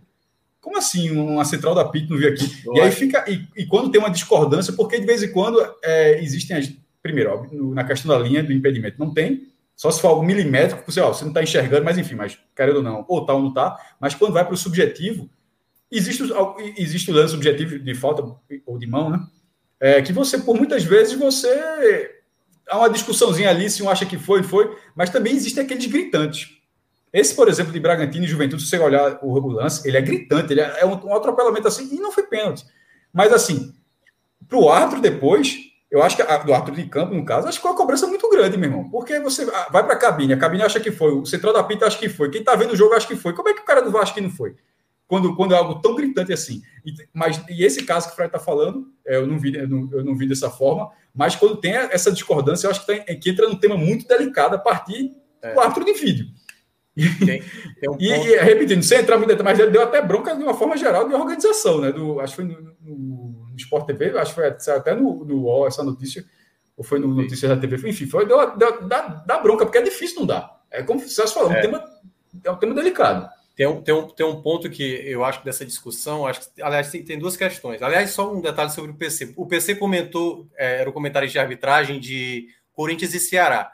Com dois minutos, o jogador do Corinthians chega por trás, derrubando o jogador do Ceará, e ele disse: não foi falta, não, estava disputando a bola. O cara estava atrás do jogador do Ceará, a bola estava na frente, o cara chegou derrubando o jogador do Ceará e ele disse que estava disputando a bola. Então, assim, eu acho que a central do apito, a central do apito, não deveria comentar lance sem, é, a, sem a decisão tá, tá tomada. A Globo já, que... fez uma, já fez um pronunciamento sobre isso e não Pois é, não, pois é, mas é porque que tá.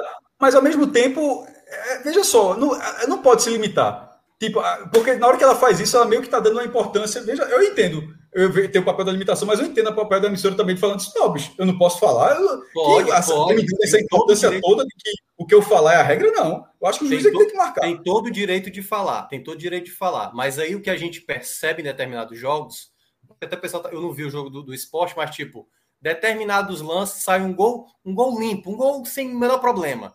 Mas aí, dependendo do contexto da equipe que faça um gol na outra equipe, se olha todo um detalhe, mas peraí, não teve uma falta aqui, não teve uma falta acolá, há um rigor maior, que era um ponto que eu destaco desde quando o VAR foi é, colocado pela primeira vez, o rigor que para uns parece também. maior, é, é a sensação que dá, sensação que dá. O outro ponto, deveria já a comissão da arbitragem vir a público, ou com imagens, ou com, enfim, com a justificativa de todos os lances que o VAR acabou decidindo. O que, é que o, VAR, o que foi que o VAR fez? O VAR acionou para ver a penalidade. Por que, que o árbitro, então, optou por dar exatamente o pênalti? Por que, então, que ele, ele deu o impedimento no lance do Pikachu? Tem que ter uma explicação. Onde foi que ele viu? Tem que ter o áudio. Tem que ter o áudio. O áudio deve ser obrigatório. A, a, na Comebol tem isso. Como é na NFL todos, também. Todos os lances, todos os lances da Libertadores sai na hora do jogo e quando não sai, sai todo um vídeo nos canais ali dos perfis da, da Comebol falando lance a lance. O jogador estava impedido, o jogador estava irregular. Hoje, hoje, hoje, quase hoje, todos só,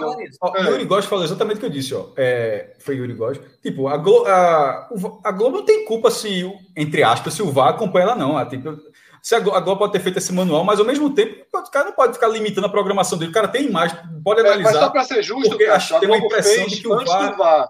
Sim, então, mas eu acho que depois meio que liberou, porque tá, é isso que eu tô querendo dizer. Mas é, eu tô concordando justamente com esse ponto que disse, ó, Porra, a gente tem imagem, está analisando, a gente não pode não fazer o nosso trabalho por imaginar que os caras estão esperando o que a gente vai falar. Eu não sei se vocês já repararam, mas tem jogo, tem jogo que eles não passam o replay.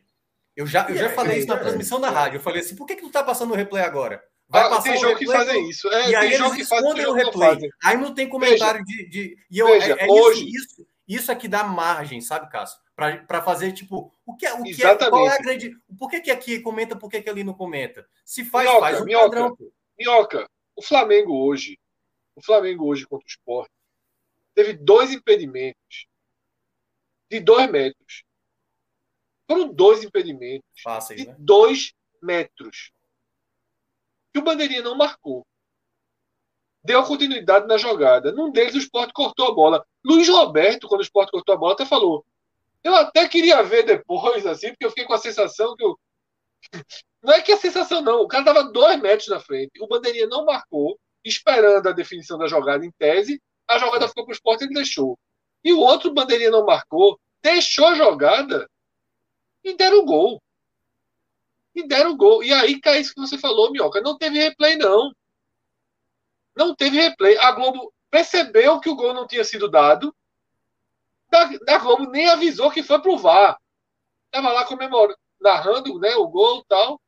E, e, as imagens do campo não, não, não batiam mais com o que os caras estavam falando, né? 2x0, tal, não sei o quê. E o árbitro, a, a bola no pé de Maílson, e os caras assim, ó. Tipo, Maílson já pronto para bater, o árbitro já tinha anulado, foram procurar. O cara tava dois metros impedido, não era, assim, não, era, não, era, não havia como ter dúvida nenhuma do impedimento. O impedimento o cara escolheu não marcar para ver se vai dar ou não. Porque foi uma jogada que o cara estava impedido, a jogada continuou, foi para lá, foi para cá e saiu o gol. Então, assim, você percebe primeiro, a arbitragem para alguns times como o Flamengo segura o braço, é. segura o braço, segurou o braço, pô. Não levantou a. a, a, a, a Detalhe, quando repetiu, eu acho que no do esporte era. era, era, era esqueci o nome do lado, não era Salve, era o. Esqueci. Foi até de Pernambuco, fugiu o nome dele. É... Putz, o Mineiro. Sandro né? Meirahit. Inclusive, quando eu falei é. Paulo César, eu acho que no sábado foi Sandro Meirahit, eu até me confundi, mas enfim, foi um dos é. dois. Sandro, Sandro Meirahit deixou claro que estava muito impedido. Mas dizer, não teve intervenção, não teve intervenção antes do lance do VAR. Tá? E aí, nesse do Fortaleza, só para deixar claro que estava numa confusão ali, os três lances polêmicos do jogo, né, a mão foi bom. Então não vamos discutir a, a mão de, bom, de, é. de, de, é. de, é isso que eu estou dizendo. Não dá para fazer um pacote Fortaleza teve golzinho. Não, é um lance. Porque o pênalti que se discutiu e que na transmissão foi dito que não foi pênalti, o lance foi dado. Então o lance foi pró Fortaleza. Tá? E o lance que é gran, o grande debate do jogo, que é o que resvala ou não na perna do. Perna, como é o nome do. Henrique. Henrique, o chileno. O chileno, jogador do Fortaleza. Na transmissão disse que resvalou né, PC, o narrador, todo mundo concorda que a bola, o que eles falam é o seguinte, você percebe que a bola muda de rotação. A bola está girando assim, toca, e ela passa a girar de um outro jeito. Foi o que o PC explicou para dizer que tocou. Você percebe que a bola muda a rotação dela depois que passa pela perna. Na câmera que mostrou, a sensação é que não toca. Eu não parei para prestar, como eu te disse, eu estava vendo em tela dividida. É eu não parei para ficar olhando se a rotação mudou, como você falou. Eu estou explicando o que foi dito tá, na transmissão. Só, e só lembrando, Fred, também, na TNT, o pessoal até colocou dizendo que, na verdade, não viram né, essa imagem. Não, tô, não sei quem é um comentarista de arbitragem da TNT, ele mencionou que não teve nem, nenhuma imagem que comprove o toque, né? Que a imagem parece que realmente que a bola passa normal. Mas é isso. É, e aí, pra, até para encerrar, o Voivoda, ele, ele, não, não, ele não se prendeu a isso para explicar o empate, né? Ele fala que o time teve as oportunidades e que o pênalti não foi convertido, as chances acabaram não entrando, o VAR acabou anulando os Até dois porque gols. a ordem dos fatores importa, né? Teve um pênalti aos 47.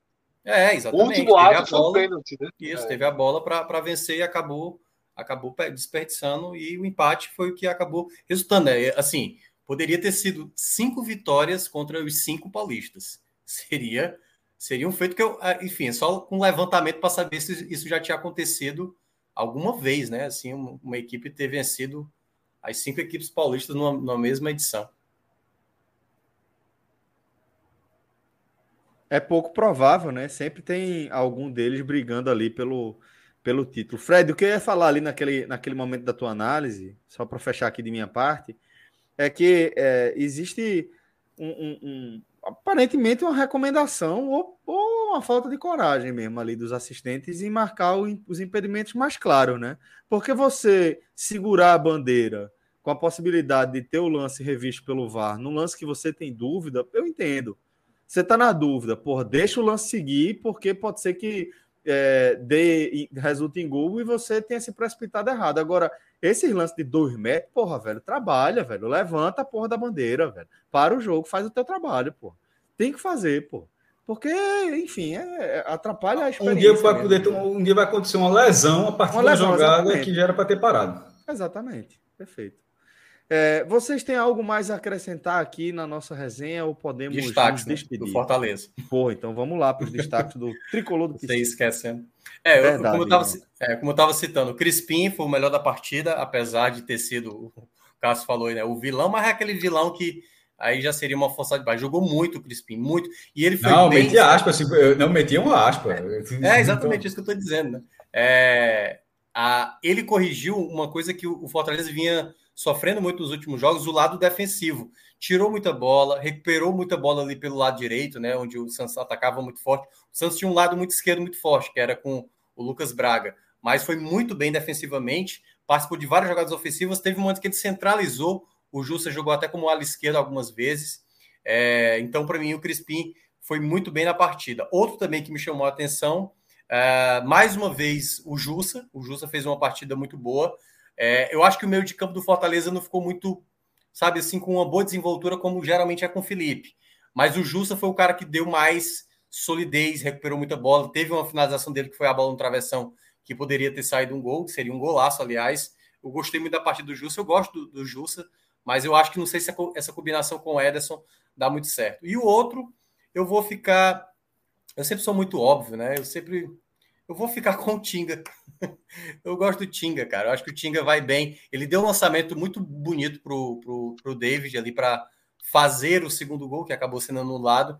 Mas ele é um cara muito inteligente, sabe? Eu acho que ele, ele teve muita dificuldade nesse jogo, porque o Lucas Braga é um jogador muito agudo. Mas eu acho que ele, mais uma vez, se comportou bem, né? É um cara que tem bom passe, saída de jogo muito boa. Então, acho que ele foi, para mim, outro destaque. É, dos jogadores que foram abaixo, aí Vou colocar o Marcelo Boeck. Foi uma falha, não tem como esconder. Claro, foi uma falha geral, defensiva, foi. Mas o Boeck não, não, dá, não dá para tentar afastar a bola errada. Mesma lógica da contrapartida. salvou, salvou dois pontos contra o Bragantino. Isso.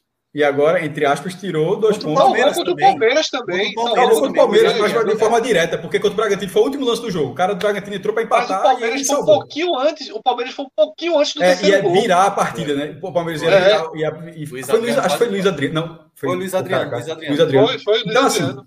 falho. Aí é que tu falando, você não pode ser, não é café com leite. Você analisa o jogo. Falhou no jogo, mas aí você fala. Mas já você contextualiza e, e, e o histórico dele recente mostra que esse pontinho que ele tirou aqui, ele deu dois ali.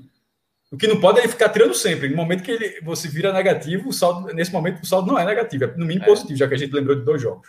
É, mas assim, ele entra nesse pódio porque assim, o Fortaleza tinha feito o gol e no minuto seguinte toma o gol, sabe? E aí, isso, queira ou não, teve foi que de rápido. novo. E foi um jogo que foi isso, né?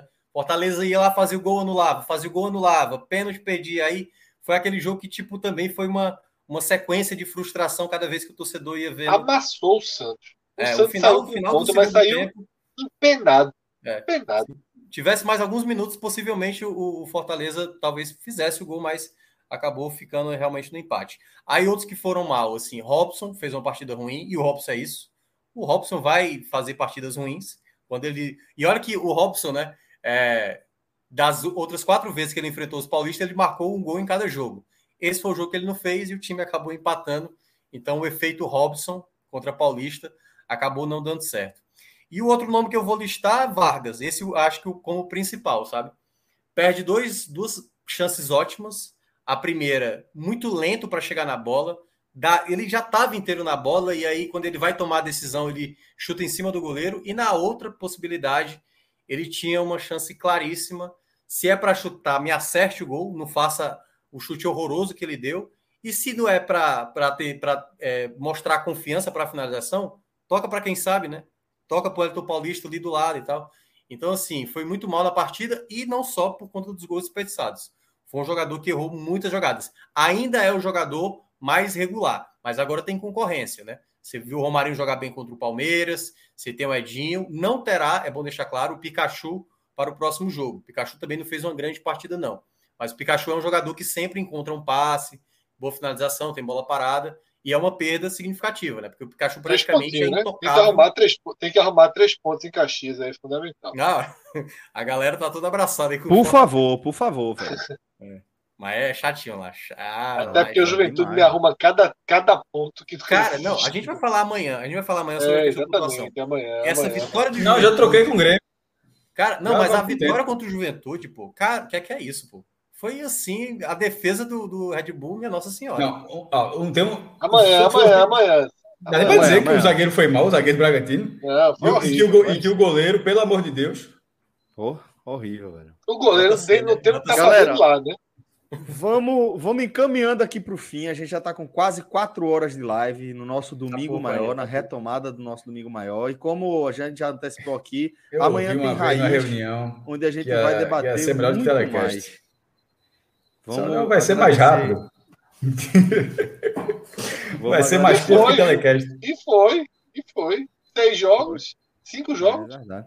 Ei, Fred, é, a gente vai ter que inventar alguma coisa amanhã, né? Alguma outra arte, alguma outra matemática para ser atraente, né? Ah, tem, ser repetitivo. Não falta não, não falta não. É, mas é, agradecer também pensa, né? a cada um que, que acompanhou pensa. a gente até aqui, tá, galera? Aqui tá feito Cinderela, velho. Deu meia-noite aqui, a gente vai cantar para subir. Um beijo a todo mundo aí. Se começar mais, tem mais uma é, hora. É isso, é, é isso. Cataclismo é bronca. Daqui a pouco a gente arruma uma polêmica que não, não dá para encerrar a live. Um beijo grande para vocês, galera. Obrigado demais por nos acompanhar até aqui. Vocês são incríveis. Nelson, Hoje foi um dia muito especial. Fala, 10 Fred. horas da manhã, tá? Assim que acabar Pô, a Chape América, o Raiz ar. Meu Deus do céu, eu cheguei, gelei é aqui. É, é porque 10 horas e 22, quando tu falasse, tu falasse é. 10 aqui, eu chego, eu, chego, eu aqui, eu disse, porra. Ia ver 10 da manhã, disse, não, pelo amor de Deus, 10 da noite. Cadê, cadê o homem? Cadê o homem? Chama, tá Roberto. Tá bonzinho, homem, tá tão bonzinho. Voltou. Jackson. Ai, tá que demora da porra! Forte abraço, até a próxima.